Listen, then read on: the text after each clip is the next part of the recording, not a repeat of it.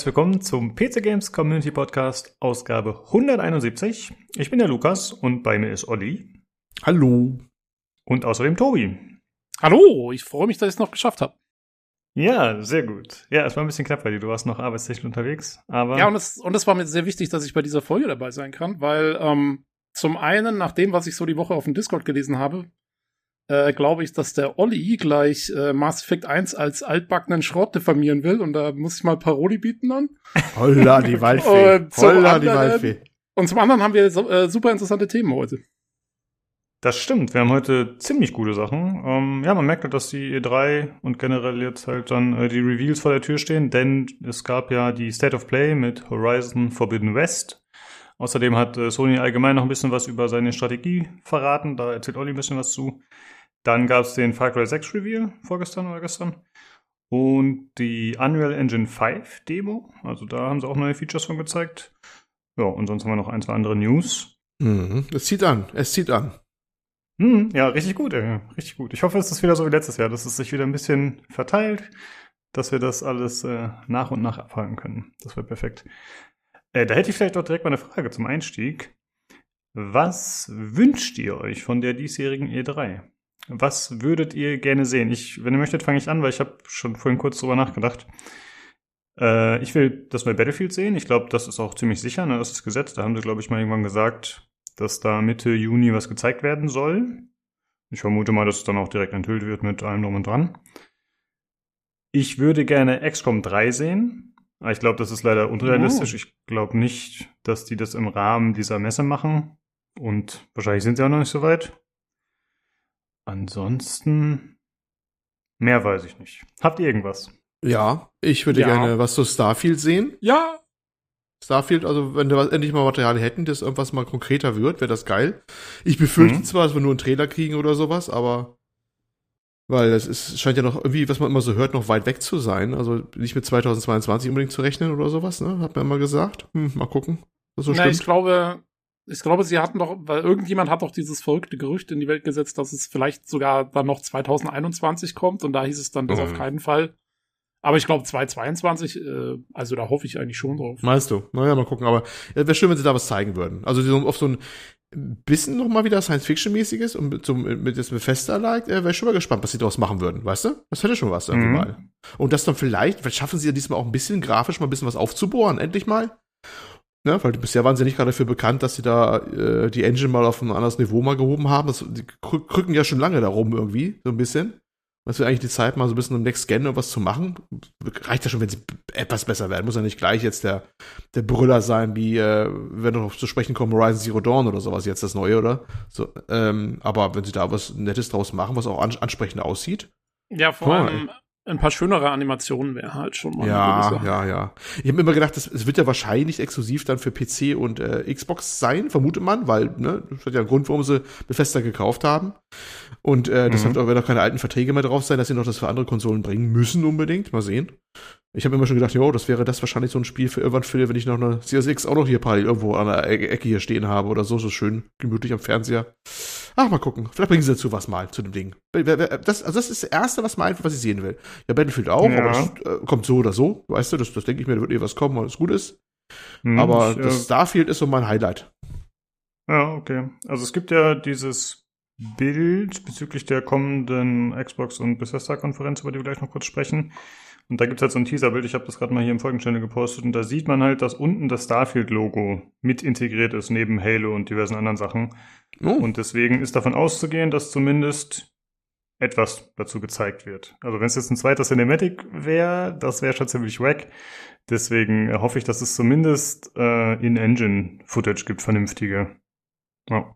Jo. Das Starfield-Logo. Also mhm. okay. das, das wäre auch mein äh, Number One Titel, den ich sehen will. Äh, Number Two, und ich zähle jetzt mal zu E3, zähle ich mal noch diese EA Play-Geschichte damit dazu, mhm. die sie ja eigentlich immer mhm. haben. Ähm, und dann würde ich gerne was sehen mal zu Dragon Age 4. Das auch, ja, das äh, wäre auch bestimmt. Das wäre auch Zeit, ne? Ja. Ich würde mich interessieren, ob BioWare da auch, äh, das heißt guten Lauf, aber sie haben jetzt mit dem, mit dem äh, Mass Effect äh, Remaster jetzt, also Legendary Edition, so ein bisschen Muskeln wieder gezeigt, ne? Also auch wenn das natürlich nur wieder das das alte, wenn wir gleich darauf zu sprechen kommen, äh, ein bisschen aufgemöbelt ist, aber so, so wieder ihre Qualitäten mal wieder gezeigt, dass ihnen das noch wichtig ist und wenn sie jetzt was zeigen können, dass sie auch das mal in neu und schick können, und zwar bei Dragon Age und ähm, vielleicht was überzeugendes da raushauen bei irgendeiner Präsentation, ich glaube, das wäre ein starkes Signal, ne? Ich denke mhm. auch. Also das wäre das wäre cool. Um, und es wurde ja schon vor einiger Zeit bekannt, dass diese ganze Games as a Service Geschichte, was sie, ja, was immer mal so im Raum stand, ne, dass EA gerne hätte, dass BioWare da so einen Games as a Service Ansatz verfolgt. Äh, das wurde ja anscheinend wieder zurückgezogen. Das ist zumindest das Gerücht. Also es wird doch wieder ein klassisches Singleplayer-Spiel in erster Linie. Und ähm, ja, also da bin ich jetzt schon gespannt, was, mm, was da jetzt ja, kommt. Ich glaube, so ein bisschen so gehört zu haben. Also sie haben, haben vielleicht eher so akzeptiert, äh, Games as a Service machen sie immer noch gerne, aber nicht mit BioWare dann, weißt du? Also sie genau. haben irgendwo mal beschlossen, dass sie sagen, okay, nee, BioWare ist vielleicht eher als traditionelle Marke gut geeignet für bestimmte andere Sachen, die ja jetzt, das weiß man ja mittlerweile auch in den Chefetagen, immer noch gut Geld bringen, nämlich die klassischen Singleplayer-Games hat man ja dann auch mehrfach gesehen, dass die sich durchaus noch lohnen, ne? Ja, das war auch ähm, so ein ähm, bisschen in dem ja. Fahrwasser von äh, Fallen Order hier, dem Star Wars. Genau, so. genau, das war so, das glaube ich so, man glaubt es gar nicht, aber was man hört, war das ein wichtiger Wendepunkt. Vielleicht gar nicht mal für die Spieler oder sowas, aber es war so ein Ding, es hat den, den Mensch mit Ebenen, ne, diese bisschen abgehobenen Ebenen, die sonst nie die Hände an den Controller legen, wo irgendwie gezeigt, guck mal, die Genre läuft noch und mit, äh, wenn man die Ausgaben halbwegs im Griff behält, dann äh, kann das ein sehr profitables Geschäft sein, vor allem etwas, wo die Rückflüsse dann äh, meistens äh, dann wohl relativ gut sind und nicht, wo du ein riesen aufwendiges Projekt hast, äh, wie jetzt so Anthem oder sowas, was dann voll in die Hose geht und nur Geld kostet. Ne? Ja. Mhm. Und das ist, glaube ich, äh, das war bestimmt ein sehr wichtiges Signal. Und vielleicht hat man sich im Zuge dessen auch entschlossen und gesagt hat, okay, BioWare, pri zumindest primär oder vielleicht erstmal nächste Zeit wieder erstmal für so Singleplayer-Dinger. Aber wenn die das dann echt nicht bringen, dann haben die, glaube ich, wirklich verkackt, weil dann haben sie ein Problem, ihre, ihre, ihre Daseinsberechtigung noch zu zeigen. Dann hätten sie, glaube ich, echt ein Problem. Aber hoffen wir das Beste. Und da bin ich gespannt, ob sie was zeigen können. Genau. Ja, ich glaube nicht, dass es so schlimm sein wird, wenn sie das jetzt noch nicht zeigen. Also ich würde es auch gern sehen, auf jeden Fall. Ich glaube nee, wenn nicht, sie, wenn sie es noch nicht zeigen, okay, dann haben sie halt noch nichts gezeigt. Wenn sie was Schlechtes zeigen, dann haben sie ein Problem. ja, das stimmt. Dann haben sie ein Problem. Ja. Dann brauchen sie wieder einen richtig schönen Trailer, wo die Mitarbeiter erzählen, wie toll die Firma Ah, wie toll. Also, ja, aber das hilft ihnen dann, glaube ich, auch nicht mehr, weil das ist jetzt wieder, das, die Karte haben sie jetzt eben mit dem Mass Effect äh, Remaster ziemlich krass wieder ausgespielt.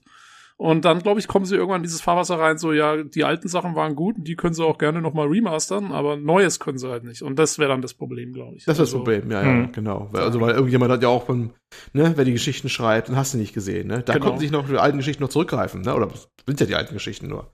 Mehr oder minder mhm. aufgehübscht, aber äh, beim neuen wird das nochmal kritisch werden. Das wird man gespannt sein. Aber naja. Ja. Jo. Ähm, ich würde sagen, wir bleiben doch direkt kurz bei BioWare und sprechen über das, was wir zuletzt so gespielt haben. Und Olli, ich weiß, du hast ja auch die Mass Effect Legendary Edition gespielt, ne? Wie gefällt es dir so? Ja, eigentlich ganz gut, nur äh, der, der, Tobi hat ja schon gesagt, ich würde jetzt hier gleich irgendwelche Gotteslästerungen hier abziehen oder sowas. Ne? ähm, naja, ich, ich habe ein Auge auf hm? dich, mein Freund. Ich habe ja, ein Auge auf dich. Ich habe auch so ein leichtes Kribbeln im Nacken. Es ist selbst über 1000 Kilometer Entfernung hinweg spüre ich das gerade, so diese spukhafte Fernwirkung. Ne? Ähm, ich habe so ein bisschen Problem damit, auch, auch wenn ich jetzt, ich habe neulich den, äh, jetzt heute erst den Games Aktuell Podcast, den aktuellen gehört, wo auch drüber gesprochen worden ist. Das ist der aktuellen, war es der aktuelle? Ich war, glaube ich, der letzte Woche schon. Na, ist ja auch egal. Le wurde über den gesprochen. Ja. Genau. Und ähm, der Matthias Dammes, ne, der es getestet hat, der war ja schwer begeistert, ne, von dem, kann man sagen, von der Legendary Edition. Jo, und der ich ist ja auch glaube, jünger. Ja, der ist jünger. Der war auch ein bisschen, fand ich, ein bisschen mehr aufgedrehter, als ihr es wart im, im letzten Cast, wo ich leider nicht dabei sein konnte. Schande über mich. Ähm, hätte ich da schon, ich da, da schon korrigierend eingegriffen. da muss ich, muss ich hilflos, muss ich beim Schneiden, also beim kleinen Teil schneiden, ich mal dran zuhören. Aber nee, ja, das, das ähm, genau deswegen wollte ich jetzt dabei sein, weil sonst würde mir das nämlich genauso gehen, wenn ich den Podcast jetzt Nein, also ich will jetzt nicht, äh, ich will so lange hier. Also ich, ich habe ein bisschen das Problem, wenn er zum Beispiel sagt, ja, jetzt sieht die richtig hübsch aus erste Teil oder sowas. Es sieht hübscher aus. Ne? Also man merkt halt, die Texturen sind halt natürlich hochskaliert und feinere Auflösung. Und ja, da der Citadel spiegelt sich das oder jenes mal im Boden oder anderweitig oder sowas. Ja, das ist schon schicker, aber das äh, vom, zu sagen, das Spiel sieht hübsch aus, finde ich, ist noch eine Ecke entfernt. Das ist immer noch natürlich immer noch das alte Spiel. Ja, das wussten wir vorher.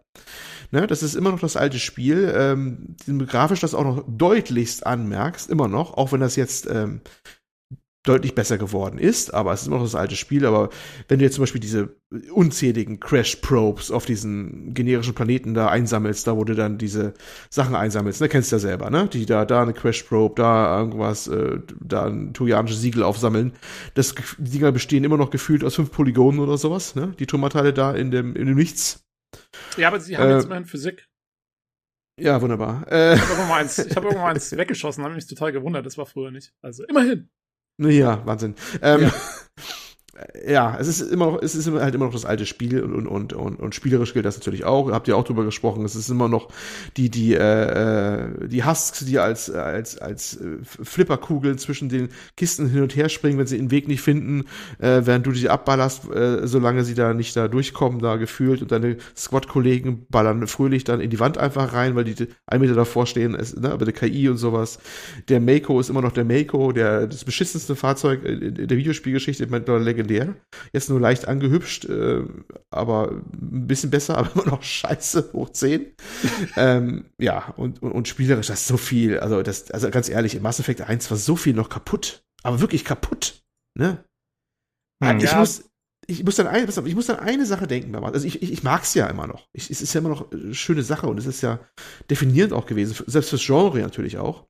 Ich muss dann immer an Cyberpunk denken. Ich denke auch immer noch an Cyberpunk, wenn ich, wenn ich Mass Effect spiele. Warum? Weil ich mir immer denke, ach guck mal, Cyberpunk, wenn da mal hoffentlich das Franchise weitergeht und die machen hoffentlich mal einen weiteren Teil, dann erwarte ich so ungefähr das Gleiche. Das, die, das, das eine was der Erstling und die nächsten werden besser, weil die dann die, die, die Schwachstellen mal ausmerzen, weißt du?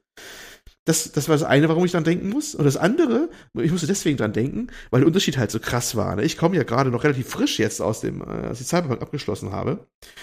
Und das ja auch viel gemeckert wird, aber dann siehst du diese, diese äh, Jahre an Fortschritt, die da drin stecken, und denkst dir so, boah, das ist, das ist völlig andere Dimension, was wir heute eigentlich, äh, welchem Niveau wir heute eigentlich meckern, ne? Was, was geht ja, heute? Ja, aber Cyberpunk hatte halt auch jetzt wirklich eine komplett andere Erwartungshaltung. Also Mass Effect kam damals mhm. so ein mhm. bisschen aus dem Nichts. Ich meine, BioWare hatte damals schon einen relativ großen Namen, aber jetzt lange nicht so groß wie dann auch seit Mass Effect und Dragon Age. Das gab's ja alles damals noch nicht. Die hatten, ein letztes Spiel war Jade Empire. Das war, kam nur erstmal nur für die Xbox und kaum einer hat's gekannt, so ungefähr. Ähm, gut, für Baldur's Gate waren sie ganz gut bekannt, aber das war zu dem Zeitpunkt schon wieder fast zehn Jahre her. Mhm. Und dann kam eben Mass Effect raus und es kam so aus dem Nichts und es war, ähm, und ich, war, ich weiß noch, die haben sogar damals hieß es schon, ja, also es, es hat auf jeden Fall auch Schwachstellen halt äh, in, in Sachen Spieldesign und so. Ähm, aber es wurde immer so beschrieben als größer als die Summe seiner Teile. Und, ja. ähm, und das finde ich trifft es eigentlich immer sehr gut, weil ähm, das ist eigentlich genau das, was es ist. Und es gab keine Erwartungshaltung. Und bei Cyberpunk war es jetzt halt so, äh, da hat halt das Studio vorher Witcher 3 gemacht und, und, und, und halt auch im Marketing es wirklich so dargestellt, das wäre das jetzt der neue Messias der Videospiele. Und dann ja, äh, ist natürlich ja, eine andere Erwartungshaltung da halt. Das, das macht, glaube ich, den Problem, das Problem. Naja, äh, muss ich aussuchen zu lassen. Ich, ich finde es ja, wie gesagt, auch schön. Ich bin zweiten Teil bin ich noch nicht jetzt, also ich mache noch den ersten. Ne? Ähm, aber ich kann nur jedem empfehlen, die Erwartungen so ein bisschen im Zaum zu halten. Äh, vor allem, wenn man es vorher noch nie gespielt hat, man muss immer denken, das ist, es ist schon ein bisschen Retro-Gaming, was man da macht. Ne? Jo. Das auf jeden Defin Fall. Def definitiv. Also das, da gewöhnt euch dran, das ist wirklich, man muss mit in mehrerer Hinsicht ähm, auf, auf, sich darauf einlassen, dass man ein, ein recht altes Produkt spielt, über das der Zeit schon einige Jahre hinweggegangen ist und darf dann wirklich, wirklich keine äh, Wunder erwarten. Das muss ganz klar gesagt werden. Ähm, hm. Ja, das, das finde ich ist einfach wichtig, weil das muss man sich darauf einlassen, wie man sich auf andere alte Spiele auch einlässt. Das gilt immer auch noch für das Remaster hier in dem Fall. Ne, sonst ist man enttäuscht. Ich habe ja auch, wie war es hier bei uns im Discord, wo er gesagt hat, nee, meine Freundin oder so, meine Frau hat es auch versucht und abgebrochen oder so, meinte jemand, ne? Weil, ja, der Sugi vielleicht. Ich glaube schon, weiß ich nicht, ob, ob, das da war, aber der auch meinte, nicht, für die nicht spielbar, meinte, war überhaupt nichts so nach dem Motto. Kann ich mir vorstellen. Also manchen, ich. Nee, das ist Frevel. Ja. du kriegst du mir auch wieder Matthias damals jetzt in den Augenblick. Also ich kann es schon verstehen. Also ein paar, ganz ehrlich, wenn ich das so. Ähm, ich kann, ich kann es verstehen. Ähm, ja. Aber da, das ist doch mal so ein Punkt, wo du als Ehemann auch mal sagen musst, so, da musst du jetzt durch. Du bleibst Weil, jetzt hier sitzen. bis, bis nicht Mass Effect 1 durchgespielt wird diese Trilogie nicht weitergespielt. Bis du sie gut äh, findest, vor allem bleibst du Genau, genau. ich will aber nicht.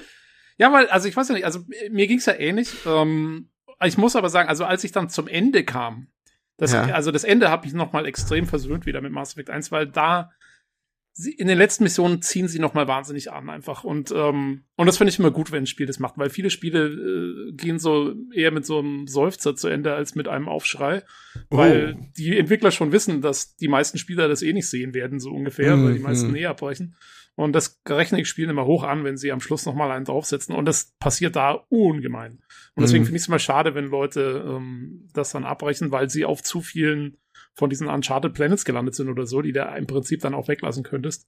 Ja, ja, Ähm, ja, das ist erzähl ja, ja. die sind grausam eigentlich. Also wenn einer, wenn einer auch das hier hört und der spielt zum ersten Mal oder so und der findet es äh, nicht so toll, äh, mein Tipp ist einfach den ganzen Seitenkram dann vielleicht weglassen, nur die Hauptstory spielen und ähm, zumindest irgendwie bis zum Ende kommen. Das würde Ja, ich doch irgendwie müsst- empfehlen. Du müsstest aber den Schwierigkeitsgrad wahrscheinlich auf normal eher oder so lassen, würde ich Ja, das ist empfehlen, okay. weil, weil Das du okay. natürlich gewaltig äh, hochskillst bei, bei die, äh, die, die, die Planeten machst, ne?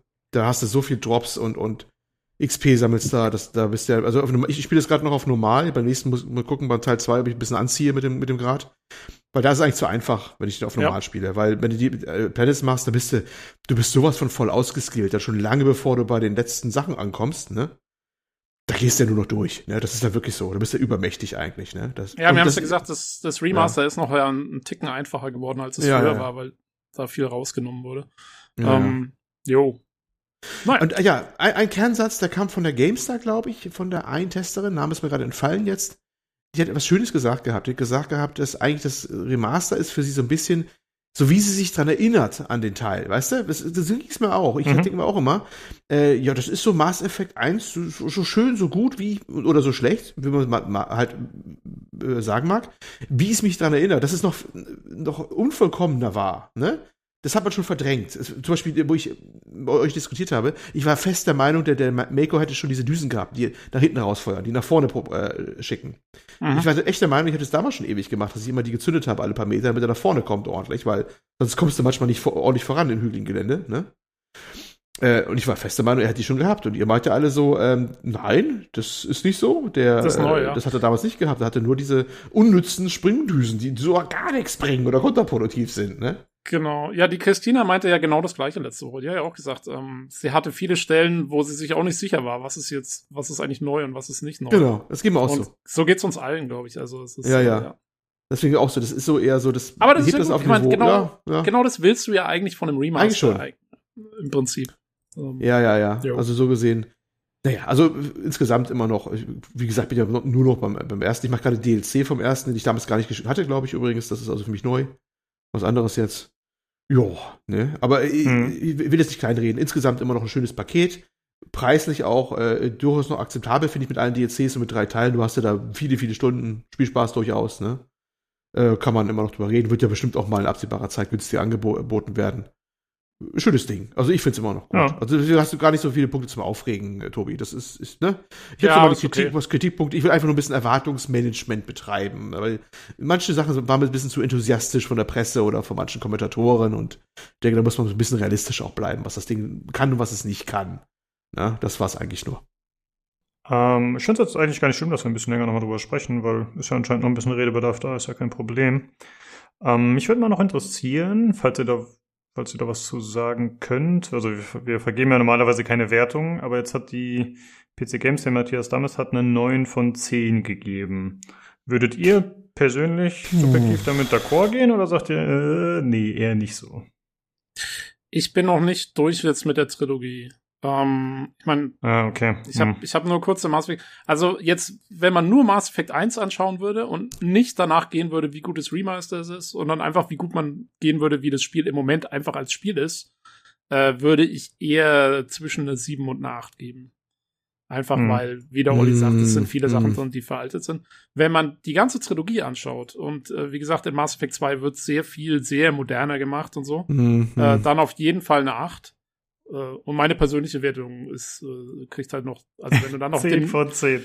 wenn du, Ja. wenn du halt, ich meine, ich kann die vom Matthias schon nachvollziehen in der Hinsicht, dass er wahrscheinlich halt einen Nostalgiebonus mit einrechnet und so weiter und so fort. Das- Und ich finde, es ist auch fair, bei einem Remaster zu machen. Äh, es kommt ja dann auch darauf an, was im Meinungskasten steht, so. Und ähm, ja, also ich finde eine 8 oder, oder so, finde ich, finde ich Mhm. eigentlich voll okay. Ich find's schwer. Also gerade das Ding ist, ist, ist ein denkbar ungünstiger Kandidat, um, um eine Zahl zu vergeben, finde ich. Ne, also das äh, gilt auch gerade für den ersten Teil. Also ich weiß gar nicht mal, ob ich dem Ding, also im ersten Teil als Spiel als solches, wenn ich das so frisch auf den Tisch bekommen würde, ne, erstmal kannst du das gar nicht machen. So, so, so werden die Dinge heute nicht mehr gemacht. Es gibt's einfach eigentlich nicht mehr. Hm. Normalerweise, es sei denn, macht einer aus Hobby und nagelt einer so ein Ding zusammen oder so. Ich weiß gar nicht, ob man, also selbst sowas von so einem Double-A-Team wie bei Greedfall jetzt oder sowas, ist ja schon eine ganz andere Hausnummer heutzutage, wie die sich das spielt und handhabt, ja? Das gibt's ja so nicht mehr. Ah, Naja, aber ich Äh, weiß nicht, Greedfall ganz hatte schon auch sehr viele Schwachstellen. ja, hatte auch. Das Gameplay ist, und so, so. Deswegen fällt es mir auch gerade ein, weißt du, weil das ja auch so Ja. imperfekt war. Aber das war immer, ich finde, in sich runder, als es das heute, wenn du heute das Mass Effect 1 nochmal rausholst. Würde ich schon sagen. Das, dafür, Mhm. ist es, dafür ist es in mancherlei Hinsicht einfach ähm, dann doch, also wie gesagt, mit dieser völligen Schwachsinns-KI und das ist wirklich kaputt, ist, ist wirklich kaputt teilweise, was da passiert, ne? Darf man nicht vergessen. Und, und überhaupt, äh, ach so, ach, also, äh, nur mal zur Erinnerung, das wollte ich noch loswerden, genau. Ich war völlig überrascht, dass es bei, zum Beispiel bei, bei Mass Effect 1, dass es da noch Textboxen gab, wo plötzlich Sachen erzählt werden, was passiert ist. Also Das wusste ich gar nicht mehr.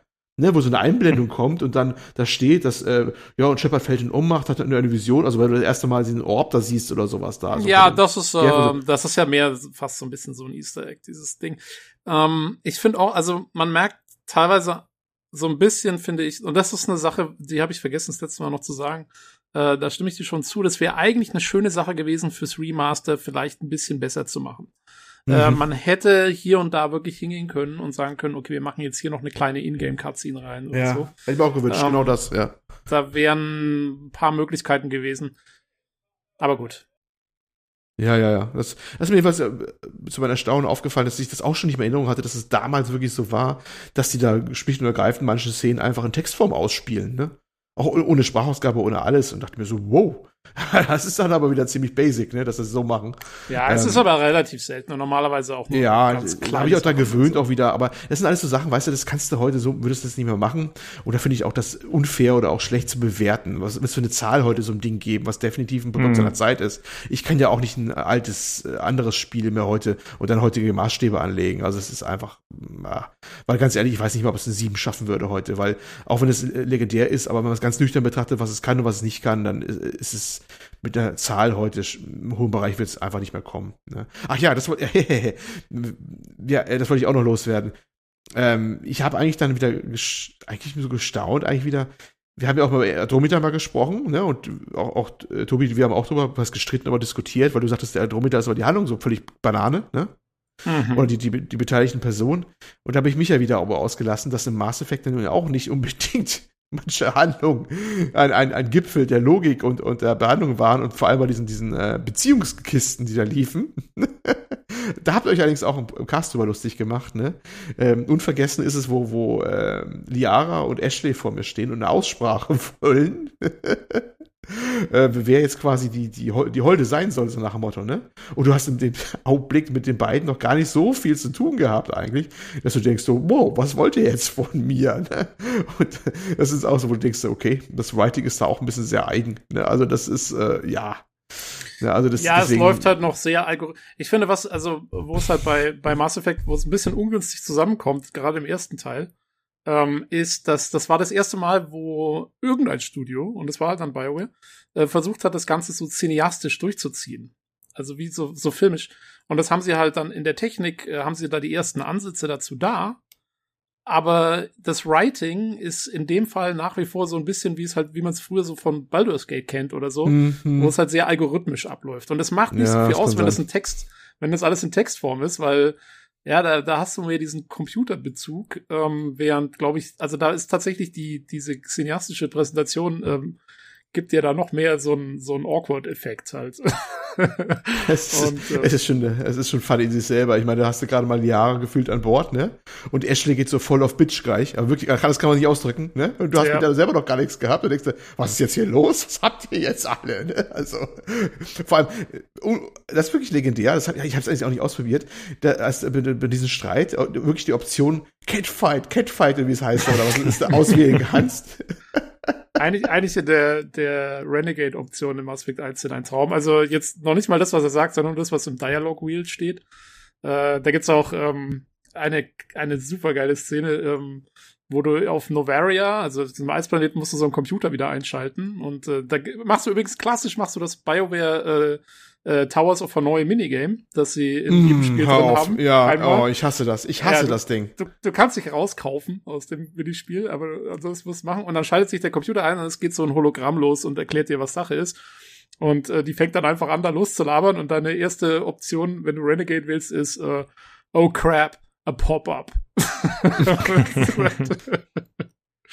Ah, ja. ja, Wunderbar. sehr schön. Naja, gut, aber das nochmal dazu zum Thema. Aber ich glaube, es ist jetzt nicht so schlimm geworden, wie der Tobi gedacht hat. Ne? Ich habe mich jetzt dann noch beherrscht. Es geht, es geht. Also wenn du sagst, weniger, weniger als eine 7, das trifft mich zwar ein bisschen hart, aber okay. Weil ich heute einen Schlaf weinen. Naja, war auch eine etwas dumme Frage von mir. Ich habe natürlich nicht bedacht, dass es, äh, die Trilogie ja mehr als ein Teil des Spiels beinhaltet als den ersten Teil. Dann, Mhm. äh, klar, kann man das noch nicht so vergleichen. Müsste dann äh, vielleicht in ein paar Wochen noch was zu sagen. Ja, Gut. wir machen, ziehen das jetzt durch bis zum Ende des Jahres. Ja, ey, irgendwann müssen wir uns hochziehen. Das ist jetzt halt Mass Effect. Tut mir auch leid, liebe Zuhörer, aber irgendwas. Mir tut's wir nicht müssen leid, halt find's, was machen. find's voll okay. oh Gott, oh Gott. Ja. äh, gut, dann äh, das dazu. Olli, du hattest hier noch was, äh, wo du was zu erzählen wolltest, auch nochmal zu Cyberpunk, was du ja gerade schon erwähnt hast. Ja, das ging nur darum, du hast ja auf dem Discord äh, dieses, äh, diesen Beitrag von den Rocket Beans gebracht, die Abrechnung, ne? Den Mhm. erinnerst dich? Äh, Hintergrund, die Rocket Beans hatten mal so ein Format gehabt, ähm, wo es dann äh, ging, äh, dass man halt so ein Spiel einen Rückblick nochmal betrachtet von den Ankündigungen her, von den Versprechungen und die einzelnen Redakteure hat man wirklich Aufnahmen von damals, was sie sich erwartet haben und heute, wie es rückblickend sehen, ne? Und ähm, ich war ein bisschen überrascht, dass die das relativ durchgängig fast, also die, viele von denen zumindest, relativ negativ bei Cy- Cyber gegenüber spielen eig- eigentlich, ne? Und ähm, der Simon Kretschmer war fast, fand ich noch, der ausgeglichenste mit, der das auch irgendwie ganz locker realistisch gesehen hat, wie ich es aussehe, dass eigentlich Cyberpunk ein Opfer des Marketings und der Erwartungshaltung so ein bisschen eigentlich war, ne? Äh, Weil man halt zu viel erwartet hat von, bis man nicht, nicht viel mehr erwarten konnte, also außer Wunder so, sozusagen. Ähm, und äh, manche Sachen konnte ich so gar nicht nachvollziehen. Zum Beispiel, ich weiß allerdings den Namen nicht von diesem Redakteur, ich glaube, wurde auch nicht eingeblendet, der gesagt hat, dass zum Beispiel für ihn die, die Ego-Perspektive so überhaupt nicht funktioniert. Was ich überhaupt nicht verstehe, weil das war ein Punkt, der fand ich, der hat genau so funktioniert und der ging auch gar nicht anders bei, fand ich bei Cyberpunk. Das, Mhm. das, das, das, das Ding, für mich funktioniert das Ding nicht in Third Person. Weil das hatte ganz viele Momente, wo du ja diese feinen äh, Gesichtsanimationen de- deines Gegenübers deuten musst, also zumindest in ausgestalteten Hauptmissionen, ne? Das kennst du ja auch mit, mit Pen M unterwegs bist oder sowas. Und das unglaublich davon lebt, dass du diese, diese äh, Perspektive aus der Ego-Perspektive wirklich auch, also sie wirklich auch hast und dann gegenüber in die Augen guckst und sowas, die auch sehr lebendig da sind, auch in die Reaktionen sehr lebendig sind. Und dass du das auch alles aus deiner Ego-Perspektive wahrnimmst und dich rumdrehen kannst dabei gucken kannst, was die anderen Leute im Raum machen und so. Und da bin ich eigentlich der Meinung, nee, das Ding würde nicht funktionieren so im, im Third Person. Auch, auch, ein, auch ein Schnitt rein in, in irgendein Cutscene oder sowas würde auch gar nicht so funktionieren. Und das wundert mich. Also das, ich bin eigentlich einer, jemand fester Meinung, also das ist offenkundig für mich eigentlich, dass dieses Spiel äh, speziell für Ego-Perspektive gebaut ist. Und das haben sie auch gesagt. Das, das glaube ich denen auch. Das, den Punkt glaube ich denen wirklich. Und, Ich finde äh, auch, das ich dann diese, auch überrascht. diese, diese Kritik ist auch, äh, finde ich, so ein bisschen unfair. Ich meine, welches andere Spiel wird für sowas kritisiert? Keins. Ich kenne niemanden, der sagt, ach du, also, also Doom, ne? Das hätte aber Third Person sein sollen oder so. Oder, oder, keine Ahnung. Hm. Oder jemand, der sagt irgendwie, Mass Effect bitte mal in, in First Person machen oder sonst was. Das ist doch, Also- naja, gut, aber das liegt ja daran, dass das jetzt in diesem speziellen Fall der unerwartete Wechsel war. Ja, dass die halt immer, CDPA war halt das Ja, aber der Wechsel war doch Rollenspielstudio vor- und die haben halt immer Third Person gemacht. Und wenn du jetzt sagst, okay, It entwickelt auf einmal ein Third Person Spiel, da kannst du aber auch davon ausgehen, dass einige Leute sagen, hey, was ist denn mit denen los? Hm, naja, aber also ich, ich finde, das finde ich unfair, dass man als Studio dann so festgedrängt werden soll auf, äh, Mhm. auf eine Perspektive, weiß ich nicht. Ja, ich war, auch- ich war da äh, auch überrascht. Manche finden ja Skyrim und ähnliche als, als, als Gegenbeispiel an, wo du wechseln kannst, aber das hat aber auch nicht diese, diese große Immersion im First Person, wie es Cyberpunk hatte. Die haben da schon was gemacht, auf, auf, also dem Punkt waren sie wirklich hochqualitativ, was ja auch die Szenen anging, die du erlebt hast da teilweise, ne? Würde ich, ich habe gerade anderweitig heute auf Discord mit äh, Robert ja äh, diskutiert, wo ich auch meinte, ähm, ja, das, das, das waren Punkte für mich, die waren Next Gen schon eigentlich im Prinzip schon. Also vielleicht nicht mal unbedingt die pure Polygonanzahl, die Technik, aber die Art, wie sie es gemacht haben, diese Inszenierung, ne, die du da erlebt hast. Und das, deswegen finde ich für die ganze, fand ich diese Kritik da überhaupt nicht passend. Mal Abgesehen davon, das ist natürlich jetzt wieder eine fundamentalere Kritik an CDPR, ähm, dass dann hätten sie auch das Problem lösen müssen, dass der äh, Charakter rumläuft wie ein Mülleimer meistens immer, weil die Stats gut sind von allen möglichen an, angezogenen Sachen. Ja, muss man einfach mal sagen. Also hätten sie die Third Person durchgezogen, dann hätte man auch da was machen müssen. Weil ich glaube auch immer noch, das ist äh, der Grund, warum diese Cutscenes, die man noch bei der Präsis gesehen hat, ne? Äh, von bestimmten Missionen, dass die alle weggefallen sind, weil die dann irgendwann gemerkt haben, naja gut, wenn wir unseren, wenn wir den Charakter so zeigen, wie der Spieler ihn wahrscheinlich zu dem Zeitpunkt hat, dann sieht das äh, haben wir einen Skandal. Und dann hast du dann einen Müllsack, der aus dem Fahrstuhl kommt bei der Szene mit Jackie da zusammen. Und nicht diesen, nicht diesen stylisch angezogenen Charakter, ne, der da immer ist mit seinem berühmten leuchtenden Kragen oben, den Leute schon gecosplayt haben übrigens, fleißig, ne? Weil er im Marketing zu sehen war und in Cutscenes zu sehen war. Und in der, in, in der Praxis hast du den fast nie so gesehen, ne? Und ähm, ja, also das, naja gut, aber das, ich das ja, ich noch hab so ein ja, Thema.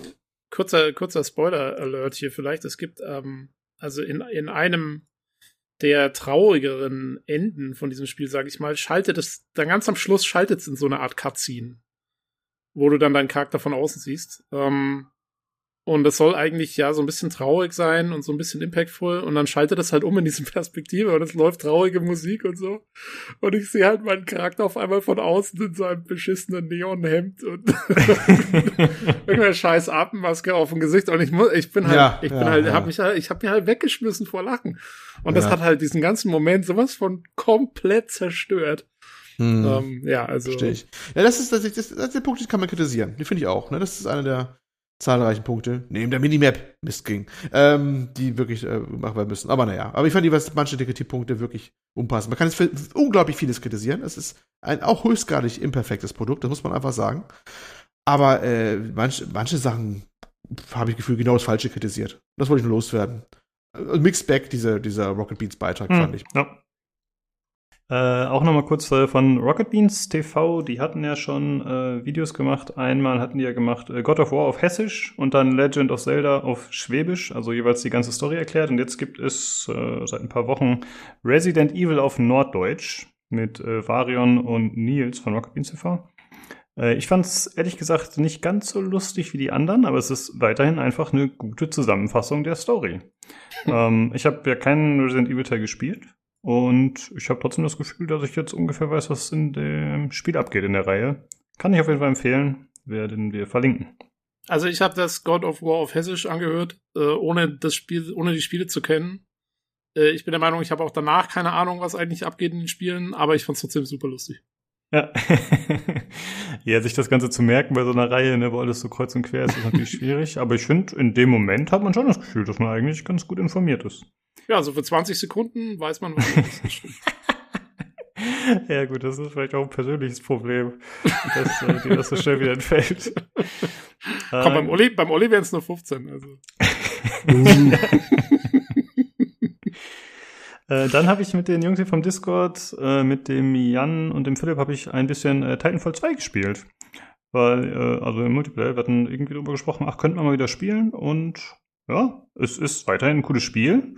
Es hat sich leider nicht viel getan in Sachen äh, Umfang. Ne? Man erinnert sich, Titanfall war ja so ein bisschen unter den Bus geschmissen zwischen Battlefield 1, glaube ich, und äh, Call of Duty, dem, was da dieses Jahr erschien. der, der eine Teil da, ihr wisst schon. Und äh, ja, seitdem ist anscheinend nicht mehr viel Inhalt dazugekommen, aber es ist weiterhin ein cooles Spiel. Es ist super schnell, also viel schneller, als ich es in Erinnerung hatte. Es ist äh, schwierig, aber es macht ziemlich viel Spaß. Ja, gutes Game. Hm. Und dann wollte ich noch empfehlen, noch einen anderen YouTube-Creator, und zwar heißt der gute Mann DJ Peach Cobbler. Werde ich auch mal verlinken. Ähm, der macht einfach so, ja, hm, ja, einfach Videos zu spielen und sagt ein bisschen seine Meinung und äh, differenziert das relativ lang aus. Also es sind teilweise geht es so 30 Minuten oder so. Das ist zum Beispiel, war das eine Video hier zu Death Stranding, Tobi, was ich verlinkt hatte. Ja. Und ich finde, das sind äh, ganz coole Pieces. Also ich finde, der macht sich gute Gedanken und der hat coole Ansätze. Ich finde es eigentlich äh, stark, wenn Leute das so schaffen, weil ja, man muss sich ja doch ein bisschen was überlegen, was man das macht, wie man das macht und so. Schon ganz cool. Ja, Verlinke ich. gerade, also ich, ich habe mir ja nur das Death Stranding-Ding habe ich mir, habe ich mal so angeklickt und ich habe ge dann gesehen, irgendwie, oh, das geht jetzt irgendwie was, eine halbe Stunde oder so oder noch länger. Und habe so gedacht, naja, gut, jetzt lässt mal fünf Minuten laufen. Ähm, und dann habe ich tatsächlich, also ich habe so nebenbei laufen gehabt, wenn ich was anderes gemacht habe. Und habe es aber tatsächlich durchlaufen lassen, weil ähm, das war echt gut. Dem geht's da, also es geht ja nicht nur um, um Death Stranding direkt, obwohl es eigentlich ein Review ist, äh, sondern es geht auch so ein bisschen drum, so dürfen Spiele Kunst sein oder was verhindert noch, dass Spiele als Kunst gesehen werden und so und, und, und, und wird sich daran jemals was ändern und wer ist, also was haben auch die Spieler selber damit zu tun und so. Also es geht, ist relativ tiefgründig, würde ich sagen. Hm, ja, in dem Video war das auf jeden Fall so. Ich finde auch, dass er da eigentlich ziemlich viele interessante Parallelen gezogen hat und äh, Dinge verglichen hat und so. War echt, ja. Guter Content, muss man wirklich sagen. Gefällt mir. Jo. Also ich äh, habe mir schon ein paar mehr Sachen mittlerweile angeschaut. Es ist nicht alles äh, in dem Maße so tiefgründig, aber es ist schon cool gemacht auf jeden Fall. Ja, das waren die Dinge, die ich so gemacht habe. Äh, ich habe heute mal wieder Dead Cells gespielt, außerdem noch, weil es einfach ein geiles Game ist. Mal wieder. äh, Tobi, hast du irgendwas noch gespielt oder irgendwas, wovon du erzählen willst? Nee, nee, ich habe ein paar Missionen in Mass Effect 2 gemacht und sonst nichts. Mhm. Gut. Dann äh, machen wir weiter mit den Verlosungen. Zum einen die aktuelle Verlosung, die läuft, das ist die Crash Bandicoot Insane Trilogy, der Steam Key. Äh, noch bis zum 4.6. Und der Key wurde gesponsert von Rocco. Äh, wenn ihr an der Verlosung teilnehmen wollt, dann auf dem Discord im Verlosungs-Channel. Und außerdem, das hatte ja letzte Folge schon angesprochen, das mit der Cyberpunk-Verlosung, äh, also die Tasse, das äh, ist ein bisschen ungünstig gefallen, aber das ist mittlerweile auch vorbei. Ja, wir haben Und die gewonnen. gewonnen. Wer hat ja, sie gewonnen? Wer hat gewonnen? Ich weiß nicht. Weißt du es, Olli? Äh, die Tasse. Wer die Tasse gewonnen hat. Wer hat die Tasse gewonnen? Das ist eine gute Frage. Wer hat die Tasse gewonnen? Ich habe die Tasse gewonnen. Ey! Yay! ja, nee, ich, ich war, also das, das muss man, ja, muss man mal erklären, oder? Äh, wir haben tatsächlich dann äh, ausnahmsweise, aus, ist es ausnahmsweise? Gute, behaupte jetzt einfach mal so, Ja. äh, ges gesagt, äh, auch die Podcast-Schaffenden, die Kreativen dieses Casts dürfen an der Verlosung teilnehmen. Ne? Ähm, oder habe ich gesagt, ja, weil Tasse finde ich cool, da mache ich doch mal mit. Und äh, oh Wunder, äh, diesmal hat nicht der Neues mehr gewonnen, wie sonst alle Ausschreibungen. Der hat ja nicht mitgemacht, glaube ich, bei der Tasse. Das ist ja Deswegen. auch, puh, Crisis averted, ne? Äh, und oder ich habe die bekommen und sie ist auch angekommen. Herzlichen Dank nochmal an den äh, edlen Spender. Ähm, ja, sie ist heile angekommen, äh, wunderbar. Ähm, richtig schön so, ne? CD Projekt Merch Store, also Aufkleber drauf, also erstmal auf der Packung draußen und so. Dachte mir, oh, nice, jetzt habe ich hier äh, Ultra-Fan jetzt hier, ne? Ganz, ganz, ganz edel. Und ähm, ich finde vor allem also eins der Reizen, ist ein Grund, warum ich sie wahrscheinlich mit auf Arbeit mitnehmen werde. Das also draußen steht einfach drauf Cyberpunk, okay? Und auf dem Boden unten ist Ja. drauf No Future, so auf der Außenseite. Da wollte ich nämlich ich- fragen, da Mhm. wollte ich nämlich fragen, wie ist das jetzt, wenn du jetzt in der Früh mit deiner Familie am Frühstückstisch sitzt und deine Söhne sitzen dir so gegenüber und du trinkst deinen Kaffee und nimmst diese Tasse hoch und dann steht da erstmal No Future. Was sagen da deine Söhne dazu? Ja, solche, so- solche, solche Gemeinheiten mache ich nicht Familienmitgliedern gegenüber. Nein.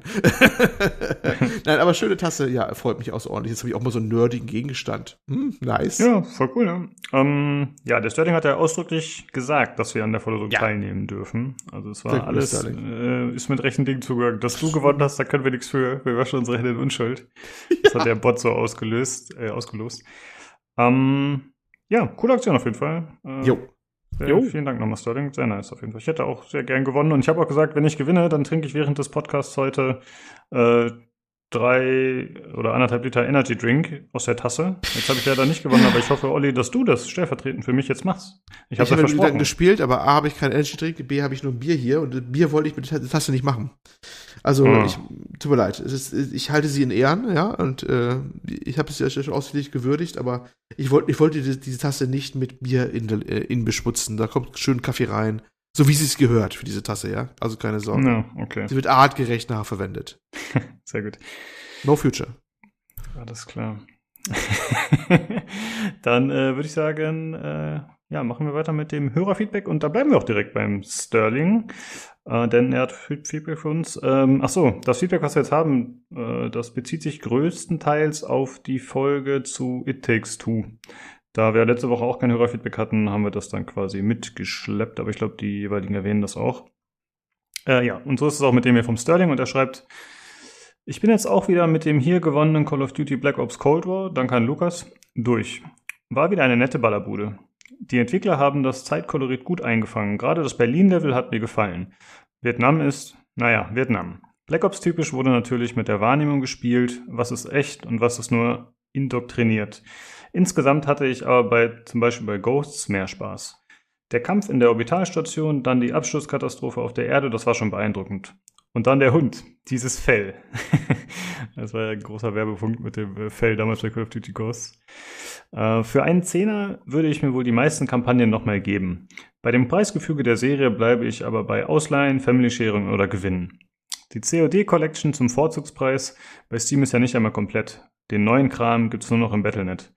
Äh, ja, stimmt, wir hatten gesagt, es gibt so eine Edition, die irgendwie als Vollpreis alle Call of Duty Teile 900 Euro oder so gekostet hätten bei Steam. Aber anscheinend war es halt noch nicht mal komplett. Ähm, dann schreibt er noch, äh, dass der aktuelle Podcast 169 etwas kürzer war, macht nichts. Besser als nicht News auszuwälzen. Außerdem kann man auf, ja, auf drei Viertel Wiedergabegeschwindigkeit stellen. Der Spielbericht zu Away, oh, It Takes Away Out von Sophia, schöne Premiere und Nilsson war toll. Danke für die Grüße. Jetzt habe ich noch mehr Lust, das selbst zu spielen. Ist bisher noch nicht passiert, wir haben nur kurz gegengetestet, bei uns ruckelt es nicht. Was beim Freund meines Sohnes das Problem ist, konnten wir nicht herausfinden. Vielleicht spielt er auf einer Kartoffel, wobei Astonia, Satisfactory und so weiter keine Probleme machen. Warum nur hat EA nicht noch eine deutsche Synchro springen lassen? Gerade bei einem Game für die ganze Familie wäre das doch Usus. Selbst The Returnal ist in Deutsch voll vertont und das ist nicht gerade kindertauglich. Zum Schluss, eure Outtakes sind immer wieder ein wunderbarer Rausschmeißer. Ist natürlich ein klassisches, oft gebrauchtes Mittel, funktioniert aber super. Äh, ja, danke für das Feedback, Sterling. Ja, äh, zu den Outtakes. Hm? Ja, da arbeiten wir immer hart an den Outtakes. mein Motto ist ja immer, es gibt immer welche. Man muss nur nachsuchen. aber die Jungs arbeiten da sehr zuverlässig. Die hauen immer einen raus. ja, wir lassen ja immer den Aufnahmebot extra ein bisschen länger laufen. Dann äh, kommt hoffentlich immer was bei rum. Das macht ja auch Spaß. Ähm, was würde ich sagen? Äh, ach so, wegen der Synchro, genau. Mm, ja, ist eine gute Frage, warum es da keine deutsche Synchro gibt. Ich vermute mal, es ist einfach ein Kostenpunkt. Und also ich habe heute auch äh, zufällig bei pcgames.de auch schon eine Diskussion mitverfolgt, wo Leute sagen, ey, wenn es keine deutsche Synchro gibt, dann kaufe ich mir Spiele teilweise nicht. Ähm, ich finde es gar nicht so schlimm. Also ich finde halt mittlerweile, obwohl ich ehrlich gesagt auch nicht immer alles zu 100% verstehe beim Englischen, äh, finde ich dann doch die englische Synchro meist einfach besser und stabiler. Deswegen spiele ich irgendwie alles auf Englisch, weil ich immer Angst habe, dass in der Übersetzung irgendwas verloren geht. Ja, aber du musst schon denken, es gibt immer Leute, die können wirklich überhaupt kein Englisch und nie mhm. andersweise so gut gelernt. Oder du machst mit Kindern halt was zusammen. Das kann ja aber sowas wie bei Way Out schon sein, ne? Ja, eben, da finde ich gerade den, und, den ja. Punkt, den er da macht, ist, ist ein guter Punkt, ne? Dass er sagt, na, gerade bei so einem familientauglichen Koop-Spiel ist es doch, hm. das ist echt, äh, da ist es, finde ich, schon auch ein krassen, äh, krass, dass ja. man es da weglässt, also. Hm. Hm. Ja, ist schon was dran. Das ist schon ein bisschen, gerade, gerade da, das, was das bei, bei Rockstar Games das nicht übersetzt hast, ja, ist auch unschön, ne, wenn du das so, dann nicht fit in Englisch bist und, äh, das Spiel nicht genießen kannst, ist auch doof. Aber die können es halt leisten. Ich meine, das Geld hätten sie das auch zu machen, aber es steht dann greifend in der Rechnung, ne? Die denken sich, verkaufen so genug von dem Scheiße, gut Deutsch gesagt. Aber bei hm. Way Out, Koop-Spiel, hätte ich auch eher gedacht, das ist eher so ein Ding, wo man sagt, ah, da muss man für möglichst viele Sprachen übersetzen. Aber na, vielleicht, ist, was heißt vielleicht, es wird einfach eine Kostengeschichte gewesen sein, dass die gesagt haben, na, die Absatzmenge ist dann vielleicht doch überschaubar für so ein Koop-Spiel und dann lohnt es sich auch nicht, das in so und so viele Sprachen zu übersetzen. Ist immer nur schade, wenn dann auch Deutsch ist. Meistens die Deutschen, wir haben ja, eigentlich haben wir ja Glück, ne? Wir sind ja eine von denen, die bekommen ja meistens noch eine Übersetzung ab. Das ist ja bei Weitem, nicht bei allen Sachen so weltweit. An allen Sprachen so, ne? Ja, Glück oder Pech, je nachdem, wie man sieht, weil äh, ich weiß, also in Skandinavien zum Beispiel ist es ja noch nie üblich gewesen, irgendwas zu synchronisieren. Da gibt es halt Untertitel. Ja, ja. Und dadurch können dann die Leute auch alle Englisch, weil sie alle äh, sozusagen in ihren Jugendjahren schon damit konfrontiert werden, automatisch. Ist natürlich auch ein Vorteil, sag ich mal. Also, ja, die Diskussion wird auch schon ewig geführt, ne? Aber in Skandinavien wird auch mal gerne gebracht, aber ja, ich glaube, da kann man lange den Kreis drehen bei der Diskussion. Ja, ich habe übrigens bei der Recherche noch eins dazu rausgefunden, und zwar das äh, Book of Love, von dem wir letztes Mal auch äh, Einspieler hatten, dann in der Folge 169. Das mhm, wurde Dr. von jo Dr. Hakim. Dr. Hakim. Genau, Dr. Hakim, ja, danke. Äh, das wurde von äh, Joseph Fares persönlich gesprochen, tatsächlich. Wusste ich auch nicht. Ach, echt? Okay. Mhm. Ja, fand ich ganz nett. Ah. Ja, ja. Äh, ja, gut. Äh, dann würde ich sagen, machen wir weiter mit dem nächsten Feedback. Und das ist vom Neusmeer, der Olli nicht die Tasse wegschnappen konnte oder wollte. Ja, an dieser Stelle nochmal danke, Neues mehr, ne? dass du nicht mit, äh, du, du, du schwarzes Loch des, des äh, Ver Verlosungsglücks, äh, ja, dass dich da rausgehalten hast. Herzlichen Dank nochmal an dieser Stelle. So, der Neues mehr schreibt, Jungs plus Sophie, das waren wieder schöne Podcasts. Danke für die Grüße, Nielsen, hab mich sehr gefreut. Ähm, It Takes Two werden wir sicher demnächst beginnen. Jetzt erst recht. Tolles, umfangreiches Review, ohne groß Inhalte zu spoilern. Das lob ich mir. Bei Out haben wir übel gefeiert und in 0, nix durchgesuchtet. Hafeteil ist so gut wie er ist, dürfte für meinen Geschmack gerne länger sein, aber muss ja auch umsetzbar sein. Ja. Ähm, PS, falls wer Magic-Karten möchte, wir haben vor ein paar Jahren versucht wieder einzusteigen und einiges gekauft, hat aber nicht mehr gezündet. Würde ich verschenken. Weiter so. Jo, danke, neues mehr. Ja, jo. genau. Äh, einmal kurz Anmerkung, dass die Dame heißt Sophia, nicht Sophie.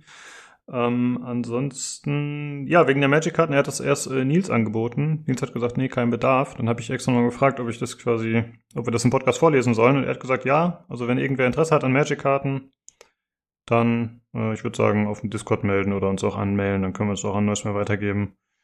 Aber er ist ja auch selbst auf dem Discord. Äh, er meinte, er, er spielt mittlerweile nicht mehr, hat sich nicht mehr so angeboten, nicht mehr so Interesse dran. Ja, auf jeden Fall coole Aktion, dass er sagt, ey, dann verschenke ich die halt. Ich meine, man könnte ja doch verticken oder so. Ist natürlich auch immer Arbeit. äh, ja, freut mich, äh, Neusberg, dass dir die Folge gefallen hat und äh, dass ihr deswegen auch äh, das bald spielen werdet. Ja, klingt gut. Okay, dann haben wir noch einmal Feedback von Vanity und das äh, würde Tobi vorlesen. Richtig. Ähm, Vanity schreibt. Hi, meine lieben Podcastler. Der Cast zu It Takes Two hat mir sehr gut gefallen. Hatte das Spiel so direkt nicht auf dem Schirm, hat mich jetzt nach dem Cast aber doch interessiert. Vielleicht hole ich es mal nach, wenn es im Sale landet. Schön, den Nils mal wieder dabei gehabt zu haben und auch ein tolles Debüt von Sophia. Das war jetzt hoffentlich nicht einmalig. Der Hardware-Teil, äh, den Hardware-Teil fand ich auch sehr gut. WLAN ist auch ein schönes Randthema, mit dem man dann doch gefühlt ein Leben verbringen kann, aber ich habe mich intuitiv an den Rat von Jan gehalten. Kauf eine Fritzbox und drück die zwei Knöpfe. Finde auch die Länge des Teils angemessen. Ich habe jetzt nicht das Gefühl, dass dieser mit irgendwelchen Themen gestreckt wird. PS, die Aussage von Lukas in den Outtakes kenne ich noch aus dem Matheunterricht. Ich habe nicht alles verstanden, aber Fragen habe ich eigentlich auch nicht. ähm, PPS, bin schon richtig gespannt auf den Mass Effect Cast. Ich darf davon ausgehen, dass Tobi den Cast in L-Core Sprachweise durchzieht. Macht weiter so. Bis bald. Ja, den letzten Punkt hatten wir ja abgehakt. genau, das stimmt. Ich wollte es einfach rausstreichen. Äh, ja, ich weiß auch nicht, warum ich das gesagt hatte bezüglich der, der, der Fragen, die ich nicht mehr habe, obwohl ich nicht alles verstanden habe. Das hat eigentlich keinen Sinn ergeben. Aber manchmal hat man halt so Übersprungshandlung, würde ich das nennen. Dass man halt aus irgendeinem Grunde irgendwas ein bisschen komisch sagt, weil man halt den Podcast füllt und dann äh, denkt man sich, ja, das äh, sage ich jetzt so. Und danach habe ich auch gesagt, das war eigentlich kompletter Quatsch. Aber ich finde, solange man es äh, hinterher noch aufklärt, ist alles gut, weil in dem Moment fand ich, klang es eigentlich so, als hätte ich äh, zu Jan gesagt, ja, ja, du hast das scheiße erklärt.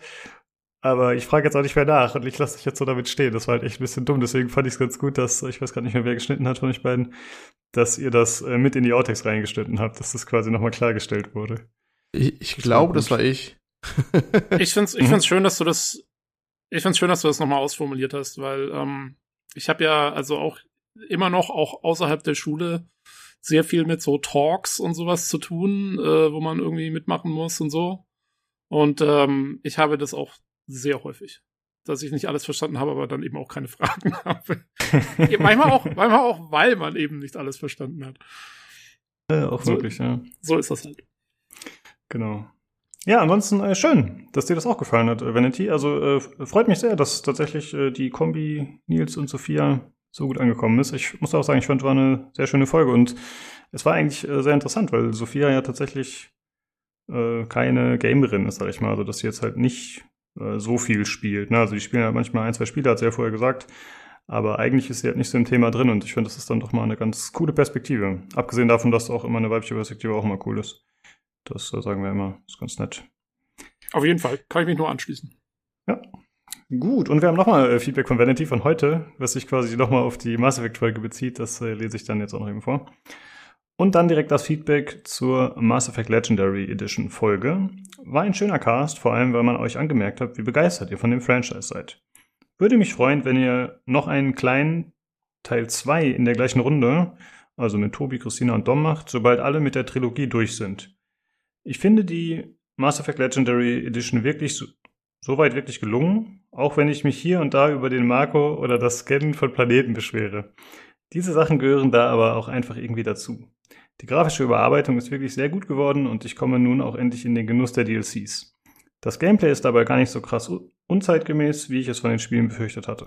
PS, netter Versuch übrigens, Tobi, den beiden anderen die Sache mit der Elkor-Sprache in die Schuhe zu schieben. At least you tried.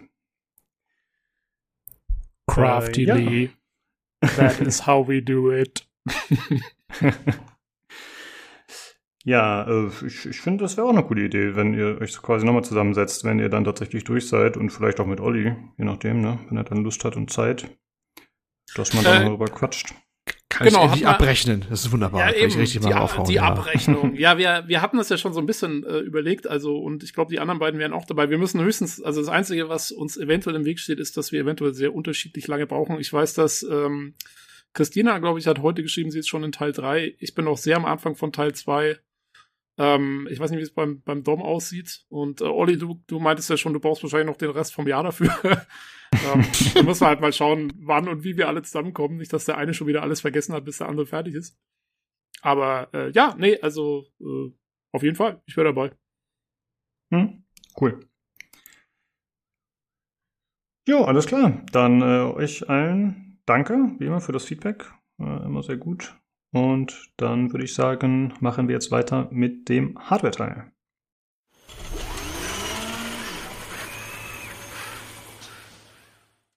Hallo, da bin ich wieder und bei mir ist einmal der Nino Servus. und außerdem der Jan. Hi. Hallo.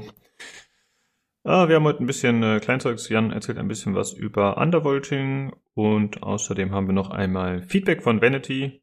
Das dritte dieser Folge, äh, das lese ich jetzt mal vor. Ach, mir fällt da gerade auch ein, dass ich nochmal Feedback geben wollte zur Hardware-Folge, bei der über Monitoreinstellungen gesprochen wurde. Ich hatte meinen Bildschirm mal mit der empfohlenen Webseite eingestellt. Die Einstellung hat mir in den Spielen auch schon sehr gut gefallen. Vor ein paar Tagen habe ich dann mal ein YouTube-Video gleichzeitig auf dem Monitor und auf dem OLED-TV laufen lassen. Bislang dachte ich, der TV wäre perfekt eingestellt gewesen und hätte die bessere Darstellungsqualität. Ich musste aber feststellen, dass die Darstellung auf dem Monitor wesentlich besser war. Long story short, danke für den Tipp äh, an Jan, das war echt hilfreich. Ja, cool, Vanity, dass äh, das Ganze geholfen hat und äh, dass jemand äh, die Tipps da genutzt hat. Ich hatte, glaube ich, schon erzählt, ich hatte dann äh, tatsächlich mir die Seite auch mal angeschaut, aber bei mir war alles äh, überraschend gut eingestellt schon vorab. Beziehungsweise es kann sein, dass ich auch schon mal rumgewurschtelt hatte. Hm, nee, das ist ja das Schöne daran. Bei Computermonitoren ist es in der Regel der Standard, dass die das darstellen, was sie sollen im Wesentlichen. Also Mhm. wenn du auf die Seite gehst, also diese Seite, die können wir nochmal verlinken, das ist diese Lagom-Seite, das ist einfach so ein LCD-Test und da wird einfach nur geguckt mit den Weißwerten und Schwarzwerten und mit den Kontrastwerten, ob da Farben klippen oder ob da quasi irgendwelche Schwarzwerte halt zu übersteuert sind oder irgendwie Weißwerte zu übersteuert sind, also der Kontrastverhältnis. Und so ein Computermonitor, wenn der aus der Box kommt, dann ist das in der Regel schon ganz okay so. Also die sind da jetzt nicht ganz off. Bei den Fernsehern ist es komplett Kraut und Rüben. Also wenn man da jetzt nicht gerade im Spielemodus ist, wie jetzt ich hier mit meinem oder in irgendeinem Custom-Modus, man hat da die Regler alle da, wo sie eigentlich hin sollen. Also entweder mit, weiß ich, Mitte oder aus oder man kann da vielleicht noch ein bisschen am Weißabgleich irgendwie rummachen. Äh, zum Beispiel, wenn du dann irgendwie in so einem Auto- oder Standardmodus äh, oder so bist, ähm, dann passieren da ganz fürchterliche Dinge mit dem, mit dem Bild. Da kann man dann irgendwie vielleicht sogar Blu-rays irgendwie gucken, aber so ein Windows-Betrieb und Spiele, das ist alles furchtbar. Also da werden dann die, die Farben hochgerissen, bis es irgendwie klippt und irgendwie nochmal nachgeschärft und dann hier nochmal irgendwie in Zwischenbildberechnung reingemacht und so weiter und so fort. Aber bei Monitoren ist es eigentlich ganz okay, was ähm, so aus der Packung kommt. Und die Seite dient eigentlich nur dazu, um zu gucken, okay, ist irgendwas komplett falsch gerade. Hm. Mich Ja. würde dann, das kann ich ihm dann mal auch, auch nochmal irgendwie tippen, mal eigentlich interessieren, was man bei dem OLED-Fernseher eigentlich falsch einstellen kann. Weil wenn man da eigentlich dann quasi auf so einen Custom-Modus oder irgendwie Spielemodus oder so geht, also wenn man einen Windows-Betrieb hat und darüber zockt, dann ist da nicht so wirklich viel mit irgendwelchen Bildverbessern und Schärfe und irgendwie Farbe und so weiter, wenn man die einfach in Ruhe lässt. Und das Einzige, was ich gemacht habe, ist die Standardeinstellung im Weißabgleich. Die ist mir ein bisschen zu warm für einen Windows-Betrieb, weil dann ist Weiß eher so cremefarben. Äh, die habe ich dann quasi eine Stufe nach unten gemacht, so auf Mittel, aber im Grunde sind es ansonsten die Standardeinstellungen und die funktionieren auch ganz gut. Also das würde mich halt dann mal interessieren, was dann eigentlich da der Phase ist. Hm. Ja, ja, wenn ich die kannst du uns ja vielleicht nochmal kurz äh, schreiben. Vielleicht äh, kommt da ein bisschen Licht ins Dunkle. Äh, ach so, Jungs, bevor ich das vergesse. Was habt ihr diese Woche gespielt? Habt ihr irgendwas zu erzählen? Haha. Ach boy. Ähm. Ja. Ach Nino, möchtest du anfangen? Bei dir ist es immer so interessant. Bei mir, bei mir ist es immer wahnsinnig interessant. Ich habe äh, Tarkov gespielt. Wer hätte es erwartet? Ähm, und das auch nur mäßig erfolgreich. Ähm, ja, ansonsten war es das bei mir tatsächlich. Ich habe diese Woche nicht mal irgendwas anderes zum Entspannen gespielt. Nicht Okay. mal Northgard oder sowas. Nicht mal, nicht mal Northgard, gar nichts. Normalerweise schaue ich ja immer noch in was, was Einfaches rein, was mich nicht aufregt, aber dazu hatte ich äh, diese Woche weder Lust noch Zeit. Naja. Ähm, ich habe Assassin's, also ich habe direkt nach Assassin's Creed Origins, Assassin's Creed Odyssey angefangen. Das hatte ich mir mal irgendwann gekauft in dieser Deluxe-Variante mit den DLCs, weil ich da irgendwie gelesen hatte, dass die ganz toll sein sollen. Und Nino hatte auch sehr, sehr viel Spaß mit dem Spiel. Das ist korrekt. Und ähm, ich war ein bisschen am Anfang, weil das Kampfsystem halt tatsächlich anders ist. Und im Gegensatz zu Origins, wo sie irgendwie das Level of Detail irgendwie besser im Griff gehabt hatten, hatten, war auf einmal in Assassin's Creed Odyssey, war irgendwie so nach 50 Metern irgendwie der Baum in Bitmap. Und da dachte ich mir so, hm, das ist schon seltsam. Aber das hat sich dann abseits des Anfangsgebiets ein bisschen eingependelt. Aber wenn man so, weiß ich nicht, so in die Bergweite guckt, dann sieht man immer noch so Bitmap-Bäume. Das war so ein bisschen so, das hatte ich irgendwie in Origins nicht, aber es ist natürlich auch einfacher, wenn der Hintergrund einfach nur so felsige Wüste ist.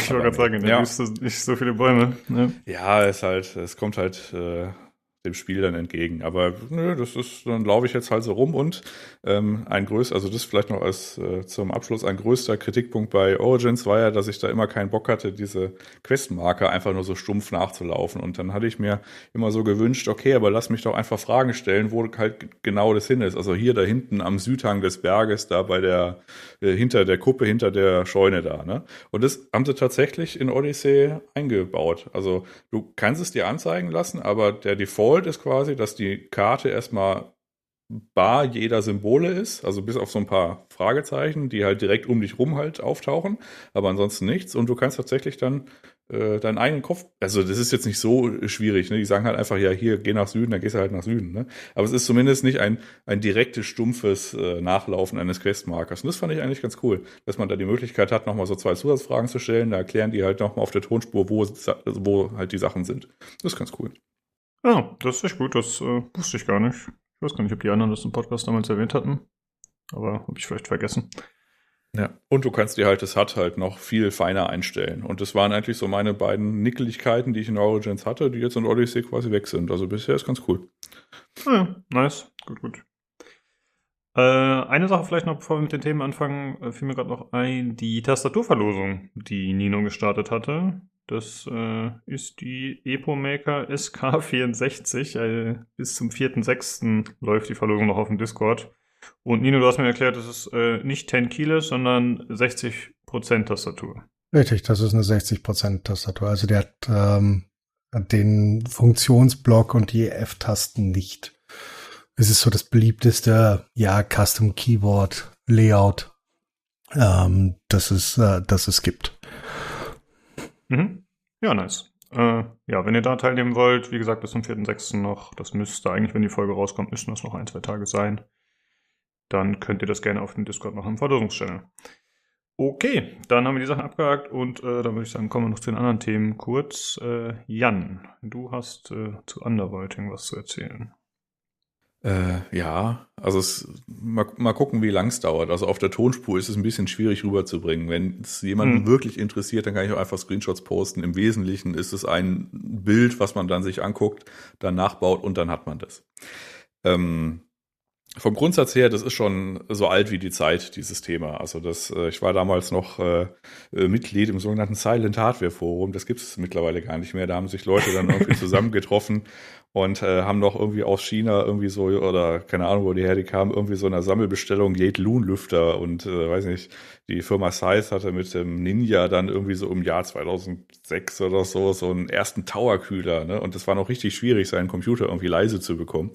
Mittlerweile ist es ja eigentlich äh, gar nicht mehr so wild, das irgendwie zu schaffen, weil halt einfach der Markt quasi mehr Möglichkeiten bietet. Das war damals eine andere. Und in reiner Notwehr hat man dann quasi dazu gesagt, okay, man hat ja wenn man so einen Prozessor hat, und da ging es dann primär um Prozessoren, ähm, damals zumindest, äh, dann kann man da zum Beispiel dem weniger Spannung geben, als er eigentlich wollen würde.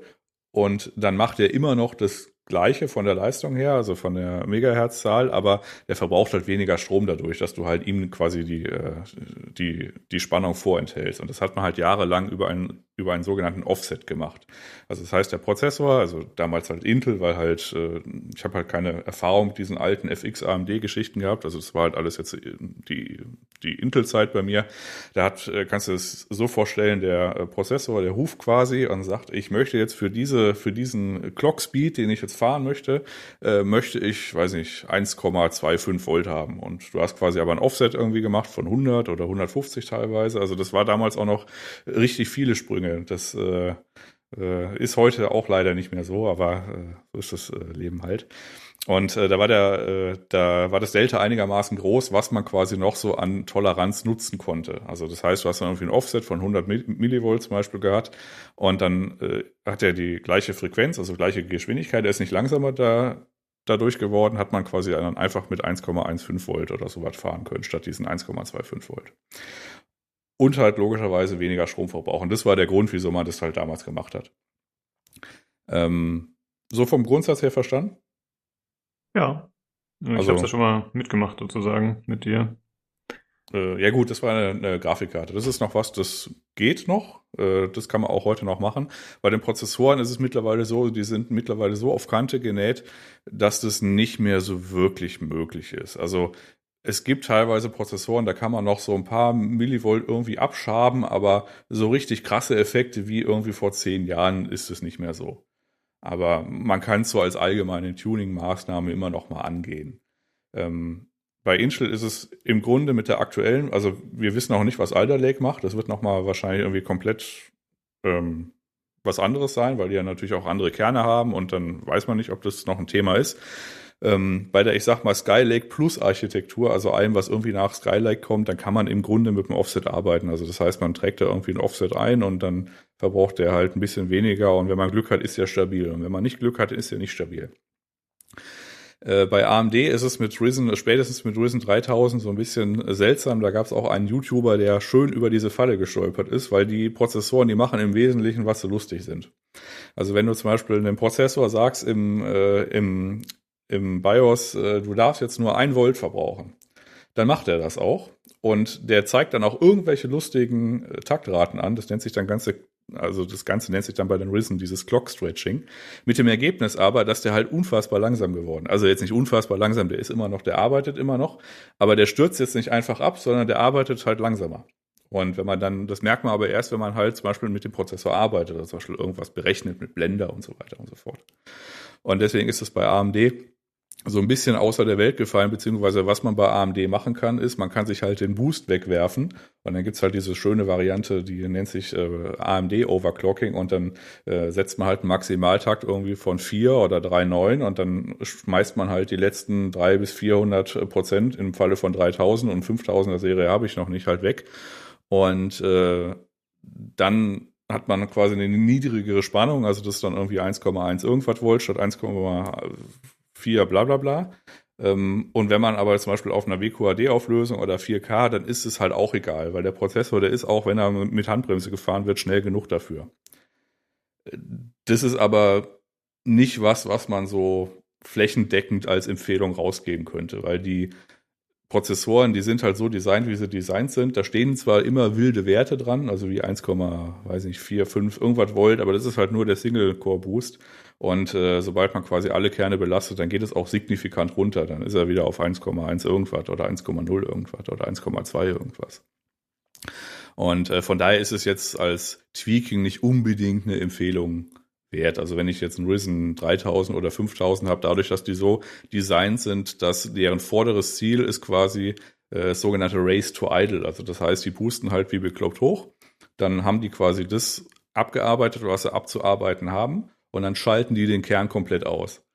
Dann kann das sein, also gerade am Anfang war das so, dass irgendeine Auslesesoftware da immer noch absurde Spannungswerte ausgibt, aber im Grunde ist der Kern nicht mehr ansprechbar. Also der ist halt so richtig, äh, so richtig hart im Sleep.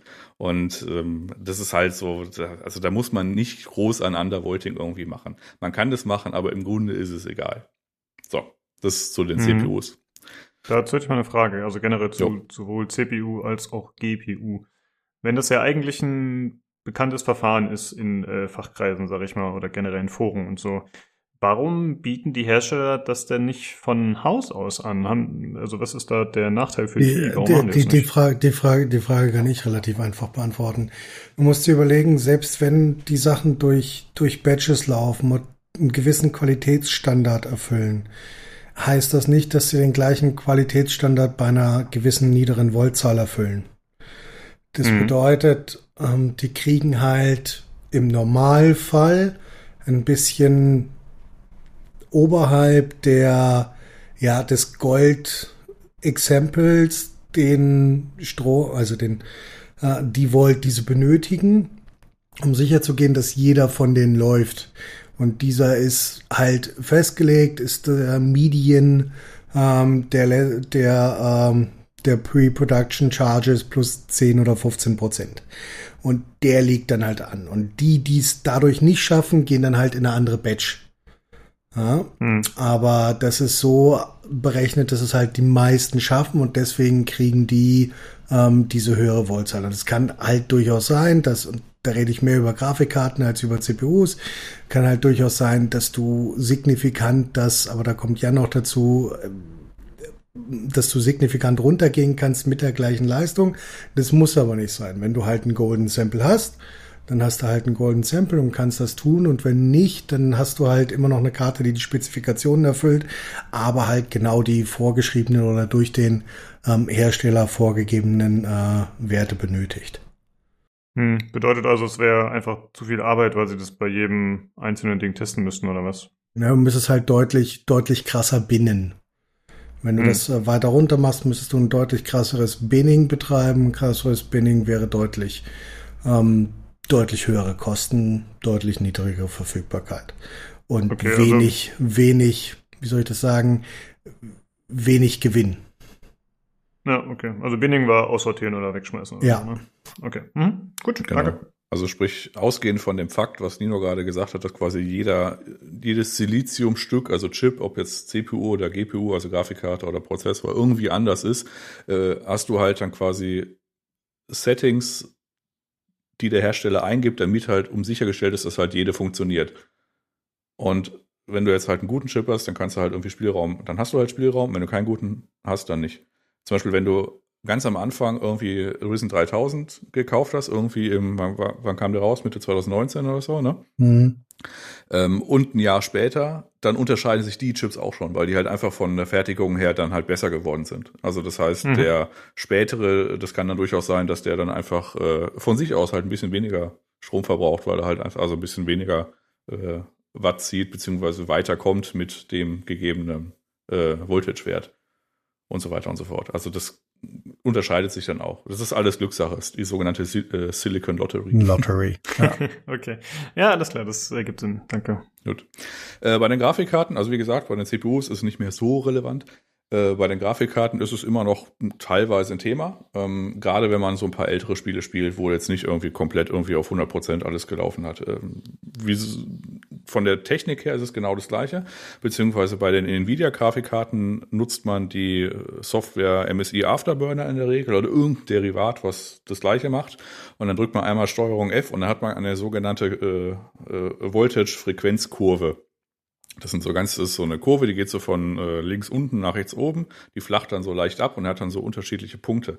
Und das ist quasi das, was in der Karte hinterlegt ist, wie viel, also bei wie viel äh, Spannung die wie viel Megahertz quasi anlegt. Und äh, vom Grundsatz her. Und dann kommt halt noch Boost 2 bzw. 3.0 dazu. Und da kann man das theoretisch machen, beziehungsweise das letzte, wo ich es dann tatsächlich getestet hatte, also 3000er Serie habe ich nicht, aber das ist jetzt in 2070 super. Wenn ich da quasi die Kurve parallel um 100 MHz nach oben verschoben habe und dann gekappt habe bei 900 Millivolt, kam ich ungefähr daraus, was die Karte Stock geleistet hat. Mit dem Unterschied, dass er aber so 60, 70 Watt weniger verbraucht hat. Und das ist dann einfach so ein, ja, so ein Tuning, Tweaking, was man halt machen kann wenn man denn da Bock drauf hat. Man kann es auch lassen. Das ist halt einfach ja. nur, wenn man da irgendwie Bock drauf hat, das irgendwie rauszufinden und dann irgendwie da ein bisschen Spaß dran hat, dass die Grafikkarte halt dann äh, A nicht so viel verbraucht und dementsprechend, das ist eigentlich mein Kernpunkt, dementsprechend halt auch nicht so laut wird. Und äh, ja, und dann kann man das halt so ein bisschen vor sich hin tweaken. Wie gesagt, da kann ich einen Screenshot einfach mal machen, falls man sich das auf der Tonspur jetzt nicht vorstellen kann. Ja, ich meine, Haupt, Haupt, Haupt äh, Pluspunkt ist halt die geringere Hitzeentwicklung im Gehäuse. Also der Stromverbrauch, glaube ich, wird wenig Leute interessieren, aber dadurch, dass du halt weniger ähm, ähm, weniger Leistungsaufnahme hast, äh, bei gleicher bei gleicher Spieleleistung oder bei gleicher äh, Grafikleistung hast du halt einfach eine geringere Hitzeentwicklung im Gehäuse und kannst da vielleicht was anderes machen. Das ist für die meisten Leute wahrscheinlich eher interessant als ähm, ja die Einsparung äh, des Stroms. Ja, okay. Ähm, ja, Jan, bei dir ist das ja, glaube ich, schon ein Thema, was dir sehr am Herzen liegt. Ne? Also ich glaube, das ist dir immer sehr wichtig, dass du da äh, noch rumtweakst und das zumindest für dich selbst dann optimierst, ne?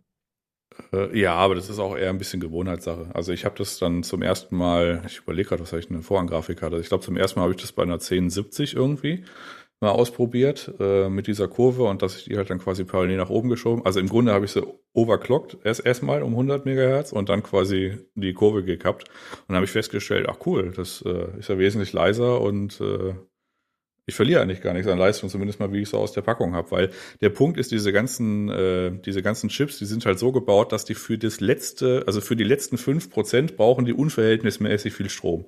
Und wenn man, hm. also bei diesen in meinem Fall diese 1070 oder die 2070 Super, da war es tatsächlich so, wenn du die einfach bei 900 Millivolt gekappt hast, dann kam die Leistung exakt darauf hinaus, wie sie aus der Packung kam. In der Regel ist es aber so, wenn man das dann quasi übertreibt und die äh, quasi die Kurve dann noch äh, früher kappt, dann schmeißt man natürlich Leistung weg. Aber du ähm, schmeißt nicht so viel Leistung weg, dass es äh, furchtbar relevant wäre, wenn du es halt irgendwie mit dem Augenmaß machst. Also für die letzten 5% an Leistungsplus verbrauchst du unverhältnismäßig viel Strom. Wenn man dann einfach sagt, okay, die letzten 5% ist mir auch egal, Hauptsache die Karte ist einigermaßen leise, dann kann man das schon machen. Aber das ist, äh, wie gesagt, da muss man Bock drauf haben. Das ist jetzt nicht so. Diese undervoltigen Leute, es ist so ein bisschen wie die Veganer, also das heißt, die erzählen einem immer davon. Ne? So, ja, ja, ist also eine Grafikkarte schon mal undervoltet? ähm, aber es ist halt einfach ein, ein spannendes Ding, was man halt mit seiner Grafikkarte machen kann. Ja, ja, ist auch sinnvoll, wenn man Bock hat, sich da ein bisschen äh, mit zu beschäftigen. Mir ist es eindeutig too much. Also du hast es ja quasi für mich gemacht bei der GPU, war ja auch irgendwie notwendig, weil ich ein bisschen Probleme hatte mit der alten. Aber äh, nee, da hätte ich echt gar keinen Nerv zu. Ja, also ich habe noch zwei Sachen. Also das eine ist, äh, ich hatte mal einen, äh, einen Kumpel, der hat eine 1060 gehabt und äh, der hatte aber also der lebt in Zypern und da ist jetzt nicht so, du kannst jetzt nicht irgendwie da hingehen und äh, dir neue Hardware kaufen. Einfach, ne? Das ist halt einfach der, mhm. weiß nicht, der muss da komplett über die, über die Scheißinsel einmal rüber.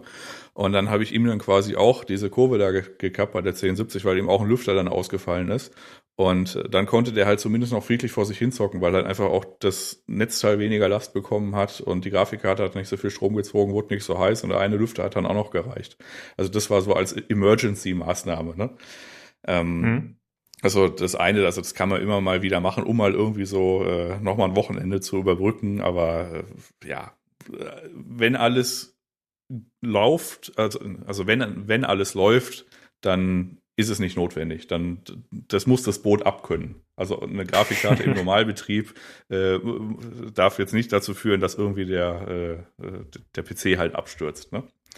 Hm. Ähm, Eins noch, bei AMD ist es ein bisschen anders. Die haben ja quasi, äh, da braucht man keine Drittsoftware drüber, die haben alles in ihrer Treiber-Suite mit drin.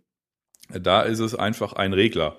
Und das ist ein Voltage-Regler und der zeigt auch eine Voltage an, also sprich irgendwie sowas wie, ich habe jetzt eine 6900 XT, also irgendwas, ich glaube, was ist so ein 1175, glaube ich, als maximal.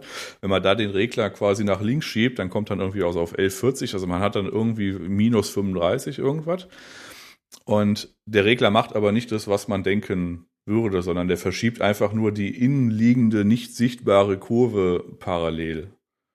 Und also wenn man da irgendwie einen Voltage-Wert einstellt, dann, also im Grunde kann man sich den ignorieren. Also da kann irgendein Wert stehen. Das könnte auch irgendwie, weiß ich nicht, Bananen sein oder Igel oder keine Ahnung was.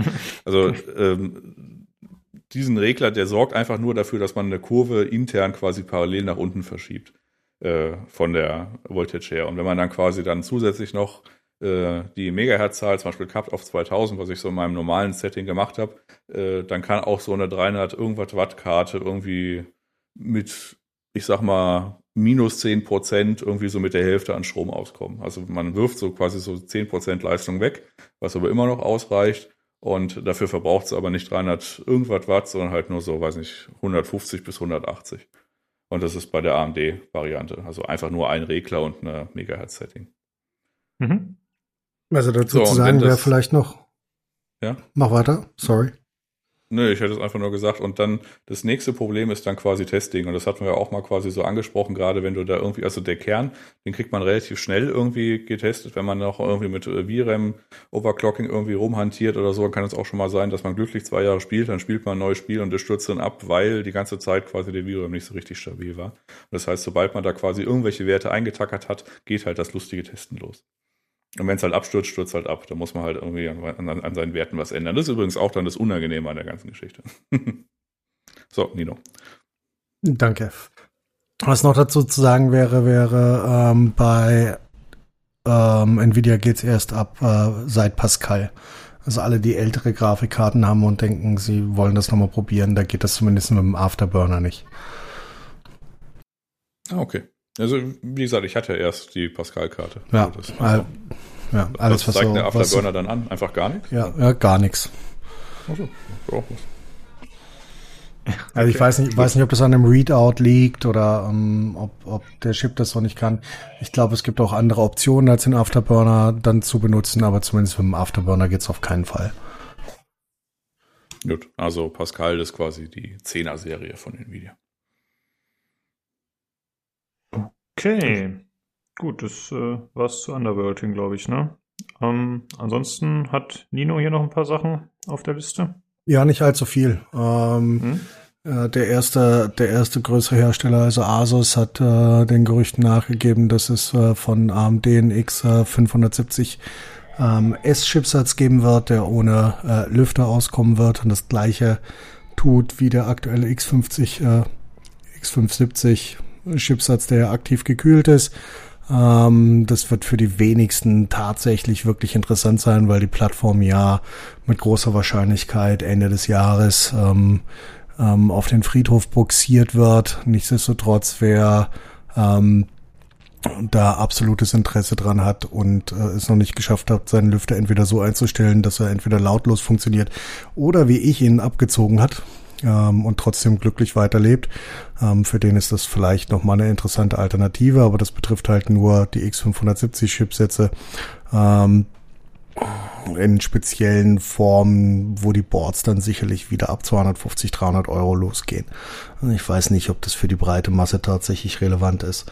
Ähm, ansonsten habe ich nur noch mein äh, Sennheiser Angstkauf, den ich äh, vor drei Wochen beschrieben habe, ist endlich angekommen. Und ich sitze hier mit meinem hervorragenden Headset und höre eure lieblichen Stimmen durch dieses und bin sehr erfreut. sehr gut. Ja, okay. Dann. Äh, äh, ne, warte mal hm. eins noch. Ähm, also hier bei dem äh, X570S-Chipsatz, das ist ja auch so ein bisschen das Mysterium gewesen, als der normale, also ohne S, damals eingeführt wurde, wieso der eigentlich quasi zwangsläufig irgendwie einen Lüfter hat. Das hat man quasi, ich weiß nicht, ob ich da schon dabei war, aber das wurde mal immer so. Also die Hardware-Welt hat dann sich immer gefragt, warum eigentlich? Weil es gab ja auch schon vorher Chipsätze, die haben teilweise 30 Watt verbraucht. Also irgendwelche Intel P, weiß nicht, 55 oder 35 oder so. Oder gerade die, nee, nicht die P, aber die X-Sachen, die haben ja noch mal mehr äh, verbraucht. Dann hat sich jeder mal gefragt, wieso jetzt eigentlich so, weiß nicht, drei Gramm Alu da drauf und dann noch ein Lüfter dazu. Und jetzt ist quasi jetzt die Variante dass man jetzt diese Iteration dazu nimmt, okay, wir machen jetzt quasi Bretter jetzt ohne diese aktiven Lüfter. Das ist schon immer ein bisschen verwunderlich, dass das jetzt quasi so am Ende des Lebenszyklus dann nochmal so um die Ecke kommt, dieser Nachklapp. Aber naja. Ja, sehe ich genauso. Vor allen Dingen, wie gesagt, ich benutze mein Board seit locker sieben Monaten mit äh, ausgezogenem, ausgezogenem Lüfter. Und ohne Probleme macht bei mir, obwohl ich halt ein Airflow optimiertes Gehäuse habe, macht es am Ende einen Unterschied von, von sieben Grad, der mich jetzt bei einem äh, Chipsatz relativ wenig interessiert. Mhm. Okay, dann äh, haben wir es jetzt aber, oder? Hattet ihr noch irgendwas? Jetzt haben wir es. Ja, ja wir haben es, ja. Also wie gesagt, dieses ganze Thema ist auf der Tonspur unfassbar, also hier mit Undervolting, ne, ist auf der Tonspur unfassbar beschissen irgendwie rüberzubringen. Wenn irgendjemand tatsächlich sich in das Reddit, Rabbit Hole irgendwie stürzen wollen würde, äh, dann einfach kurz anhauen, gibt genug Threads auf, weiß nicht, PC, Games Hardware, Computer Base oder so, wo das alles erklärt wird mit irgendwie Videos und irgendwie Grafiken und so weiter. Mhm. Nur jetzt ja. habt ihr das zumindest mal gehört. Ja, das stimmt. Äh, ja, ansonsten äh, danke für das Feedback, Vanity. Und äh, wie Jan schon gesagt hat, kannst du ja gerne zu dem OLED TV nochmal was schreiben, was da ein Problem sein könnte. Ansonsten äh, würde ich sagen, hören wir uns dann nächste Woche wieder in alter Frische zum Hardware-Teil, Jungs. Macht's gut. Tschüssi. Reingehauen.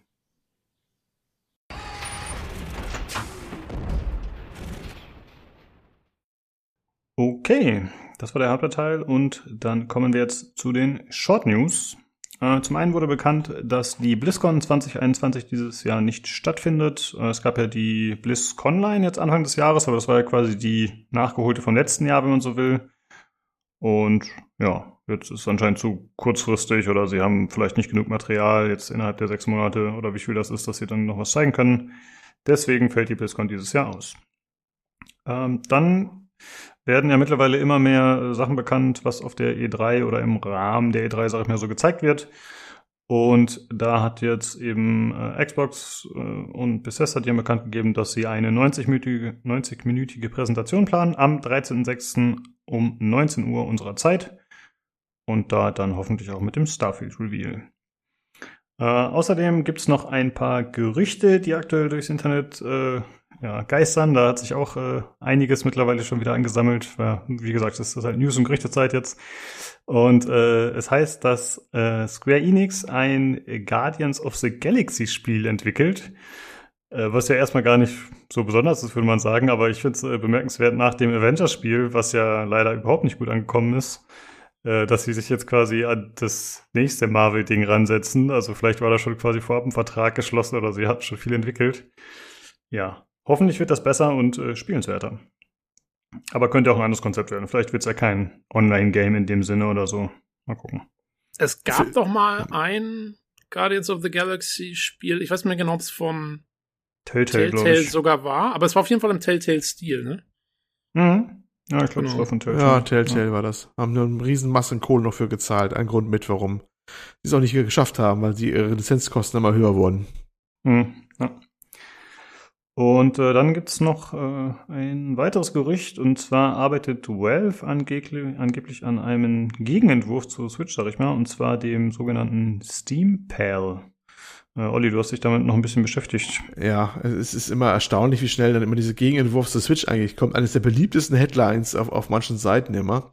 Also, ja, also es, es geht eigentlich jetzt darum, äh, ein Trag, also da sind so mehrere dabei, dass man eigentlich einen tragbaren PC entwickelt, der so ein bisschen Switch-Form ist. Das ist eigentlich kein neues Thema. Den gibt's von diversen Anbietern, äh, Anbietern ja schon länger durchaus. Ne, das haben sie schon mehr dran versucht. Es hat nie so abgehoben, im großen Maßstab das Thema.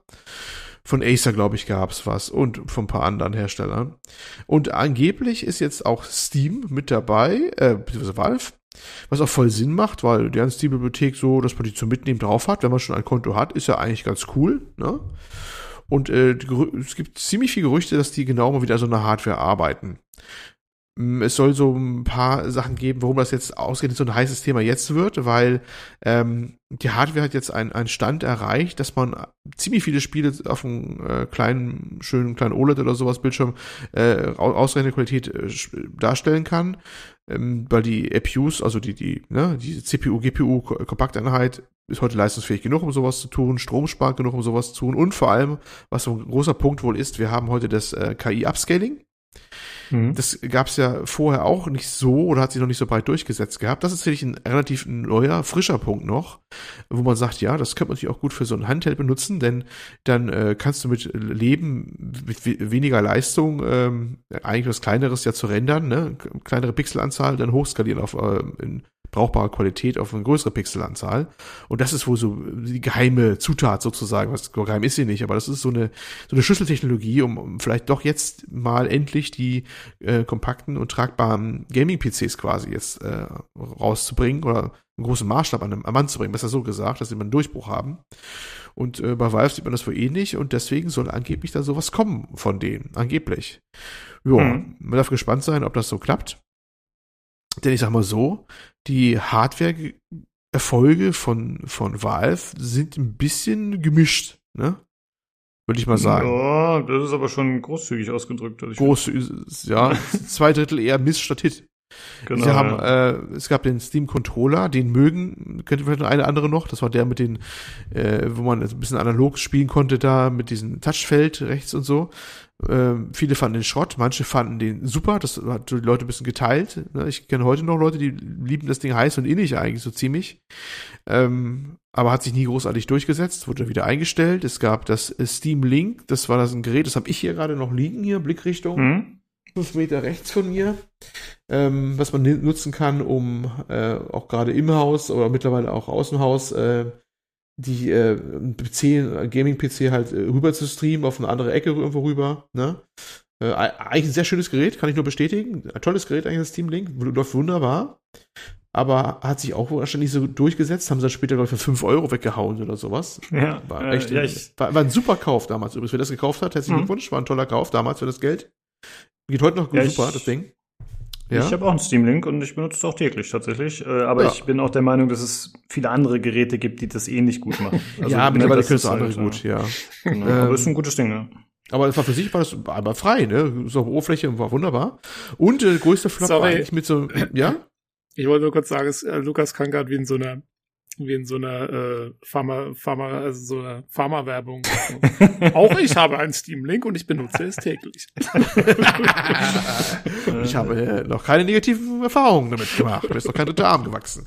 Neun ähm, von zehn Gaming-Podcastern empfehlen Steam-Link. okay, nachdem wir auch das geklärt haben. Äh, was nicht neun von zehn Gaming-Podcasts empfehlen, ist wahrscheinlich die, wie hießen sie, Steam Machines?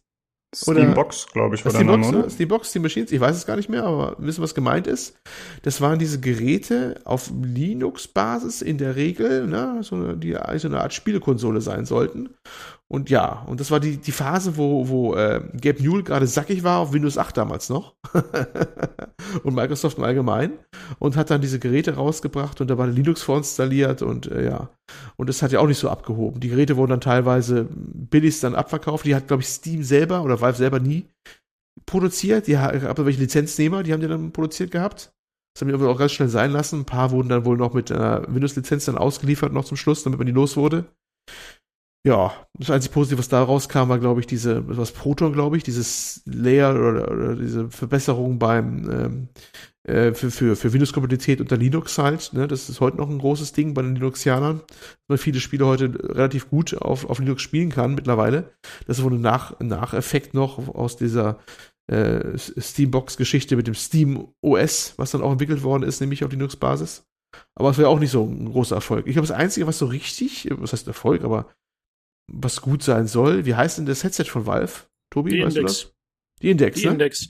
ja. Genau. Das war eigentlich so ihr größter Erfolg und das ist für mich auch so das Einzige, wo ich sage, deswegen bin ich jetzt nicht komplett schlechter Dinge, äh, was diese neue Geschichte angeht, weil das Index war immerhin auch ihr letztes Hardware-Gerät, was sie so rausgebracht haben und das ist eigentlich ganz gut gelaufen. Also vielleicht ist da ja ein Aufwärtstrend zumindest erkennbar bei Valve. Hm. Ja, ja wäre cool. Also ich bin auf jeden Fall neugierig auf so ein kleines System, wenn das denn kommen sollte. Also interessiert mich schon. Ich auch. Also ich fände ich sogar ganz cool. Ich meine, meine Steam-Bibliothek ist riesig, muss man einfach mal sagen. Da hat sich im Laufe der Jahre wirklich viel angesammelt durch die ganzen Sales und hast du nicht gesehen. So ein Ding zum Mitnehmen wäre schon irgendwie ganz geil, ne? Also ich könnte es jetzt auch anderweitig ja anders haben, von anderen Herstellern schon im Prinzip, aber mal sehen, was die an, an, an Besonderheiten da rausbringen. Obwohl ich befürchte, es wird wahrscheinlich nicht billig werden. Aber mal gucken. Mal sehen, was da rauskommt. Also da bin ich schon gespannt ein bisschen drauf. Hm, ja, also bezüglich des Preises, ich meine, die einzige Alternative, die mir jetzt aktuell bekannt wäre, wäre ja die Switch. Und da kann man ja sehr viele, zumindest der Indie-Spiele von Steam, dann auch mittlerweile jetzt äh, ja, über Nintendo kaufen. Aber die sind ja echt nicht günstig und ich glaube, selbst wenn das Gerät ein bisschen teurer ist und man hat noch keine Switch, dann könnte man halt immer noch überlegen, okay, das, das zahlt sich schon aus relativ schnell, weißt du, wenn man ja die Bibliothek weiter nutzen kann, gehe ich ja mal stark von aus. Ja. Hm. Ja, gut. Äh, dann Jo. danke für den kleinen Überblick. Und äh, du kannst eigentlich äh, direkt weitermachen. Und zwar gab es ja die State of Play, wo jetzt zum ersten Mal Gameplay wirklich und auch mehr Material zu Horizon Forbidden West gezeigt wurde.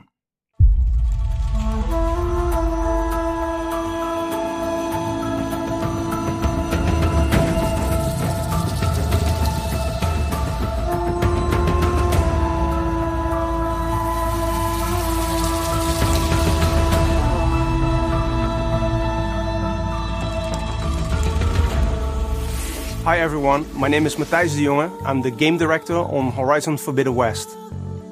Last year we revealed our ambitious new project, and since then the team has continued to make great Ja, progress on the development ähm, of the game. Großes Ding, ne? Das war jetzt echt mal, mal was Schönes wieder, was sie gezeigt haben. Äh, ja, Horizon. Ähm, Tobi und ich haben ja schon den Vorgänger gefeiert, ne? Jo. Mhm. Mhm. Und jetzt war es endlich soweit. Ähm, nach einem eher ja ominösen Trailer wurde jetzt endlich mal äh, auch Gameplay gezeigt. So, zumindest sagen sie das, ne? So direkt richtig mal Gameplay raus von Horizon Forbidden West. Und ja, da haben die ganz schön aufgefahren, würde ich sagen. Was da, da wurde mal so ein bisschen Next-Game-Muskeln wieder gespielt. Ich würde mal sagen, so eines der Spiele, die mal zeigt, was die PS5 durchaus potenziell kann. So nach Ratchet Clank, was ja auch schon ein bisschen was gezeigt hat, ne, was dann so, so geht. Ähm, äh, nur ein bisschen mm, kleiner, kleiner Tropfen der, des, des Wermuts dabei. Der, der Stream war wieder mal, also da haben wir auch ausgiebig bei anderer Stelle noch dann diskutiert, ne, äh, dass die Streams immer so bröselig sind, ne. Das ist immer furchtbar bei den Mhm. Sachen immer. Also, dass die, weil da hast du sowas, was, was in- auch von der Auflösung, von der Brillanz, von den Details lebt und dann immer bei, der, bei diesem Streaming, was immer das auch ist, auch wenn es vorbereitete Videos sind, warum auch immer, schicken die da so einen durchmistigen, komprimierten Stream rüber. Äh, es ist immer zum Brechen, aber naja, gut. Aber spätestens bei der, bei der nachträglichen äh, Aufzeichnung oder was sie dann online gestellt haben, was man nachgucken konnte, konnte man es dann sehen. Grafisch richtig, richtig äh, beeindruckendes Ding mit unglaublich vielen Details. Ähm, die Gesichter, gerade Aloys Gesicht, viel, unglaublich viele so Mikroreaktionen drin, Brillanz drinne da, was, wie, wie, wie Mimik da ist und sowas. Da werden sogar die, die Gesichtshärchen im Gegenlicht immer ganz fein da so, ne, wenn du in die Aufrichtung reinguckst, gerendert oder sowas. Wahnsinn. Also, dass es da abgeht, ist schon, da wird, erwartet uns schon einiges. Ansonsten vom Spielen her, das, was man erwarten konnte im Prinzip, wenn auch jetzt deutlich aufgebohrt, neue Moves hat sie drauf, sowohl im Nah- als auch im Fernkampf, neue, neue Gerätschaften, neue Tools sozusagen, wenn sie sich bewegt und sowas. Ähm, ja, obwohl es im Prinzip genau das gleiche eigentlich wie früher passiert, würde ich mal sagen, so zusammengefasst, ne? Man hat halt so ähm, quasi eine Szene oder Szenen aus dem vermutlich Prolog gesehen, würde ich mal behaupten, weil das Mhm. so noch wohl spielt, das haben wir so mitbekommen, wie sie erst entdeckt, dass sie dann in diesen Forbidden West reisen muss, um eine größere Gefahr abzuwenden. Ne, sie hat ihren, ihren äh, Buddy da gerettet, hier, wer ist er? Äh, Elrond? Ist er Elrond? Wie ist er eigentlich nochmal? Errant, Errant glaube ich.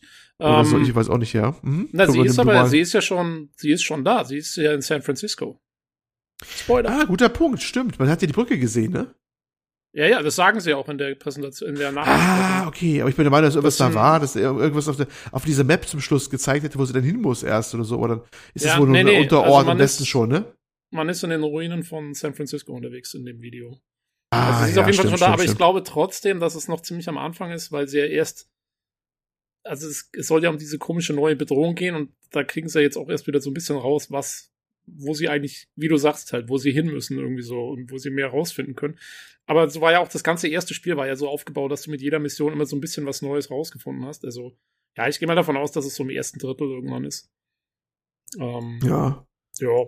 kann gut sein. Aber wenn wir zusammenfassen, was, was war neu? Es gab ein paar neue Waffen, wie Sachen, die was fesseln und verkleben können, wo das eigentlich für mich eher so eine Abwandlung war von dem äh, Fesseltools, die es ja früher auch schon gab. Ne? Also wenn, wenn man die großen Dinos da hat, das ist ja das also Setting nochmal kurz zusammengefasst. Äh, will ja das andere jetzt nicht spoilern, aber das spielt in einer Zeit, wo halt große mechanische Dinos oder auch manchmal kleinere, die die, die Erde bevölkern, ne? Und die äh, meistens meistens feindlich zu den Menschen sind. Ähm, ja, und sie hat halt neue Waffenpaar, sie hat neue Nahkampf-Moves, wo sie auch upgraden kann mit ihrem Stab und sowas, oder zurückschleudern. Sie kann jetzt übrigens Breath of the Wild mäßig so ein bisschen gleiten, ne, wenn sie irgendwo runterspringt, mit so einem quasi eine Art Energiegleiter sieht das aus, wenn sie oben überhält eben kurz. Muss auch irgendein altes Tool sein, das irgendwo gefunden hat anscheinend oder so. Sie kann jetzt tauchen längere Zeit mit einer Atemmaske, wunderschön unter Wasserwelten übrigens, ne? Was auch so nahtlos dann reinging gesprungen, das ist glaube ich neu. Ja? Ja, ich, ich glaube, es wurde gesagt, sie kann unendlich lange tauchen sogar. Also ich glaube, da gibt es Aber dafür hat sie auch diese Masken, glaube ich schon. Genau. Die werden wahrscheinlich hm. relativ viel Unterwasser-Gameplay vermutlich haben. Ähm, das sah auch so aus, weil die, die haben die Unterwasserwelt auch ziemlich stark ausgestaltet, ne? Also mit sehr viel Korallen und so. Das sah schon sehr aus, als ob man sich Gedanken gemacht hat, auch wie die Unterwasserwelt aussieht, weil man die häufiger auch brauchen wird wahrscheinlich. Ja, es und, scheint äh, ja auch äh, ja. so eine Art Stealth-Gameplay unter Wasser zu geben. Also zumindest war das so angedeutet, wo so ein äh, diese Krokodilviecher, Snapmo oder wie sie heißen, die gab es schon im Vorgänger. Ähm, Snapmores, Snapmores, ne? Genau, die, das schwimmt da so vorbei und sie versteckt sich in so Unterwasserpflanzen. So ein bisschen fast wie in, ähm, äh, in den Piraten Assassin's Creed. Da gab es auch so Unterwasserlevels, so war es ähnlich. Ähm, ja, so. Das ist so Riesenseetang, ist es, glaube ich. Genau. Ja. Äh, ja, also ich muss sagen, ich fand es einfach von den Details her Wahnsinn. Also ich, äh, Olli hat schon angesprochen, ne? also es ist einfach eine schöne Umwelt, es ist eine tolle Weitsicht, also wie es auch in dem Trailer damals schon so aussah, aber jetzt sieht man es halt wirklich in-game und man hat, das ist halt recht plastisch, wenn man sieht halt, okay, man kann da noch hingehen, man wird an die meisten Stellen hinkommen, die man vom Weiten sieht und es ist trotzdem schon auch auf große Entfernung recht detailreich.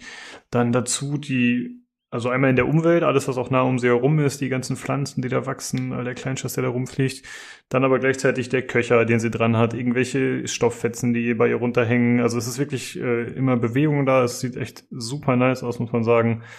Also das ist schon cool. Und auch die Lebendigkeit der Bewegung, dass da halt irgendwelche äh, Vögel rumfliegen. Dann hörst du irgendwie in der Umwelt, ja, äh, keine Ahnung, irgendwelches Gekreisch oder aus dem Dschungel, äh, aus den Bäumen, Baumwipfeln und so. Also es ist wirklich Zucker, muss man echt sagen. Also es ist wirklich, das sieht auf jeden Fall Next Gen aus. Und ich weiß jetzt nicht, ob ich ein Spiel kenne, was ich grafisch besser finde. Also ob ich, ich weiß nicht, wie es mit Last of Us 2 aussieht, ehrlich gesagt. Ob das da nicht auch rankommt und ähnlich gut ist. Fällt euch irgendeins ein, was ihr sonst noch äh, ansprechender finden würdet? Also im Moment eigentlich nicht. Äh, schwierig, also ich bin gespannt, wie Ratchet Clank wird, aber das hat ganz anderen Stil. Das ist schlecht vergleichbar, hm, weißt du? Genau. Aber ja. das könnte auch sehr interessant sein, auch, äh, weil es auch diese Feldstrukturen der, der tierähnlichen äh, ähm, Protagonisten hat. Das könnte bestimmt auch super Details haben auch. Aber andere Grafik, weil es also comic-mäßig ist, die lassen sich schwer vergleichen. Wo ich da auch so wirklich bin, dass man da auch einiges sehen wird, was das Ding so auf dem Kasten hat. Ne? Also das ist, aber mhm. das ist sicherlich schon, was sie da zeigen, finde ich bei, bei Horizon Zero Dawn oder bei dem neuen jetzt, ähm, der Forbidden West, es ist schon Oberliga. Ne? Also die sind da sicherlich ganz vorne mit dabei, um, um technisch mal zu zeigen, was, was das Ding so kann, denke ich mal. Ja, finde ich auch. Ähm, also mir, wollte ich noch mal. hm? Go on. Ähm, äh, ich wollte nur sagen, äh, mir hat ähm, eigentlich neben der Grafik, was mir wirklich gut gefallen hat, ist, äh, dass, äh, wie Olli sagt, also dass das Gameplay ähm, so wie es jetzt gezeigt wurde, im Prinzip sehr ähnlich geblieben ist zum alten, aber sie halt an so Feinheiten verbessert haben, die, glaube ich, dann wirklich was ausmachen im Spiel. Also der, dass sie den Nahkampf, dass der diese neuen äh, Möglichkeiten hat, das ist schon mal gut, weil der war vorher extrem rudimentär. Da scheint jetzt wesentlich mehr drin zu stecken. Ja, ja. ja. Ähm, und auch äh, dieser Gleiter, den nutzt sie ja dann auch im Kampf irgendwie, ähm, um, um quasi die Viecher dann von oben anzugreifen und so. Also da hast du mehr Möglichkeiten und äh, dann hat sie noch so ein, so ein so eine Art Greifhaken, mit dem sie sich hochziehen kann, fast so ein bisschen Just Cause-mäßig. Ähm, ja, also da haben, ich glaube, dass das genau die richtige Art und Weise ist, es fortzusetzen. Also äh, nicht alles umschmeißen, aber halt hier und da immer an den richtigen Stellen ansetzen, um was dazu zu machen. Das finde ich cool. Mhm, wenn andere ja. vielleicht auch kritischer, andere vielleicht auch kritischer sehen, manche werden dann vielleicht auch wieder sagen, ja, macht ja auch nichts wirklich neu, ist nur äh, eine Iteration des Gleichen, aber ich glaube, das wollten sie in dem Fall, also, das wollten sie da auch machen. Ne? Das ist halt das, das äh, beliebte Horizon nochmal noch besser und noch schöner, das soll es schon sein. Das muss ja, ich mal überraschen lassen. Also ne? wenn, wenn sie noch eben diese Unterwasserwelten haben und so, ähm, da ist, also ich glaube schon, dass da genug Neues drin sein wird. Ja. Übrigens auch die Musik kam mal wieder so vor mit dem typischen Horizon Sound. Das hat ja auch so ein eigenes Thema gehabt, ne? Da haben wir so ein bisschen wiedererkannt. Das könnte auch episch werden wieder. Die Musikuntermalung könnte klasse sein. Und ich bin auch gespannt, wie sie den Rest, äh, der, in dem Fall der PS5-Fähigkeiten einbinden mit dem 3D-Sound. Wird spannend sein. Und ähm, bald, ne, viel Bogen wieder im Einsatz, wie die Trigger benutzt werden von der PS5. Die hat ja dieses Feature, dass hm. du da gegen äh, hältst und so. Das ist ja äh, gut, habt ihr jetzt, wenn ihr keine PS5 hattet, bisher noch nicht erlebt wahrscheinlich, ne? ähm, Flex, ja, äh, okay. muss ich einfach mal kurzer flexen. Und, äh, ne? äh, das ist wirklich, äh, das ist, das ist wirklich, wenn man das mal so gespielt hat bei dem Astrobot, der mitgeliefert hat oder sowas, ähm, was wie das Ding stramm gegenhalten kann auf dem Trigger, wenn du da versuchst, einen Bogen zu spannen oder sowas und die Information quasi über die Trigger mitteilt und sowas, ist schon beeindruckend. Bin gespannt, wie sie das äh, dann auch machen, da machen werden. Ne, das bietet sich eigentlich an, gerade bei dem Titel das zu machen. Also ich denke, das könnte in der Richtung äh, schon beeindruckender Titel werden. Wenn ich eins also ich will, ich will habe, nur, ich ja? will nur sagen, dass deine, deine Spitzen gegen die PC Master Race, die äh, triggern mich. har, har. Na, also wollte ich jetzt einfach nur loswerden. Äh, was, was mir negativ vielleicht aufgefallen ist, ähm, was ist negativ, aber das, naja, man hat noch ein bisschen gemerkt, dass es zwar irgendwie Gameplay war, aber schon ein bisschen, man hat wieder mal nach Skript gespielt. Es, ja. gleich, gleich zu Anfang eine Szene, wo sie äh, einer Übermacht eigentlich so begegnet von, von äh, Dinos, die ich so als Übermacht direkt noch gar nicht so erkannt habe. Und sie, also ich hätte als Spieler, als normaler Spieler anders reagiert, wahrscheinlich da in dem Falle. ja. Ich musste auch so lachen, weil sie noch so, sie, also sie hat ja wahnsinnig viele so Kommentare auch, ne, wieder. Also ja. Wie im ja. ersten Teil, aber auf, auf, auf Steroids. Also nochmal ungefähr gefühlt 20 mal so viel, wo man sich auch fragt, was geskriptet ist. Und in dem Fall war es, äh, wie du sagst, also es war so, sie, sie, sie sitzt noch so in ihrem typischen hohen Gras und meint noch so, oh, uh, lots of machines here. I really have to be careful. Und dann geht sie direkt zwei Schritte raus und steht vor so einem Ding. äh, ja, durch Zufall, ne? Ja, ja, ja. ja. Und dann flieht, flieht sie und ich, ich wundere mich auch, und ich dachte erstmal Gedanke, den ich wirklich beim ersten Gucken schon hatte, woher weiß sie jetzt oder der Spieler jetzt, welche Richtung sie jetzt laufen muss. Weil in dem Augenblick fand ich noch überhaupt kein Hinweis da war. Also zumindest nicht in der UI, die ich gesehen habe. Ne? Und sie ist dann mhm. halt da lang und darüber lang gesprungen und da so einen Weg gegangen und da einen Weg gegangen und sie lässt auch noch passende Kommentare noch ab dazu, also die Spielfigur jetzt, ne? Wo ich mir so denke, das ist ein bisschen weird. Also die Kommentare klingen so ein bisschen wie so eine, wie du eigentlich im Rahmen einer entweder sehr streng geführten oder geskripteten Sequenz hast, ne? Ähm, ich kenne das so ein bisschen so vielleicht, das wäre so eine Sequenz gewesen, zum Beispiel bei den Tomb Raider Reboots, wenn du da irgendwo lang rennst, alles bricht zusammen, oder bei Uncharted hast du es auch, wo du aber nur einen Weg langlaufen kannst und dann äh, lässt die Figur halt Kommentare dabei ab beim Langlaufen oder sowas, wenn gerade Action ist. Aber da hast du ja eigentlich eine Open World und hast ja keinen geführten Weg eigentlich. Und ich habe gefragt, wie, wie machen die das jetzt? Und wie, woher weiß der Spieler jetzt, dass er da langläuft? Und das äh, dann darüber und ja klar, da zeigen sie zwar auch kurz wieder einmal so diesen, äh, mit ihren, äh, wie heißt das Ding, ihren Scanner da ihr Earpiece, was immer hat. Wie hieß das Ding nochmal? Der Fokus? Fokus, der Fokus. Äh, einmal scannt und der zeigt jetzt neuerdings auch so äh, Punkte an, wo man hochklettern kann und sich hochziehen kann, ne? Und dann klettert sie auch so hoch, geht quasi in die dritte Dimension nach oben nochmal rein, und, um, um wegzuklettern vor ihren Angreifern. Ähm, was ich weiß ich nicht, ob ich in der Situation auch gemacht hätte und dann von da aus dann reinzuspringen ins Wasser, wo das ist, ja gut, das war jetzt eine Szene von vorne bis hinten, die natürlich darauf abziehen sollte, ein bisschen Action zu zeigen und dann schlagartig äh, diesen Übergang, diesen sehr schnellen Übergang in diese Unterwasserwelt zu zeigen, ne? Das wirkte schon arg gekünstelt und ich bin gespannt, ob wir diese Szene auch nur annähernd im realen Spiel so erleben. ja, ja gut, das, ich meine, der, mich, aber ja. Hm. Der Vorspieler, der hat halt schon eine Male gespielt wahrscheinlich, ne? Also gut, aber kann natürlich sein, dass noch angepasst wird. Aber ich äh, gebe dir auf jeden Fall recht, das war sehr durchchoreografiert und es ging auch weiter danach. Also dann gibt's ja immer die Szene, wo du äh, dir so einen Roboter holst als Reittier. Ich glaube, das ist auch neu, ne? dass man sich Dinos einfach mal entern kann. Also und das gab's schon nee, Vorgänger. Das gab's schon mal. Ähm, aber nicht, also das war jetzt zum Beispiel ein neuer Roboter, den sie da reitet. Ja, das war so ein Raptor oder so, ja. Genau. Und äh, dann kommt sie ja damit in die Cutscene rein. Deswegen habe ich mich auch gefragt, okay, wie ist das denn jetzt, wenn man zu Fuß dahin geht? Was passiert dann? Also sagt er, nee, geh mal zurück, hol dir mal ein Dino oder äh, hier, ich äh, spawn dir mal ein Dino unter den Arsch, also keine Ahnung. Und dann ist ja noch der Kampf gegen dieses Mammut, was so ein kleiner Bosskampf ist, wahrscheinlich Ende des Prologs oder so. Und da hat man es auch sehr gemerkt, finde ich. Also es gab halt so eine Wand, wo er sich hinter versteckt hat, oder sie halt dann in dem Fall. Das war dann natürlich eine Wand, die zerbrechlich war. Dann hat das Mammut die kaputt gemacht. Das sah natürlich schön aus. Und dann kam quasi so eine kleine Fluchtsequenz eben mit dem Haken und dem äh, Schirm, was ihr gerade schon angesprochen habt. Und dann hat das Mammut nochmal drei Wände eingerissen. Also es, es wirkte halt alles schon sehr, sehr geplant. Aber ja, Ja. gut. Ist halt so Ja, in diesen ja. Präsentationen. ne? Also ist halt so, ja. Ja, gebe ich mir keine, keine Illusion hin, das war ja auch schon bei. Das machen sie sogar bei, bei Multiplayer-Spielen. So, wenn ich an die, an die diversen Battlefield- und Battlefront-Präsentationen der Vergangenheit denke, wo auch dann die Leute zusammen gespielt haben, es fast schon cineastisch war, was du so einem Multiplayer-Match nie siehst, ne? Mhm. Ähm, ist klar, dass, es, dass das auch das so war. Aber ich bin echt gespannt, ob wir das auch nur annähernd so in der Realität erleben, weil, was mich echt gewundert hat, dass sie auch passende Kommentare, also Eloy jetzt selber Ja. abgelassen hat, wo sie auch die, auch oben geflohen ist, wo ich mir denke, ich weiß gar nicht, ob ich da jetzt nach oben fliehen würde in dem Augenblick und dass sie jetzt auch einen Kommentar da ablässt, der genau zur Situation passt. Das wirkte Ja, schon da bin ich, da bin sehr ich mal Vertical Slice. da bin ich mal sehr gespannt, ähm, weil also diese Kommentare, das war ja schon was, das war im Vorgänger schon so ein bisschen so eine Besonderheit von von Horizon, dass, dass Aloy sehr gerne Sachen kommentiert hat. Äh, dann immer an sehr festgelegten Punkten. Also zum Beispiel, wenn du aus, aus dem Wasser äh, rausgekommen bist, dann hat sie da oft irgendwie kommentiert, dass sie jetzt sich erstmal trocken laufen muss oder irgendwas halt.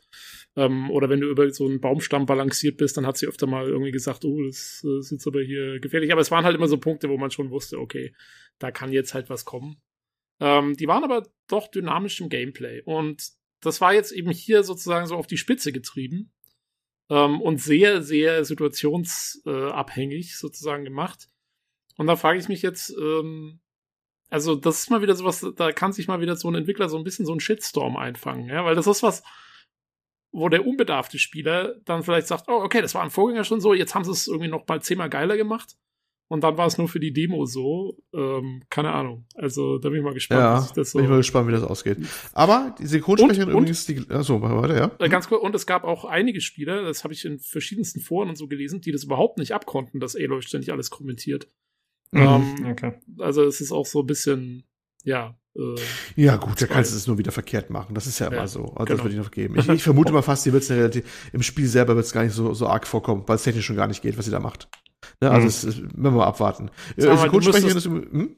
du müsstest sehr viel skripten. Ja, ja, ja. Müsst ihr alle Identitäten, das glaube ich auch nicht.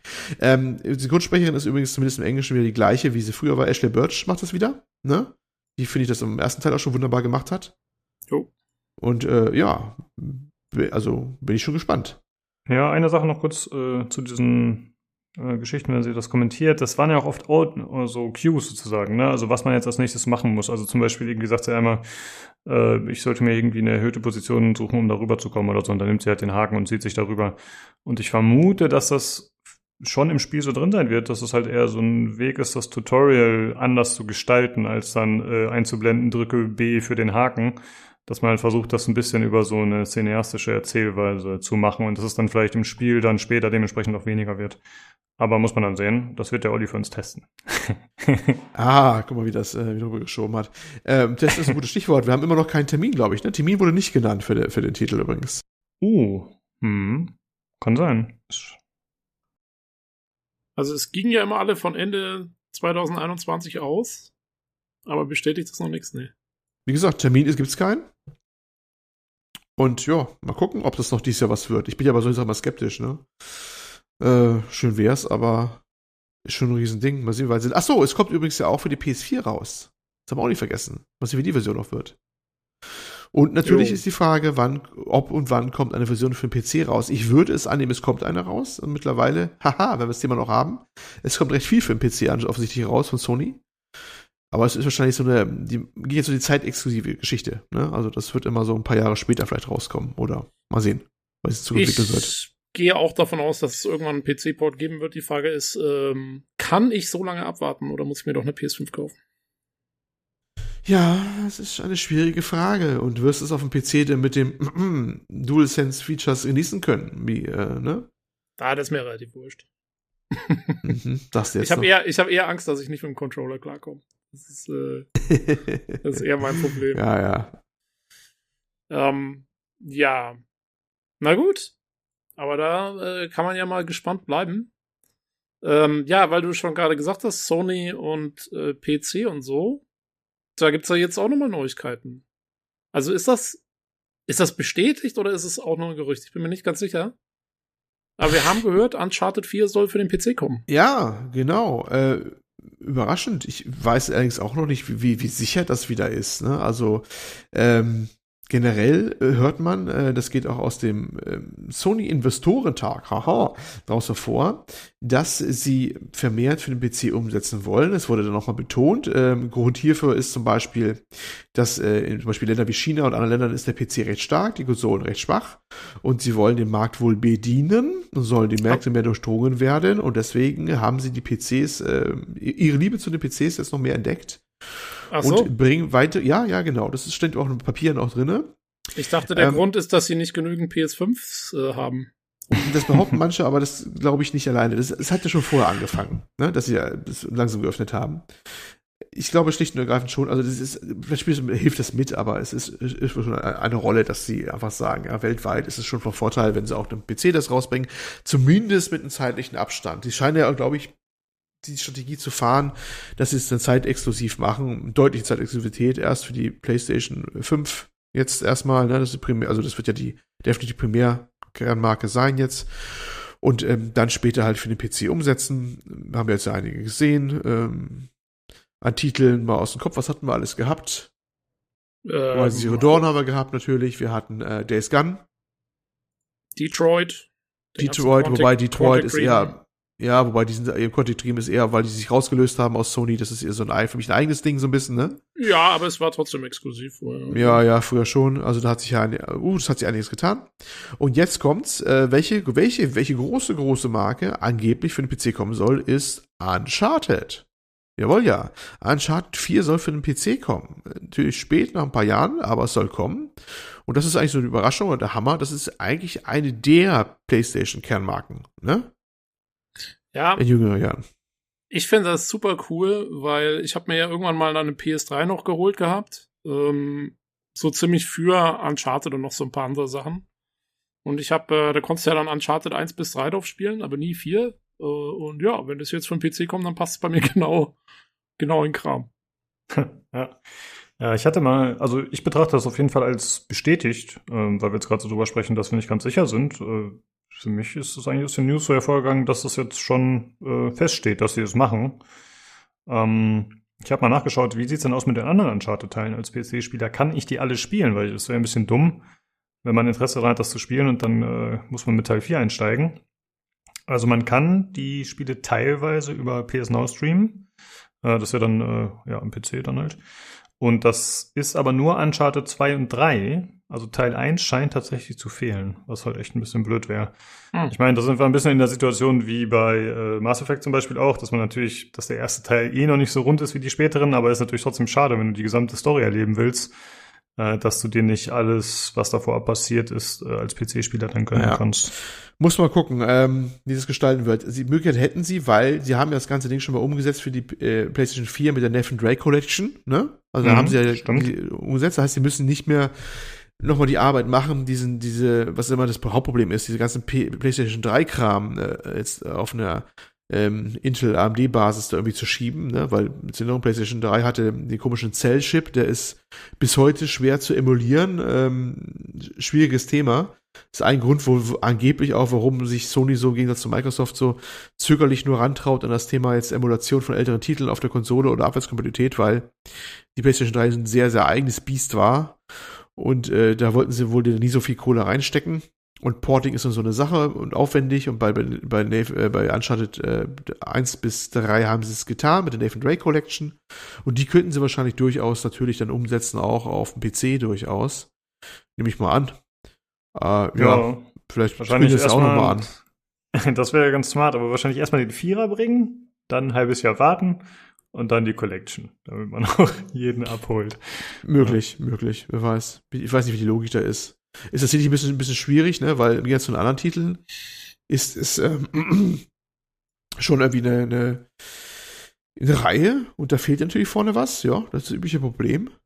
Hat einer von oh, euch ja. den Vierer gespielt? Olli, hast du den Vierer mal Ja, gespielt? habe ich, habe Ja. ich. Äh, ist der, kann man da einsteigen? Weil ich weiß, also in den Zweier kann man relativ gut, glaube ich, sogar einsteigen, wenn man will.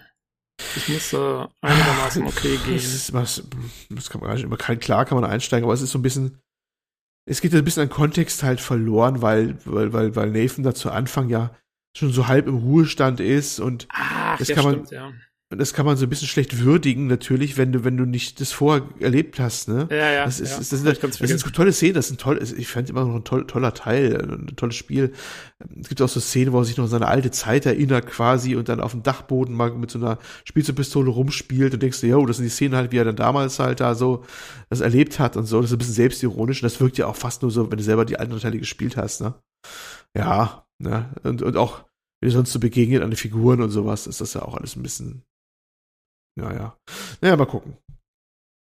Ja, es gibt noch zu erwähnen, es gab ja noch ein anderes Spiel in Uncharted 3, dieses Spin-off, ich weiß den Namen leider gerade nicht, wo man die beiden Damen gespielt hat. Ich glaube, vom Gameplay war es tatsächlich ziemlich ähnlich.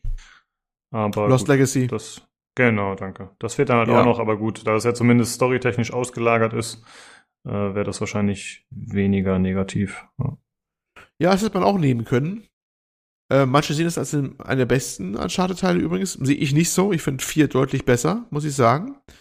Ähm, die beiden Damen, die da spielen, sind ja Figuren aus äh, anderen Uncharted-Teilen, Nebenfiguren.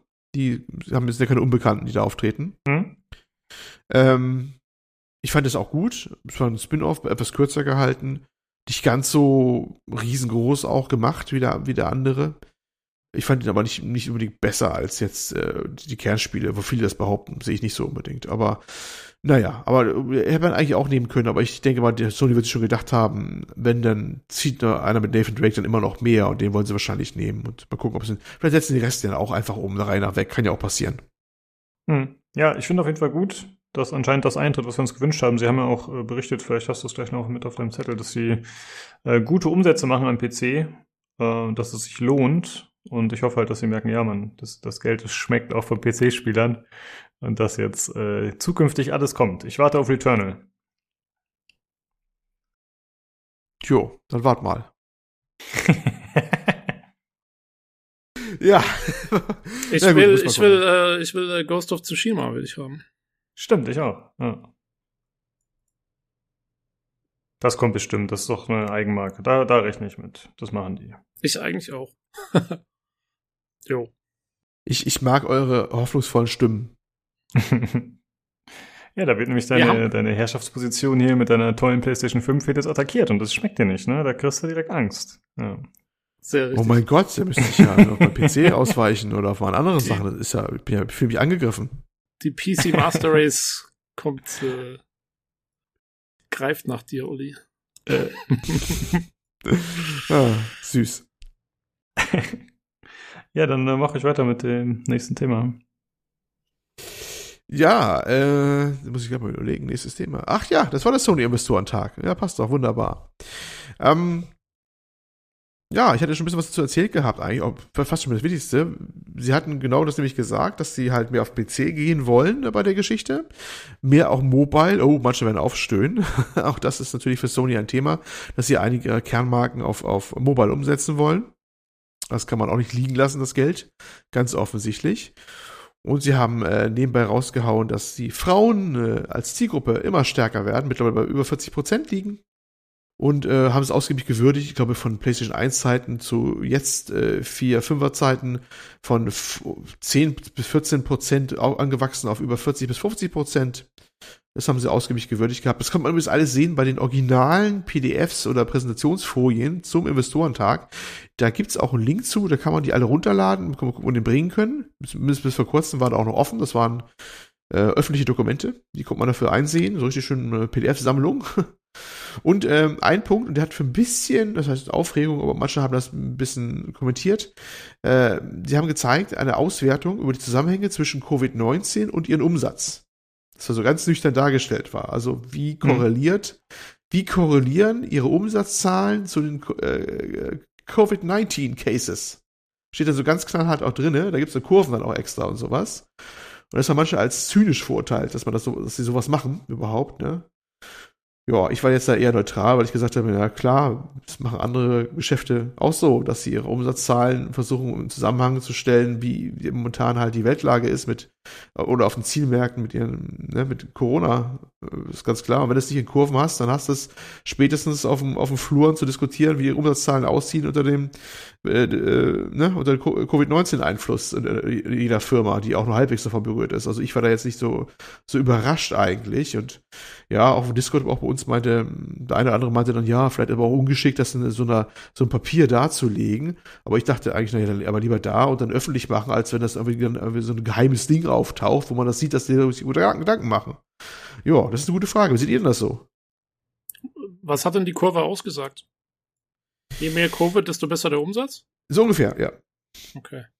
Äh, also zumindest wurde dann, heißt besser war, aber die haben halt einfach die, die, die Kurven gehabt mit den, mit den Fällen und so weiter und haben dann halt versucht, dann die, die andere Kurve zu äh, Abhängigkeit zu zeigen. Ich weiß, ich weiß aus dem Kopf gar nicht mehr, ehrlich gesagt, ob es ein steigender Zusammenhang war oder ob die einfach nur parallel nebeneinander herliefen und über eine Korrelation zu sehen war. Aber man konnte sehen, dass sie halt viel Gedanken darüber gemacht haben. Ich müsste jetzt ehrlich gesagt das Dokument nochmal rausholen, was die, was der, was der Summa summarum dann rausgezogen haben als Fazit.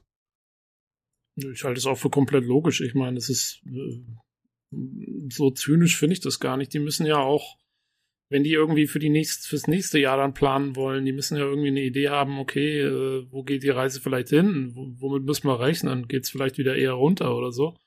Äh, jetzt mal davon ausgehen, dass die wahrscheinlich gute Gewinne gemacht haben werden jetzt äh, übers letzte Jahr, wo alle zu Hause gesessen sind. Und ähm, ja, Mai, also ich meine, das ist einfach nur Datenanalyse. Weiß nicht. Ja, ich habe da nichts dagegen. Ich habe es auch eher nüchtern gesehen. Das, man mag es mal verstörend finden. Es ist immer, ich finde zwar auch, dass ein, ein Teil von mir widerstrebt sich auch immer, sowas in Zusammenhang zu stellen, eigentlich solche, solche Sachen. Aber der andere Teil von mir ist halt dann auch der Nüchterne und sagt, naja, klar machst du das. Was, was sonst, ne? Jo. Also ich finde, das wird erst kritisch, wenn sie anfangen, die Impflaster abzufangen und zu attackieren. Dann äh, ist das ein Problem. Ansonsten denke ich auch, äh, ja, also, wenn einer nein, so spielen sie mit offenen Karten und geben das halt einfach an, so, aber ne, wie Tobi schon sagt, ist halt auch einfach nur eine Analyse. Es ist ja jetzt keine, äh, kein böser Plan, wie sie das äh, weiterhin ausreizen oder so. Wenn einer so ein Mr. Burns-Bild drunter dudelt, dann wird's kritisch. Ja, das ist genau das, was wahrscheinlich viel eingefallen ist, so Mr. Burns Gesicht mit Excellent, ne? Ja. Oder was, was haben wir, gesagt haben wir mal, äh, haben wir mal ausgewertet, äh, wie, wie oft der Podcast gehört wurde letztes Jahr, wie das in, ah. wir sollten mal, Lukas, können wir da mal, können wir mal die Soundcloud-Statistiken mal heranziehen, bitte? Ja, es gibt ich ja Jahresstatistiken, aber wir haben bei äh, Spotify ja. die erste erst bekommen, weil wir noch relativ frisch waren da. Aber ich kann da gerne mal eine kleine Analyse machen. Mach mal eine Wenn das ausfällt, machen wir das dann öffentlich oder wir reiben uns intern die Hände. Ah, sehr gut. Post das in den Orga-Channel. äh, ja, okay. Dann äh, danke dir für den kleinen Überblick, Olli. Sehr gut, dass du dich da ein bisschen reingegraben hast und das für mich übernommen hast. Cool. Dann äh, machen wir weiter mit dem nächsten größeren Reveal. Und zwar kam gestern der Far Cry 6 Reveal, das erste Mal das Gameplay gezeigt wurde und äh, das mit einem Livestream auf YouTube. Äh, Olli, Jan und ich hatten uns hier äh, schön eingefunden im Discord, um das gemeinsam zu schauen. Und äh, ich habe schon zwei Minuten auf dem Bildschirm gestarrt und äh, den Countdown bewundert, der 30 Minuten ging. Und ich dachte mir, ach krass, eine 30-minütige Präsentation? Nice. Dann meinte der Jan irgendwann so, ey, ich glaube, das ist der Countdown, bis es losgeht. Und es war auch so. Die hat dann einfach tatsächlich 30 Minuten ganz frech äh, ja, sozusagen zu spät angefangen, wenn man so will, und haben währenddessen irgendwelche Postkartenbilder äh, von äh, Yara gezeigt, also der Stadt, äh, auf der, der, Insel, auf der das Ganze spielt. Und äh, ja, es ist ja quasi Kuba, auch wenn es nicht so genannt wird, aber es ist halt dieser Bürgerkrieg auf Yara und es geht darum, den Präsident Castillo zu stürzen, äh, der gespielt wird von dem, wie heißt der Kerl? Juan Esposito oder wie er heißt? Hatten wir schon besprochen, ne? Zumindest Esposito, das ist schon mal richtig, ja. Genau. Was du nicht erwähnt hast, ist das Freche aber wirklich, sie hatten für 1830, also 1830 unserer Zeit, glaube ich, das angekündigt, ne? Hm? Dass sie bei 1830 mit dieser Postkartengeschichte eine halbe Stunde lang starten, haben sie uns nicht gesagt. Bei Horizon Zero hm. Dawn war es ja genau andersrum. Die hatten eine Zeit genannt, wo es dann wirklich, glaube ich, richtig losgeht und hatten aber vorher schon den Stream gestartet gehabt mit so einer sehr ähnlichen Geschichte, wo halt quasi wie Menü oder so die Biome live gerendert, aber glaube ich, äh, zu sehen waren. Ne? Also so, so eine Übersicht immer von oben. Könnte aus dem Menü raus sein, gefühlt, aus dem Game-Menü. Äh, das fand ich so wesentlich angenehmer, ne? dass du dann weißt, dass jetzt hier, dann geht's wirklich los. Wenn du vorher einschaltest, bekommst du halt noch ein bisschen was servierter. Aber das umgekehrt zu machen, fand ich frech. Also das da um 18 Uhr geht's los und dann wird erstmal eine halbe Stunde der andere Kram gezeigt. Ich weiß nicht, was das sollte.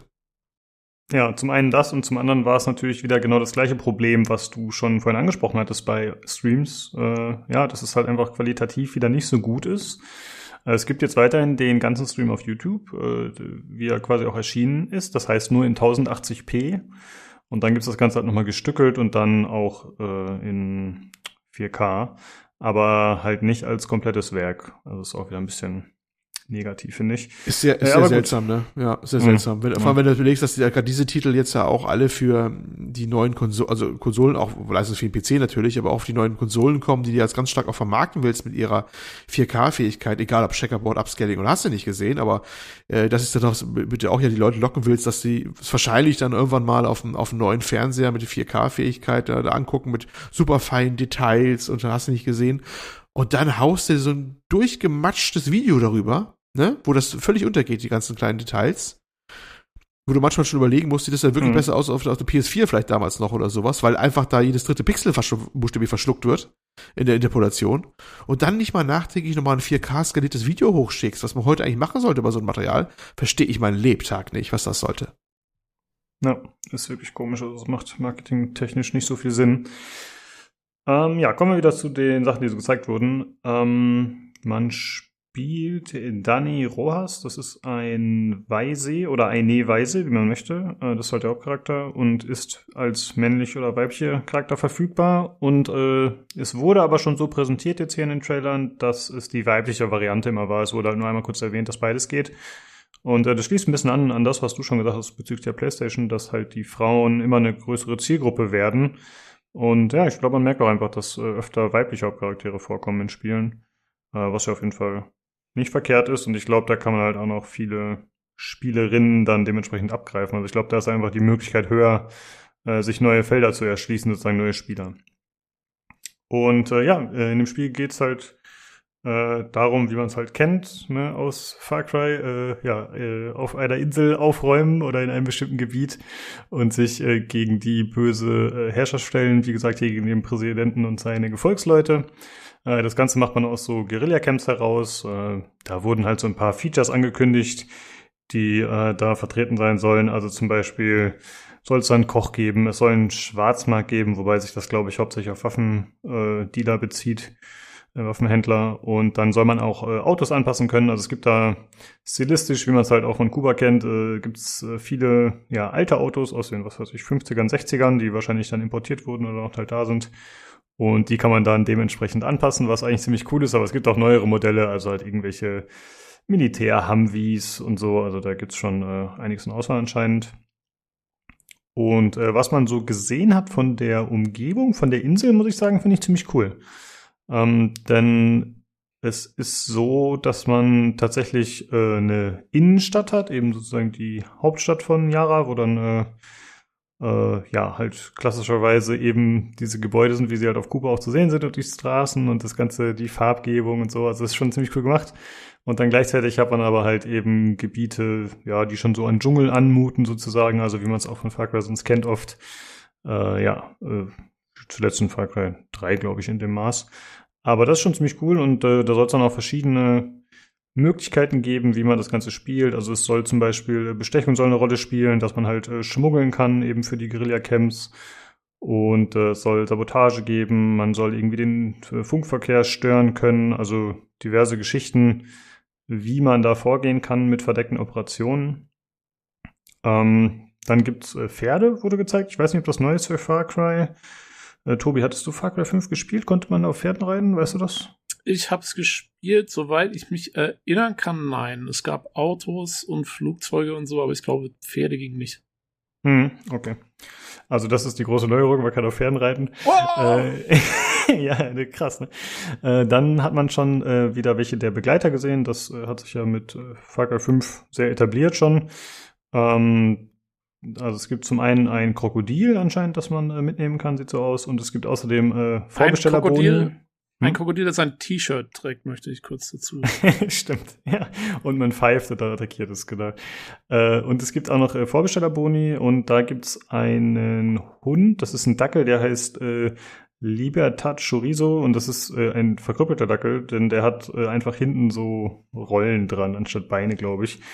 Äh, also äh, etwas skurril, aber es passt natürlich zu dem, wie Far Cry sich eigentlich auch die letzten Jahre schon präsentiert hat, sich halt nicht so ganz ernst nimmt. Und außerdem gibt's noch die Pre-Order-Waffe, die äh, Discos Locos. Das ist so ein CD-Werfer sozusagen. Äh, Ah, das ist wie bei Pre-Order? Far Cry New Dawn, diese, äh, diese Sägen, Sägeblätterwerfer. Und äh, das äh, Verrückte darin ist halt, dass da Macarena läuft. Ja? Also wenn, wenn die CD, wenn du sie noch nicht abgeschossen hast, dann hörst du halt, hey, Macarena, bis du dann schießt. Äh, also auf jeden Fall auch relativ bescheuert, aber ganz witzig. Some very unique, deadly weapons.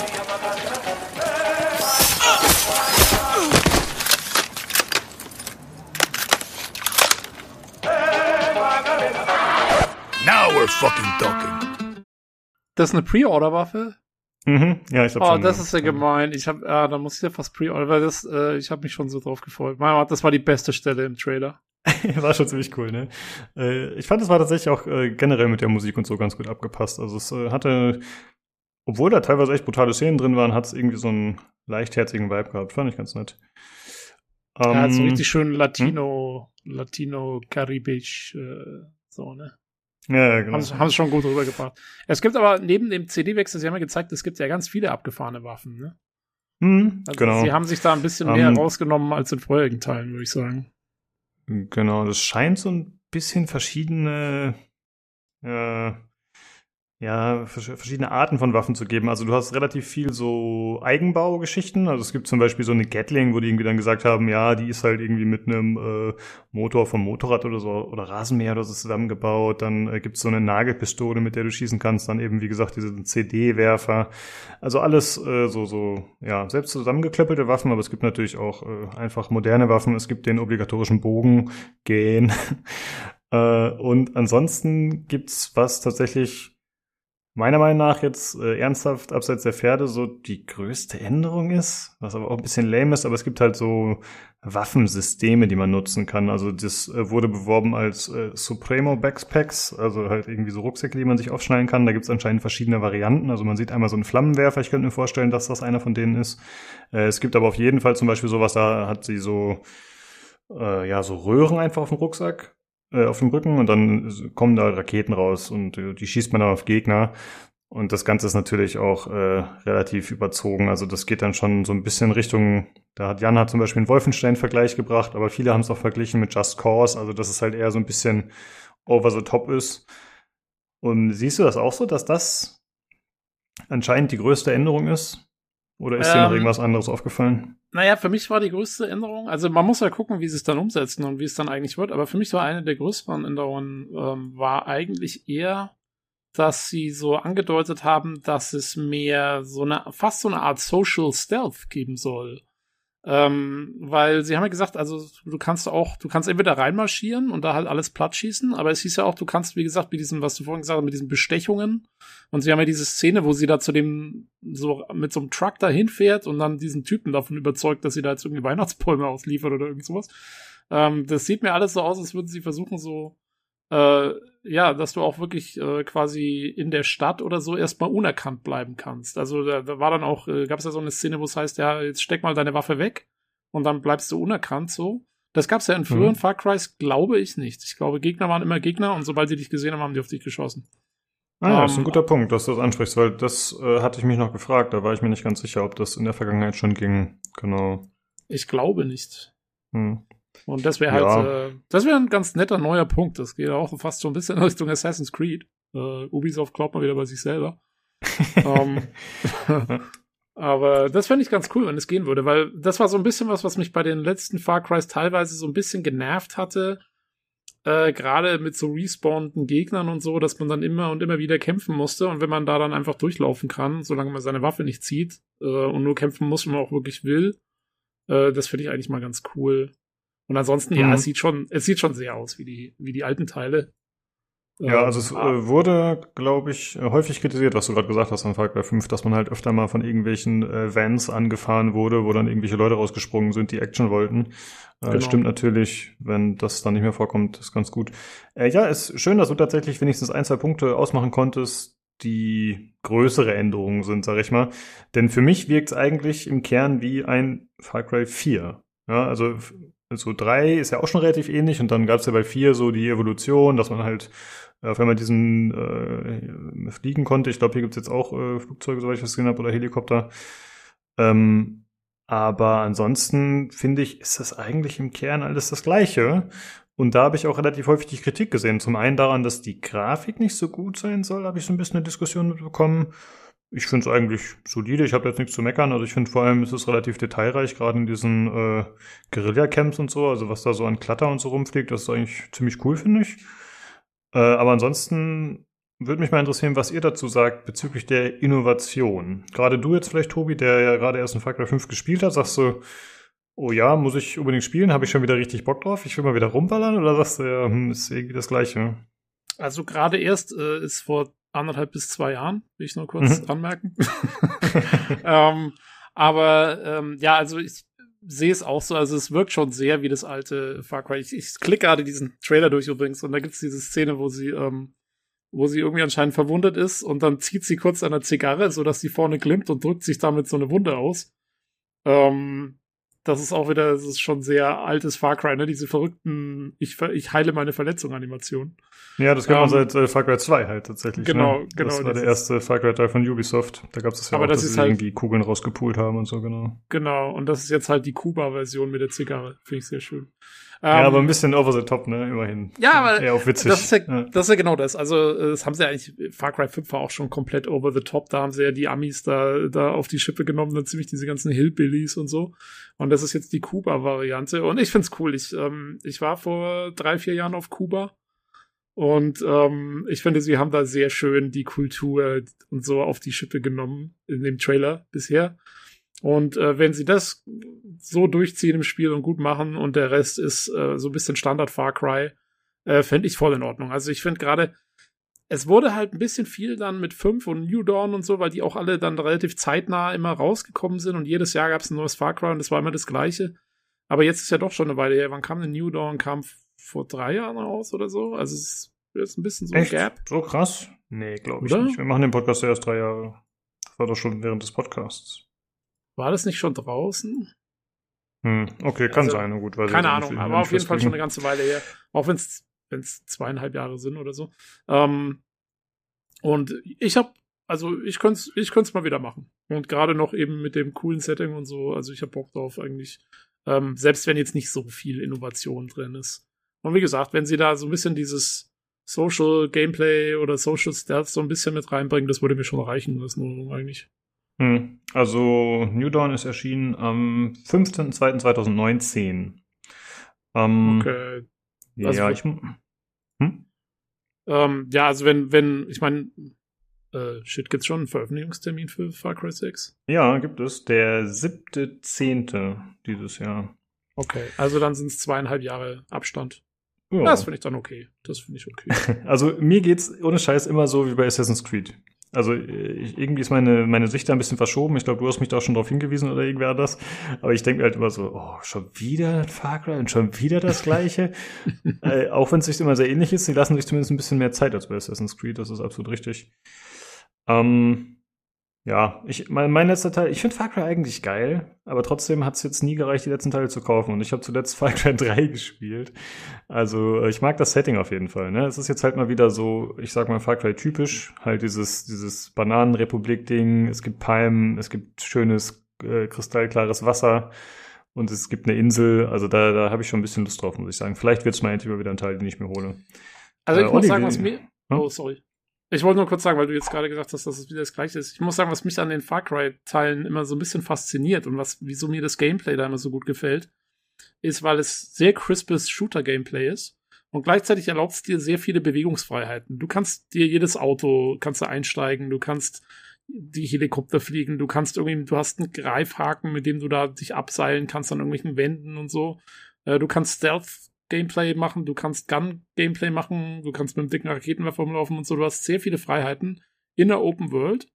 Ähm, und, und das weiß ich daran, also ich weiß nicht, das schätze ich daran immer. Es ist so, dass du, du hast wirklich so das Gefühl, du bist da jetzt drin. Und Ja, es Ja, hat eine. Sandbox mehr oder weniger, ne? Du kannst halt machen, was du willst. ja, aber irgendwie, also ich weiß nicht, ich kenne fast keine andere Spielereihe, die das so immersiv einfach umsetzt. Diese ganzen Bewegungsmöglichkeiten und die Fahrzeuge und so. Dieses aus einem, aus einem Auto einsteigen und wieder aussteigen und so. Und dann bist du irgendwo. Das, das machen die irgendwie gut. Ich weiß nicht, ob es an den Animationen liegt oder so. Irgendwie, das taugt mir da mal besonders gut bei den Far Cry-Teilen. Deswegen freue ich mich Mhm. wieder drauf. Äh, Olli, wie sieht's mit dir aus? Hast du Lust aufs Far Cry? Ist das ein Spiel für dich? Was hast du zuletzt für einen Far Cry-Teil gespielt? Äh, Zuletzt habe ich, glaube ich, das Far Cry Primal gespielt, das war dieser Steinzeitableger. Mhm. Ne? Und ich habe ich hab diverse Far Crys auf meinem Pile of Shame liegen. Zwei habe ich liegen, drei habe ich liegen. Ich habe diese komischen, wie hieß es, diese 80 Jahre Vibe-Dings da mit Neonfarben. Blood Dragon. Diese Blood, Blood Dragon habe ich auch irgendwie auf meinem Pile of Shame liegen. Alle, um, also die umgespielt eigentlich. Ja, deswegen irgendwie weiß ich nicht, ich habe ich weiß es nie lang gehalten, die Dinger. Wo ich es auch nicht schlecht finde per se. Ähm, ja, mal gucken. Ich, ich finde es eigentlich, ich fand bei, bei, bei, beim jetzigen Teil, bis auf die teilweise aber schwachen Gesichtsanimationen, ähm, zumindest bei den normalen Szenen, äh, ich fand die Umgebung äh, ganz, also die, überhaupt nicht schwach, wie die Leute gesagt haben. Ganz im Gegenteil, ich fand die sogar ziemlich geil. Also die Szene im Dschungel mit dem Bogen, wo, wo man den Ausschnitt sieht und die Details mit den Schweißtropfen an der Hand und die, der Dschungel wird gerendert oder Blick über die Stadt sagt cool aus. Das könnte ich mir richtig cool vorstellen, so eigentlich, wie das aussieht, wenn das dann auch mal wirkt und äh, nicht im realen laufend, äh, nicht äh, nach fünf Sekunden schauen, schon im nächsten Gefecht bist, weil da einer gegenspringt oder sowas. Also so gesehen, ja, mal gucken. Also ich fand es gar nicht so interessant aus. Ich erwarte mir jetzt keine großen Neuerungen davon. Ich glaube, das, das machen die auch nicht. Das ist, naja, sagen wir mal ehrlich, die, die, die anscheinend haben sie ja Erfolge damit, das würden sie nicht alle paar Jahre Neues rausbringen, ne? Und es ist, es ist halt schon ein bisschen Serienprodukt. Deswegen äh, versprechen die, glaube ich, auch keine großen Neuerungen und man sollte auch keine großen Neuerungen erwarten, sondern einfach mit gewissen Fortschritten dann halt einen neuen Teil. Und ich glaube, die, Mac die Macarena-CD-Werfer habt ihr schon erwähnt, glaube ich, ne? Ja, genau. Ja, Ja, also, dem- deswegen muss man schon haben. in dem, in dem, in dem YouTube-Video, was ich angeschaut habe, ähm, ich glaube, es war von IGN, ist einer der Kommentare unten drunter ist, ähm, äh, they weaponized the Macarena äh, pre-ordered. Finde ich sehr schön. Ja, stimmt. Schon vorbestellt. Kommt ganz gut hin. Ne? Ähm, ich wollte noch sagen, eine Neuerung übrigens. Oder ist es eine Neuerung? Ich glaube, es ist eine Neuerung. Bin mir nicht ganz sicher. Ähm, Gab es in Far Cry vorher schon äh, richtige Protagonisten, die auch eine eigene Sprachausgabe haben und so?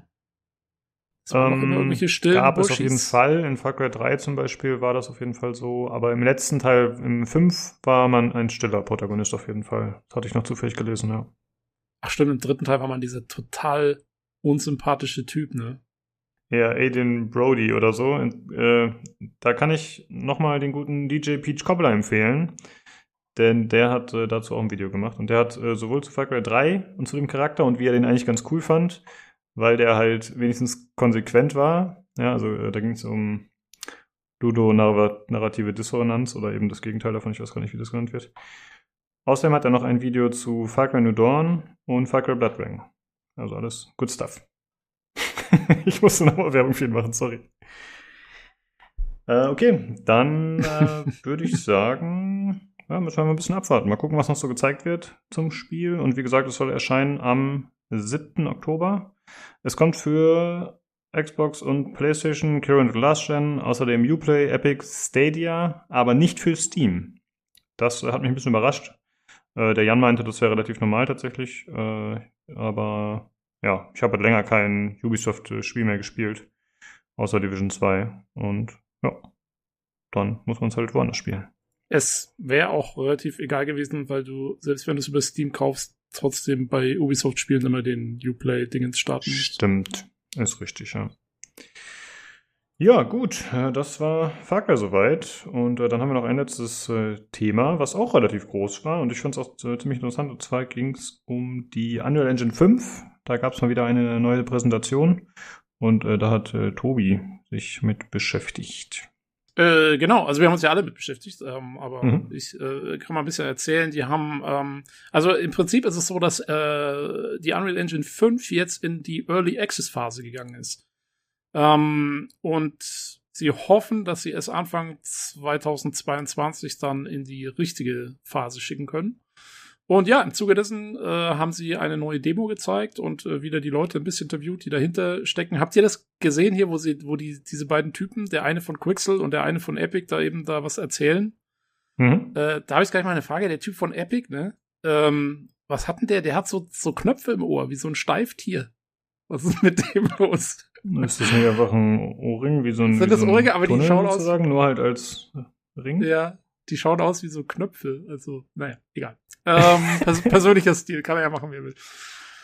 Aber äh, viel wichtiger ist, sie haben eben eine neue Demo vorgestellt, ähm, die sie gezeigt haben, auch direkt in der Unreal Engine. Und dann später gab es auch noch ein Video, wo wirklich gezeigt wurde, dass diese Demo, die kannst du auch jetzt schon spielen. Du kannst das Ding runterladen und kannst quasi in der in dem Editor kannst du dann diese Demo auch spielen. Und da sieht man wieder Echo, die Protagonistin, die man schon in der ersten Unreal 5 Demo gesehen hat. Ähm, und die da durch diese Höhle gelaufen war, wo dann diese Statuen drin standen und dann ist sie ja durch diese Stadt dadurch geflogen.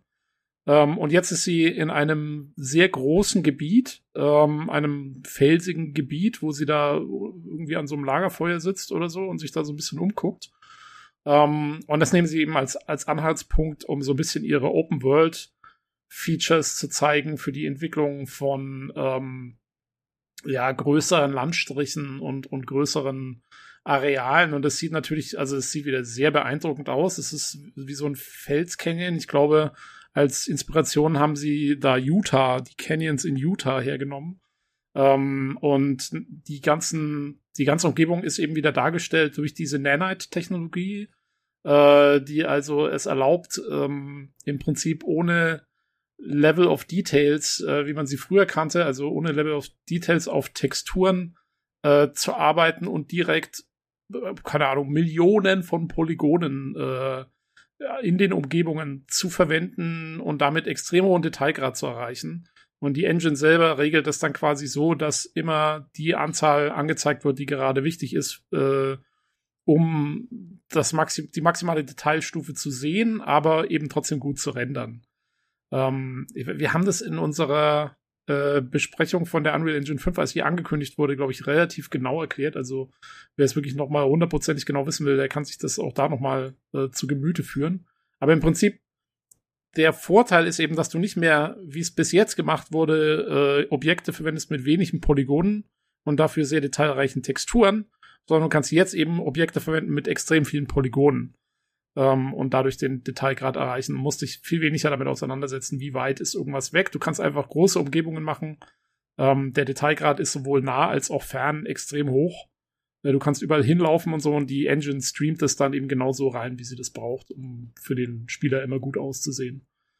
Und ähm, dazu kommt, ähm, dass sie eben gezeigt haben, ähm, wie diese Welt sozusagen gebaut wird. Und äh, da haben sie ja diese Firma Quixel Megascans aufgekauft oder Quixel, die diese Quixel Megascans gemacht haben, äh, die quasi aus der Welt heraus irgendwie tierisch viele Objekte einscannen äh, und eine wahnsinnig große Bibliothek haben an an Assets und ähm, ja an Objekten, die man dann einfach ähm, einfügen kann, die in der Engine dann verfügbar sind für den Nutzer und äh, diese diese Bibliothek an Assets, die ist jetzt dann direkt in Unreal Engine 5 integriert. Also du musst nichts mehr importieren oder so. Du kannst da einfach ähm, sozusagen direkt die Sachen verwenden. Und ähm, da haben sie also zum einen eben diese, diese ganze Quixel Library kannst du anwenden. Und da haben sie jetzt auch ein neues Ding gezeigt. Das sind diese sogenannten Mega Assemblies.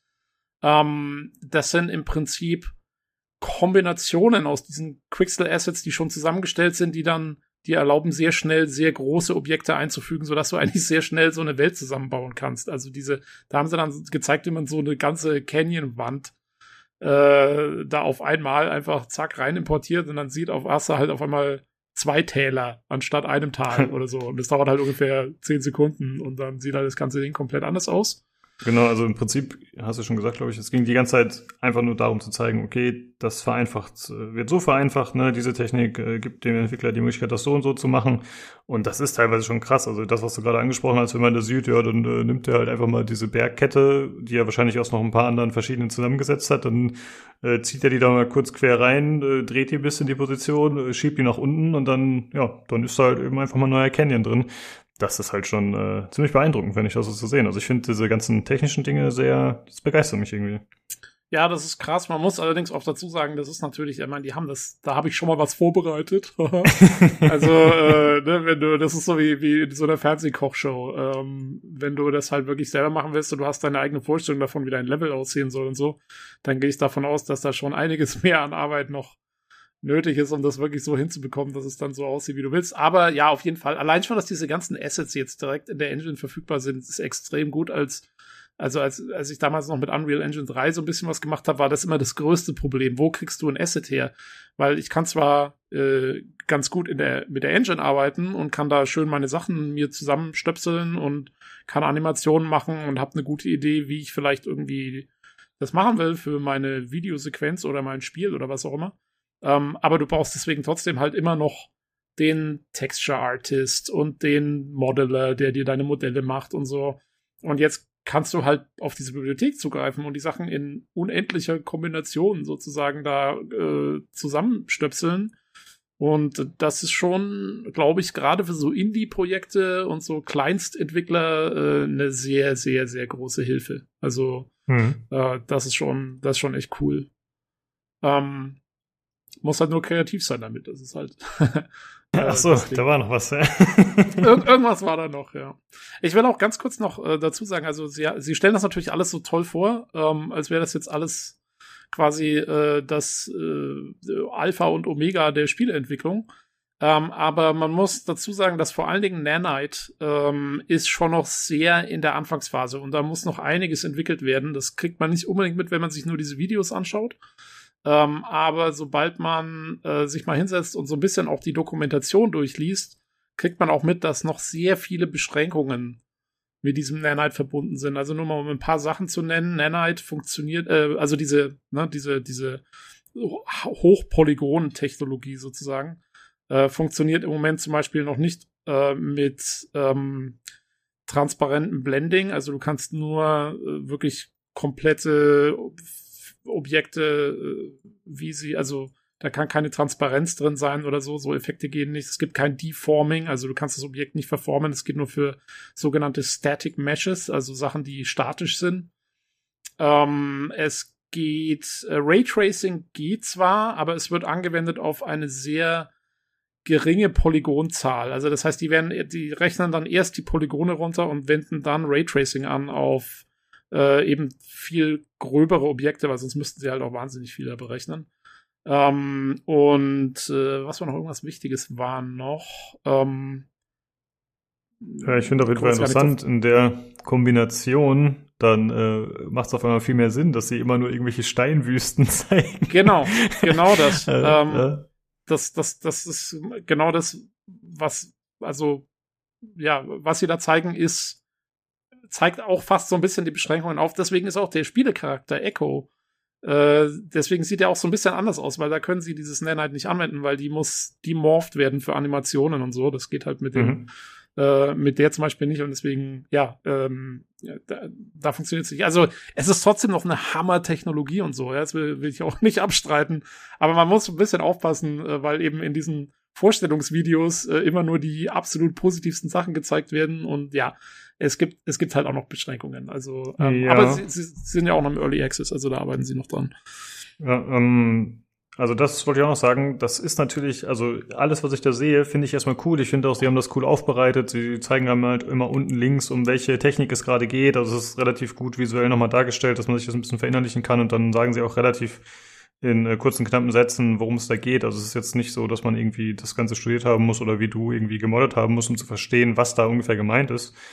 Ähm, aber man muss natürlich auch sagen, äh, Epic und die Unreal Engine damit, die haben halt auch einen Grund, warum sie das Ganze so präsentieren und warum sie das so äh, verfügbar machen. Ne? Also sie wollen halt ihre Engine vertreiben und es gibt halt so wie ich das einschätze, gibt's halt einfach keine Konkurrenz-Engine, die auf dem Level agiert und deswegen fühlt sich doch keiner gezwungen, was zu zeigen, obwohl die vielleicht teilweise ähnliche oder andere coole Features haben. Aber ja, das, das gelingt halt nicht nach draußen. Ne? Also ich würde mir öfter solche Videos anschauen, wenn es davon mehr geben würde, auch für andere Engines, weil ich, ich finde es einfach cool. Ja. Ähm, nur ja, es gibt auch andere coole Engines. So, es ist nicht so, dass die Unreal Engine 5 alles am besten kann. So davon äh, sollte man nicht ausgehen. Ja, wobei Ja, man sagen muss, mhm. ich glaube, dass sie gerade eben mit dem Einkauf von Quixel und diesen ganzen äh, Asset-Bibliotheken sich einen sehr großen Vorsprung erarbeitet haben. Ja. Sogar gegenüber Mhm. anderen wie Unity oder so. Da. Das Ich ist eigentlich ein Knackpunkt. Weil wenn du guckst, welche, welche Engines haben wir denn, die kostengünstig und äh, kostengünstig bis frei verfügbar sind, dann ähm, dampft es sich schon auf ein paar wenige zusammen. Da hast du dann einmal die Unreal Engine, du hast die Unity Engine und das sind eigentlich die beiden Hauptkonkurrenten auf dem Markt, die gegeneinander antreten. Und Unity hat in letzter Zeit nicht so mehr die riesen, also was ich so gelesen habe, die riesen Fortschritte gemacht. Da war jetzt Unreal mit ihren Neuerungen deutlich innovativer, fand ich in jeder Hinsicht. Ja, auch. ja, es geht mir jetzt Ja. nicht darum, dass es, äh, dass die frei verfügbar sein muss, sondern ich sage halt allgemein, es gibt auch andere coole Engines. Ja, also sei es eine Ja, Dezima nur- Engine oder was auch immer und die haben auch coole Features, nur das wird einem halt nicht so präsentiert, darum ging's mir. Nee, klar, aber die sind ja auch meistens, das sind ja auch interne Engines, die oder, oder nur in beschränktem Maße rausgegeben werden. Genau, weißt du, also zum Unreal, Beispiel. äh, wirbt ja damit dafür, dass andere die nutzen, also dass auch äh, Studios, freie Studios die benutzen. Das wird bei Dezima nie passieren und bei, bei Frostbite und wie sie alle heißen, weil die relativ Genau. intern sind oder nur unter ausgewählten Leuten gehandelt werden, wie die Decima oder dann äh, Kojima Games die bekommen hatten. Das ist ja schon eine Ausnahme, was Gefühl gewesen. Ja. Das ist zum Klar. Beispiel für uns, ähm, also ich äh, bin ja, habe ich glaube ich das letzte Mal schon erzählt, bin ja im Moment wieder äh, ein bisschen in Kontakt gekommen mit den ganzen Mass Effect äh, Modding-Leuten. Und das ist für äh, die slash uns ist das äh, so ein bisschen so ein Konzern. Äh, der Grund, wieso Mass Effect 1, 2, 3 zum Beispiel so gut modbar war, im Endeffekt ohne irgendeine Hilfe von BioWare, war, weil es die Unreal Engine war. Und wir, wir haben alle Dokumentationen und die ganzen Datenstrukturen sind offiziell einsehbar. Auch wenn BioWare die zum Beispiel ein bisschen abgeändert hat und so. Ähm, und deswegen konnten wir überhaupt so viel machen und äh, deswegen kannst du Andromeda zum Beispiel auch praktisch gar nicht modden, weil es auf Frostbite läuft. Frostbite benutzt, benutzt zum Beispiel eine andere Datenstruktur. Die benutzen äh, sogenannte Multidimensional Arrays und die kannst du praktisch nicht reverse engineeren. Ähm, das heißt, also du kannst nur relativ kleine Sachen damit machen, ähm, während du mit Unreal da viel weiter kommst. Und äh, das liegt daran, dass, dass Frostbite eben EA intern ist und äh, die ihre Dokumentation gar nicht in der Form rausgeben. Ähm, ja, also insofern ist auch eine krasse Engine, die echt viel kann, aber wir kriegen es halt nicht so mit. Hm. Ähm, also, ja, das hat schon irgendwie so ein bisschen, macht den Unterschied aus. Äh, jo, aber äh, weil ich gerade gesagt habe, Nanite kann kein Raytracing, ähm, oder zumindest nicht in dem Maße. Äh, was es aber sehr gut kann, ist, es arbeitet halt super zusammen mit der Technologie, die auch jetzt mit Unreal 5 vertrieben wird, äh, die für Beleuchtung wichtig ist, und das ist äh, die, die sogenannte Lumen-Beleuchtungstechnologie. Was jetzt genau die technische Grundlage davon ist, weiß ich auch nicht. Und das wäre echt mal interessant, weil, also es ist ja im Prinzip so ähnlich wie Raytracing. Es ist, eigentlich ist es eine dynamische globale Beleuchtung, die nicht mehr darauf basiert, dass du äh, vorgefertigte Lightmaps hast. Also früher war es so, du hast ein Level gebaut, da ist dann irgendwo dein Licht und dann wurde in der Engine berechnet, wo in der Level welche Schatten sind und wie das Licht sozusagen fällt. Und das wurde dann alles einmal berechnet und dann wurde das fertig abgespeichert äh, in sogenannten Lightmaps. Die wurden dann gebaked, wie es sich nennt. Und dann waren die fertig. Und äh, wenn du dann ein dynamisches Licht haben wolltest, dann musst du das, du das extra festlegen und das war besonders hardwareintensiv und so. Und jetzt mit dieser neuen Lumen-Technologie ist alles dynamisch. Das heißt, es gibt keine gebakten Lightmaps mehr. Äh, globale Beleuchtung ist einfach, wird direkt aus der Szene raus in Echtzeit berechnet. Und äh, das sieht sehr gut aus. Das bedeutet, du kannst einfach ja, äh, halt zum Beispiel eine, einen Sonnenuntergang haben oder so, der einfach so stattfindet und es muss sich keiner mehr hinsetzen und muss das alles vorher irgendwie durchrechnen, sondern das macht die Engine. Äh, und zwar auch sehr genau für diese Nanite-Texturen. und äh, das sieht auch äh, richtig gut aus. Also äh, das ist auch nochmal ein riesen Vorteil von, von dieser Engine. Ähm, und dann, was hatten Sie noch Wichtiges? Ähm, ich hätte ja, einen Punkt, den ich gerne ansprechen würde, den ich super fand. Äh, und zwar dieses Animation Motion Warping. Das war erst ein bisschen später. Ich weiß nicht, ob das jetzt gekommen wäre bei dir, aber da ging es um Root Motion Animation. Das ist wahrscheinlich, das sind so Standardanimationen, nehme ich mal an, oder Animationen, die halt irgendwie auf jeden Fall relevant sind. Und da wurde halt äh, gezeigt anhand eines Beispiels, wie die angepasst werden. Und zwar ging es darum, dass äh, das Mädel, wie heißt die? Echo, hast du gesagt? Oder wie heißt die? Jo. Genau. Dass die über so ein Hindernis rüberspringt, einfach über so einen Betonklotz, über so eine kaputte Säule oder so. Und äh, dann hatten sie irgendwie die Möglichkeit, äh, das Ganze anzupassen. Also sie können halt dann die Maße des Blocks sozusagen eingeben und dann äh, vielleicht noch ein bisschen andere Daten, habe ich jetzt nicht genau im Kopf, aber dann wird halt prinzipiell rechnet äh, die AI dann um, wie die Flugkurve und wie hoch sie springen muss und wie weit und wie sie dann aufkommt. Und dann wird das Ganze dementsprechend angepasst und so soll halt relativ einfach das Anpassen von Animationen an verschiedene Umgebungen ja relativ automatisiert passieren. Das fand ich schon ziemlich cool und beeindruckend. Also klingt auf jeden Fall nice. Das war, sah sehr cool aus, äh, wobei ich zu der Angelegenheit noch sehr viele Fragen habe. okay.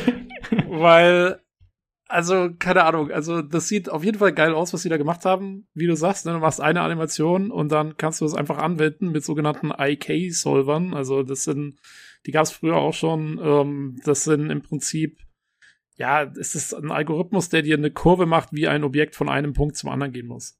Und das haben sie jetzt irgendwie so umgeschrieben, dass du eben diese, diese eine Animation hast und dann kommt dieser AK-Solver rein und der legt dir das um auf dieses neue Hindernis und auf die Bodenbeschaffenheit und so weiter und so fort. Und das äh, geht für Laufanimationen, Sprunganimationen und so weiter und so fort. Aber was ich mir noch frage, ist, wenn du dann die Animation machst, diese, diese Ground Animation, du musst da, das ist so einfach kann das nicht sein, du musst trotzdem noch festlegen, das Spiel muss ja wissen, was ist jetzt zum Beispiel der Fuß von der Figur? Wieso muss, also, ne, was ist, wo ist die Hand, wo ist der Fuß? Welche Struktur von dem Körper muss wann wohin? Und das musst du, glaube ich, also ich kann mir nicht vorstellen, wie das anders gehen soll, als dass man das dann doch noch alles per Hand festlegt. Und klar, also einfacher wird es auf jeden Fall, weil wenn du das einmal gemacht hast, dann, ähm, dann ist natürlich cool. Dann kannst du es wahrscheinlich mit wenigen Mausklicks umsetzen. Ähm, aber das musst du immer noch erstmal machen. Also ich könnte mir vorstellen, diese Root Animations zu machen, ist nicht so ganz einfach. Da muss man sich dann sicherlich auch erstmal mit auseinandersetzen. Aber mhm. wenn man die mal hat, dann ist das natürlich cool. Und äh, was auch gut ist in der Engine, ist, du kannst jetzt in, in der Engine selber äh, komplexe Animationen festlegen, wie es vorher nicht ging. Das war auch mal ein Problem, was ich noch mit der Unreal Engine 3 hatte äh, weil du konntest in der Engine zwar Objekte animieren im Sinne von, du kannst sie von Punkt 1 nach Punkt 2 äh, sich bewegen lassen, aber du konntest keine Animation innerhalb eines Objekts machen. Das heißt, nehmen wir mal an, du willst, dass eine Figur läuft. Dann kann ich zwar die Figur von A nach B schicken, aber nur in T-Pose oder so, ja, also in dieser mhm. Ausgangsposition. Wenn ich will, dass sie wirklich eine Laufanimation hat, dass sie einen Fuß vor den anderen setzt, dann muss ich vorher in, äh, keine Ahnung, Maya oder Blender oder äh, hier 3D, irgendeinem anderen 3D-Programm, ne, was dafür ausgelegt ist, Animationen zu machen, muss ich erst da die Animation kreieren, dann exportieren aus dem Programm raus, dann in die Unreal Engine importieren, dann auf die Figur wieder in der Engine anwenden und dann koordinieren, dass die Animation richtig abläuft, zusammen mit der Bewegung oder der Punkt A nach B Bewegung von meiner Figur und dass es dann so aussieht, als würde der da hinlaufen. Aber eigentlich sind es zwei verschiedene Animationen, die da im Zusammenspiel funktionieren. Und jetzt kannst du alles in der Engine machen, so wie es aussieht. Ähm, ah, okay. Sie, sie, haben dann eine so eine Figur gezeigt, so einen Gegner. Äh, also da kommen wir gleich noch drauf, weil da geht es auch noch um so Weltenaufbau und so. Ähm, aber irgendwann gab es dann so einen Gegner und der besteht aus sehr vielen von diesen fertigen Nanite Meshes, also diese, äh, mit diesen, die diese ganz vielen Polygone haben. Ähm, und zwischen diesen Mesh, die sind alle fest. Das habe ich ja gerade vorher noch gesagt, dass du die nicht bewegen kannst, diese Meshes. Äh, also die sind alle fest, aber du kannst sie gegeneinander bewegen. Und das machen sie in der Engine mit einer Animation, dass sie quasi die zum Beispiel jeder Finger oder jeder Fingerknochen äh, von dieser Figur oder so ist ein festes Mesh und die bewegen sich dann gegeneinander und dadurch entsteht quasi die Animation der Figur und das funktioniert alles in der Engine. Und das ist cool. Also, dass du jetzt eine einheitliche, ein einheitliches System hast und nicht mehr ständig hin und her importieren musst. Ich weiß nicht genau, inwiefern das vielleicht mit Unreal Engine 4 auch schon ging, aber äh, von, also von der Dreier kommend ist es auf jeden Fall eine coole Sache. Ähm, ja, es sind, es sind lauter so kleine Details, die für den Spieler am Ende wahrscheinlich relativ egal sind, aber für die Entwicklung halt cool sind, dass, dass jetzt Sachen viel einfacher und schneller äh, funktionieren. Und da äh, kommen wir jetzt auch noch zu dem Ding, wie sie neu aufgebaut haben, wie man sozusagen so Open Worlds erstellt. Weil das war für mich auch ein, das ist ein Riesenfortschritt, meiner Meinung nach, für Unreal Engine 5. Äh, ist, sie haben gezeigt, also es sind drei verschiedene Sachen. Das eine ist, es können jetzt mehrere Leute gleichzeitig an der gleichen Welt arbeiten. Wenn einer irgendwo, also nehmen wir mal an, du hast jetzt, keine Ahnung, Skyrim und der eine baut gerade an äh, irgendwo im, in, in, in Whitefall da in der Stadt rum und der andere baut irgendwo in äh, Scheiße, jetzt fallen mir die Städtenamen. Ich wollte jetzt so ein schönes Beispiel machen. jetzt fallen mir die, die Städtenamen nicht mehr ein. Ähm, aber du kannst äh, halt, also Riften. Genau, Riften. Einer arbeitet in Riften und der andere arbeitet in Whitefall oder so. Dann können die gleichzeitig in der gleichen Welt äh, da Häuser platzieren und ihr Zeug machen und und können auch gegenseitig immer direkt sehen, was der andere gemacht hat ähm, und können es quasi wie so ein wie so ein Cloud Group Project nutzen. Und du musst nicht, früher war es halt so, jeder, also da hat halt einer hat sein Zeug gemacht, dann musste der erst äh, seine Welt wieder committen und dann mussten alle updaten und dann haben die die Änderungen gesehen und dann konnten die wieder weitermachen. Und jetzt können halt quasi alle das Gleiche machen. Ähm, und äh, gleichzeitig ist es noch so, dass der Editor äh, sozusagen, also du kannst eine riesige Welt haben und der Editor äh, streamt dir selber auch schon immer nur die Daten rein, die um deinen Editorenbereich drumherum sind, so dass der Editor weiterhin einigermaßen Ressourcen äh, sozusagen da äh, dir das alles anzeigen kann, was du gerade machen willst und lädt eigentlich nur sozusagen das Stück von der Welt, was du gerade bearbeiten willst und nicht alles. Das macht den Workflow, glaube ich, auch einfacher. Und äh, ja, trotzdem können, wie gesagt, mehrere Leute da unterwegs sein. Äh, das ist sehr cool. Und dann haben sie äh, außerdem noch sogenannte Datenvolumes, glaube ich, haben sie die genannt. Äh, haben sie so genannt? Äh, die Data, Data, Layers? Data Layers, sorry, genau, Data Layers. Ähm, und die erlaubt quasi die Welt einzuteilen in verschiedene, hm, ja, wie soll man es nennen, verschiedene äh, Stadien oder, oder verschiedene Status-Ebenen. Ähm, so dass du sagen kannst, okay, also die Welt ist jetzt erstmal da in ihrer Grundebene und dann, wenn ich irgendeinen Trigger setze oder so, dann ändert sich quasi, dann blende ich bestimmte Sachen in der Welt ein und aus. Dann ist zum Beispiel Haus, das eine Haus ist dann da oder ist es weg. Äh, und das haben sie eben gezeigt, dadurch, dass sie ähm, das Echo in dieser Demo äh, äh, ja, interagiert sie mit so einem Rift oder irgendeiner so Leuchtkugel halt und dann ändert sich die komplette Welt. Also am Anfang ist sie in dieser, in dieser Wüstengegend, in diesem Canyon und dann interagiert sie mit diesem Rift und auf einmal macht's Batsch und dann ist kurz weißer Bildschirm, weil natürlich das Programm trotzdem laden muss. Haha, das ist natürlich nicht wie auf der PS5, wo äh, das dann einfach da reingestreamt wird, sondern das dauert schon ganz kurz. Und dann ist sie aber in einem komplett anderen Gebiet, äh, das zwar noch die gleiche Grundformation von den Felsen hat und so, aber es ist dann so die haben es, glaube ich, Mystical World oder sowas genannt, wo dann so Ruinen rumstanden und eben auch dieser Gegner da ist und äh, so Steinbrücken, so zerfallende waren und so. Ja, ähm, man kann das ein bisschen, würde ich sagen, also ich kenne es von Photoshop, dass man einfach verschiedene Ebenen hat und man blendet halt was ein oder aus. Äh, das genau. heißt ja auch hier Data Layers und das wirkt dann auch ein bisschen so. Und ich muss zugeben, ich war ein bisschen überrascht, dass das so ein krasses Feature sein soll. Also ich meine, du kannst da ja beurteilen. Ist das, äh, ist das jetzt so speziell? Also gab es sowas vorher nicht in der Form? weiß ich nicht, also so in der Form, ich, ich kenne es auf jeden Fall nicht. Ich meine, ich kenne mich hm. auch noch relativ grob mit der, mit der Unreal Engine aus. Ähm, also, ich glaube, ich habe es noch nicht gesehen und meine, sie haben ja ein riesen Ding daraus gemacht. Das, das stimmt. Aus, das ist schon irgendwie neu. Ja, muss wohl, ja, ja stimmt schon. Ähm, und ja, ich meine, man kann sich ja vorstellen, also das, die haben da ja natürlich jetzt, jetzt haben sie da die ganze Welt umgestellt. Ähm, aber man könnte sich schon coole Sachen vorstellen, wie, ähm, kenne ihr noch von, ähm, wo waren das bei hier dem Spiel, diesem Horrorspiel mit der keltischen Lady? Ach so, uh, Senua's Sacrifice. Genau, ja, Senua's Sacrifice, genau. Ja. Da gab es immer mal wieder so Stellen, wo man durch so durch so Tore durchschauen musste. Und dann, wenn du durch das Tor durchgeschaut hast, dann sah die Welt anders aus, als wenn du nicht durchgeschaut hast. Und dann konntest du auch durchgehen und konntest zwischen diesen verschiedenen Versionen der Welt hin und her laufen. Kannst du dich noch daran erinnern? Ich glaube von. Ich habe es nicht gespielt. Ach so. Äh, Olli, hast du es gespielt? Ja, habe ich. Und das war so, genau.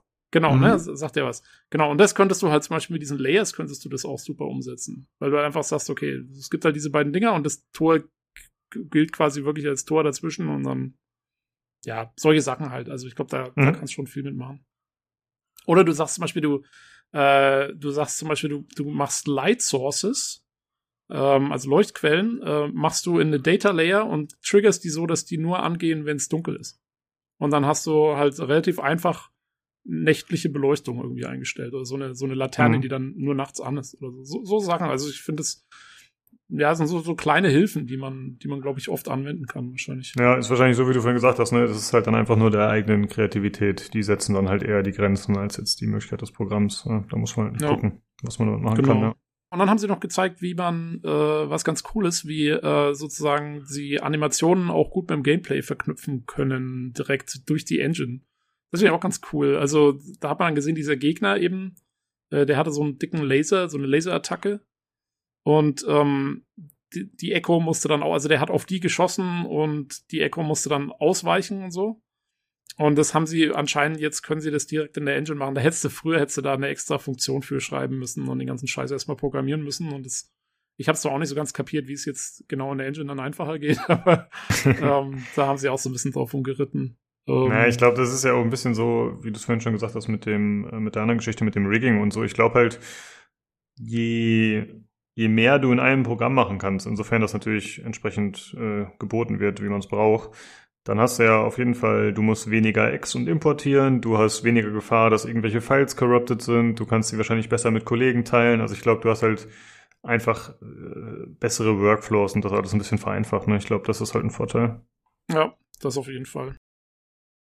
Jo, genau, und dann, und dann haben sie noch diese Meta-Sounds gezeigt, wo du in der Engine direkt Sounds mixen und ähm, zusammenstellen kannst. Und da haben sie so einen Sound gezeigt, der dann auf einmal ultra komplex wurde mit so einer Art äh, Node-System. Äh, haben sie den da mal kurz im Zeitraffer zusammengebaut. ich weiß nicht, wie lange das in echt gedauert hat. Ähm, ja, das ist also, da haben sie jetzt quasi noch so eine Art Soundmixer-System mit eingebaut in die Engine. Äh, was ganz Ja. cool ist.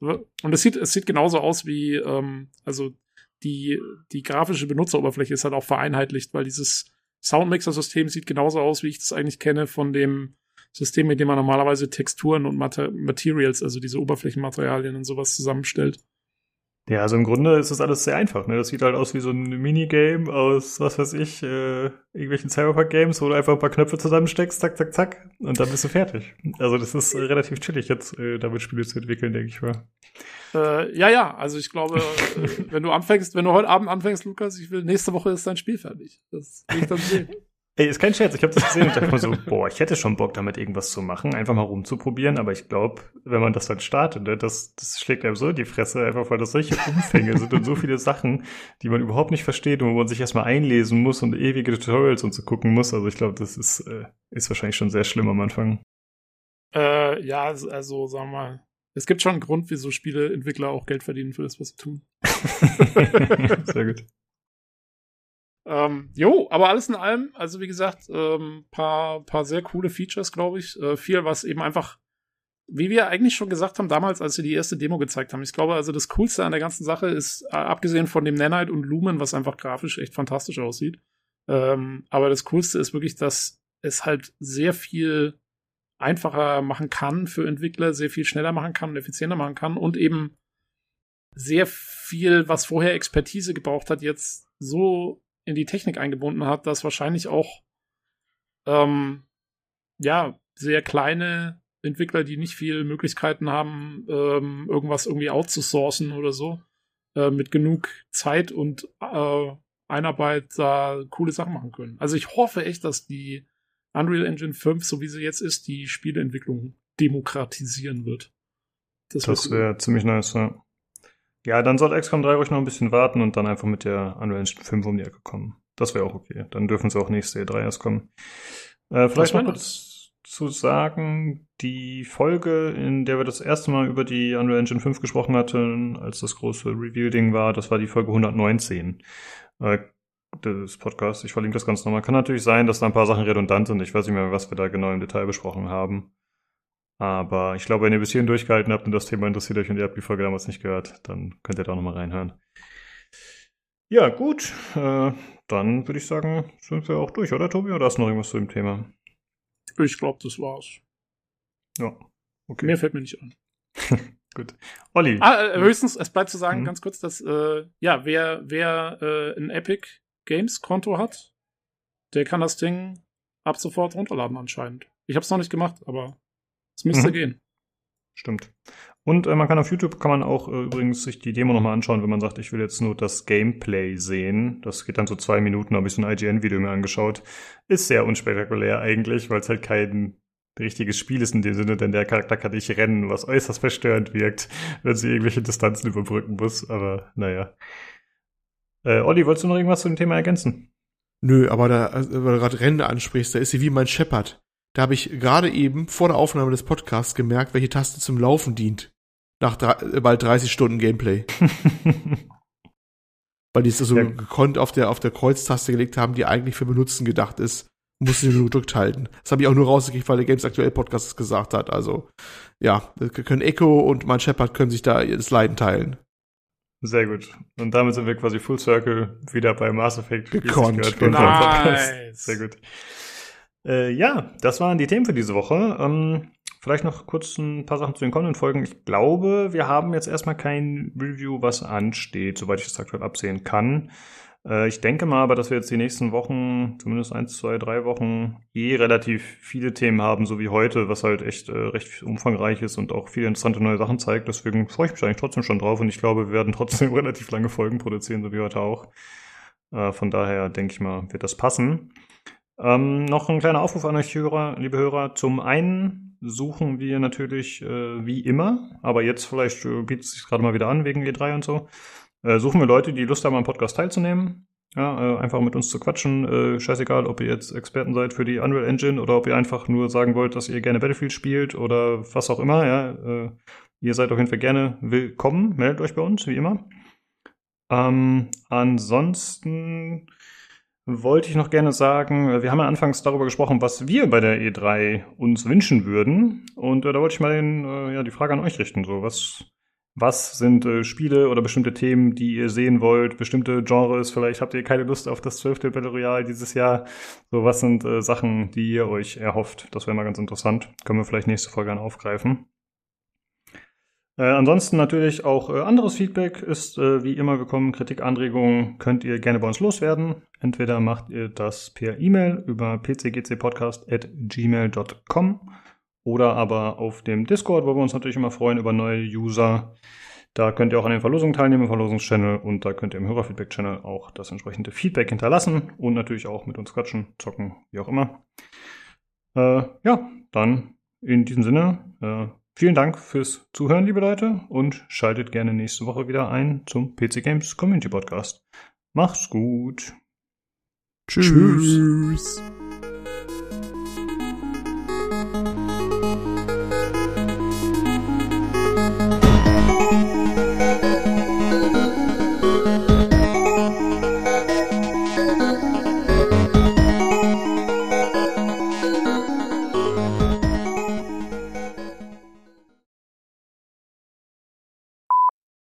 Ey, sorry, Olli, dass ich das einfach weggeschnappt habe. Ich habe da irgendwie, äh, ne, wo wir da beim Thema Übersprungshandlung sind, habe ich Ja.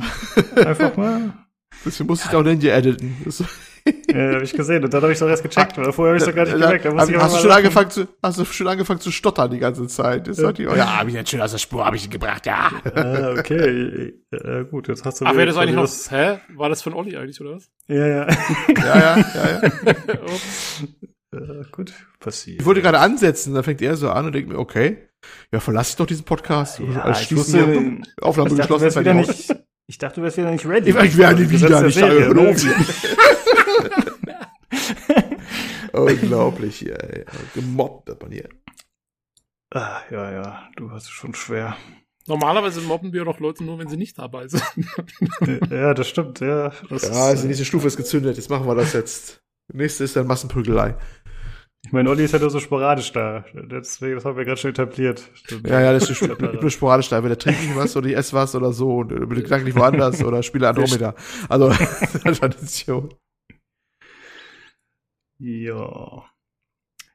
Gut, dann machen wir weiter, oder? Jo. Jo. Ich hab solche Kopfschmerzen. Entschuldigung. Nee, nee, nicht deswegen, sondern weil me- meine Eltern waren da. Und der Vater ist ein alter Seebär und der trinkt deutlich, deutlich besser als ich mit äh, Mitte 70. Ja. Und das äh, spüre ich in jedem Knochen. Ja, gut, das läufst du gleich weg in Tarkov. Dann geht es wieder. Das ist so, das ist so korrekt. Das wird meinem Aim auf jeden Fall helfen, Lukas.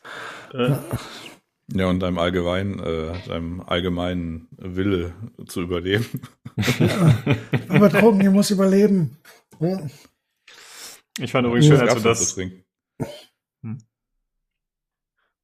Nee, Lukas, sag. Ich habe nur gefragt, was zu trinken gab.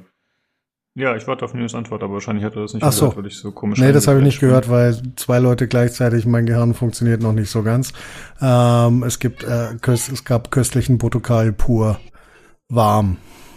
ist, was ist das? Ist das ein Rum oder was ist das? Ein Ahnung. ist ein, ja, ein sehr, sehr süßer, sehr süffiger Rum. Schmeckt eigentlich wie Zuckerlikör.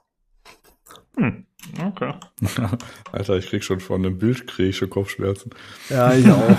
ja, ich auch. Alter Falter. Ja, ich habe dann irgendwann nach dem äh, siebten oder achten habe ich tatsächlich angefangen, ihn mit Cola zu strecken. Äh, ich gedacht habe, ich kann das nicht mehr. Ich schaff das nicht. Ich bin dafür zu alt. Hast mir keine Ahnung, wie du dir das erhältst. Junge, alter Mann. Ja, ist auch ganz lustig, weil wenn man auf Amazon guckt, äh, dann gibt's entweder die Einzelflasche oder das Dreier Sparset. Äh, ich trinke den auch ganz gerne, darum geht's nicht, aber halt eiskalt und mit, äh, mit, äh, äh, mit Cola. Und außerdem haben die Schweine, ähm, möchte ich nur mal nebenbei erzählen, und ich prangere hiermit an. Ähm, ich trinke ja nur Cola Zero und die Arschlöcher von Cola haben sich überlegt, sie müssen die Geschmacksrichtung verfeinern. Jetzt schmeckt die scheiß Cola Drecks Zero nach scheiß Zitrone. Ich will keine scheiß Zitrone in meiner scheiß Cola. Ich will, dass meine Cola pappsüß schmeckt und keinen Zucker enthält. Ich bin ungehalten. Ja, ich trinke sehr gerne mit Zitrone, aber ich verstehe, dass man das nicht möchte, wenn das nicht die. Nee, es gibt ja, gibt ja Cola Light mit. Zitrone. Dann sollen die das machen. Ja, genau. dann sollen die das trinken. Und mich nicht mit, da steht hier drauf, neuer Geschmack, fick dich, neuer Geschmack, ohne Mist. Das ist ja fast schon tragisch. Das ist ja genauso tragisch wie mit, äh, als ich mal im, im äh, Schottland-Urlaub war, 2010. Und dann hatten wir quasi irgendwie so einen Whisky. Also wir waren in so einer Distille und haben dann quasi so was mitgenommen, beziehungsweise immer parallel gegoogelt, äh, ob es nicht äh, der, der Whisky Store eh hat. In der Regel war die Antwort ja, hat er. und man musste dann echt irgendwie gucken, dass man da irgendwie, weiß nicht, irgend so Fassstärke, Abfüllung, äh, McAllen oder so, die habe ich da mitgenommen, weil der Whisky Store die halt nicht hatte. Und da haben wir die irgendwann mal, also jetzt nicht das McAllen-Gedöns, aber irgendein anderes Derivat, dann mit Cola gemischt, aber nicht mit irgendeiner Cola, sondern mit Pepsi Raw. Und das war irgendwie Pepsi, Pepsi, Pepsi Natural irgendwie in anderen Ländern, aber in UK hieß das halt Pepsi Raw und das war halt so eine Cola und die ging so in diese Braunzucker-Geschichte und das war total geil. Ach, Fresse. Und das war total super. Und äh, dann habe ich dann immer Jahre später nochmal irgendwann geguckt, okay, ob es das mal irgendwie wieder gibt oder so. Und da habe ich letztens erstmal richtig intensiv geguckt, ob es nicht irgendwas wie so eine natürliche Cola gibt, aber dann irgendwie nichts so gefunden, beziehungsweise dann festgestellt, das war nur so ein Zeitfenster von, von zwei Jahren und gerade als wir da Urlaub hatten, war das so mehr oder weniger im Ausverkauf und dann hat es diese Welt verlassen und das war dann ein bisschen tragisch. Ah, meine Ja, Pepsi ich auch schade. Zum Glück, zum Glück hat keiner von uns spezielle, äh, spezielle Neigungen. Äh, ist ja beruhigend. Ja, Tja, ja gut, du kannst ja in Zukunft deine Zitronencola. Widerlich. Widerlich.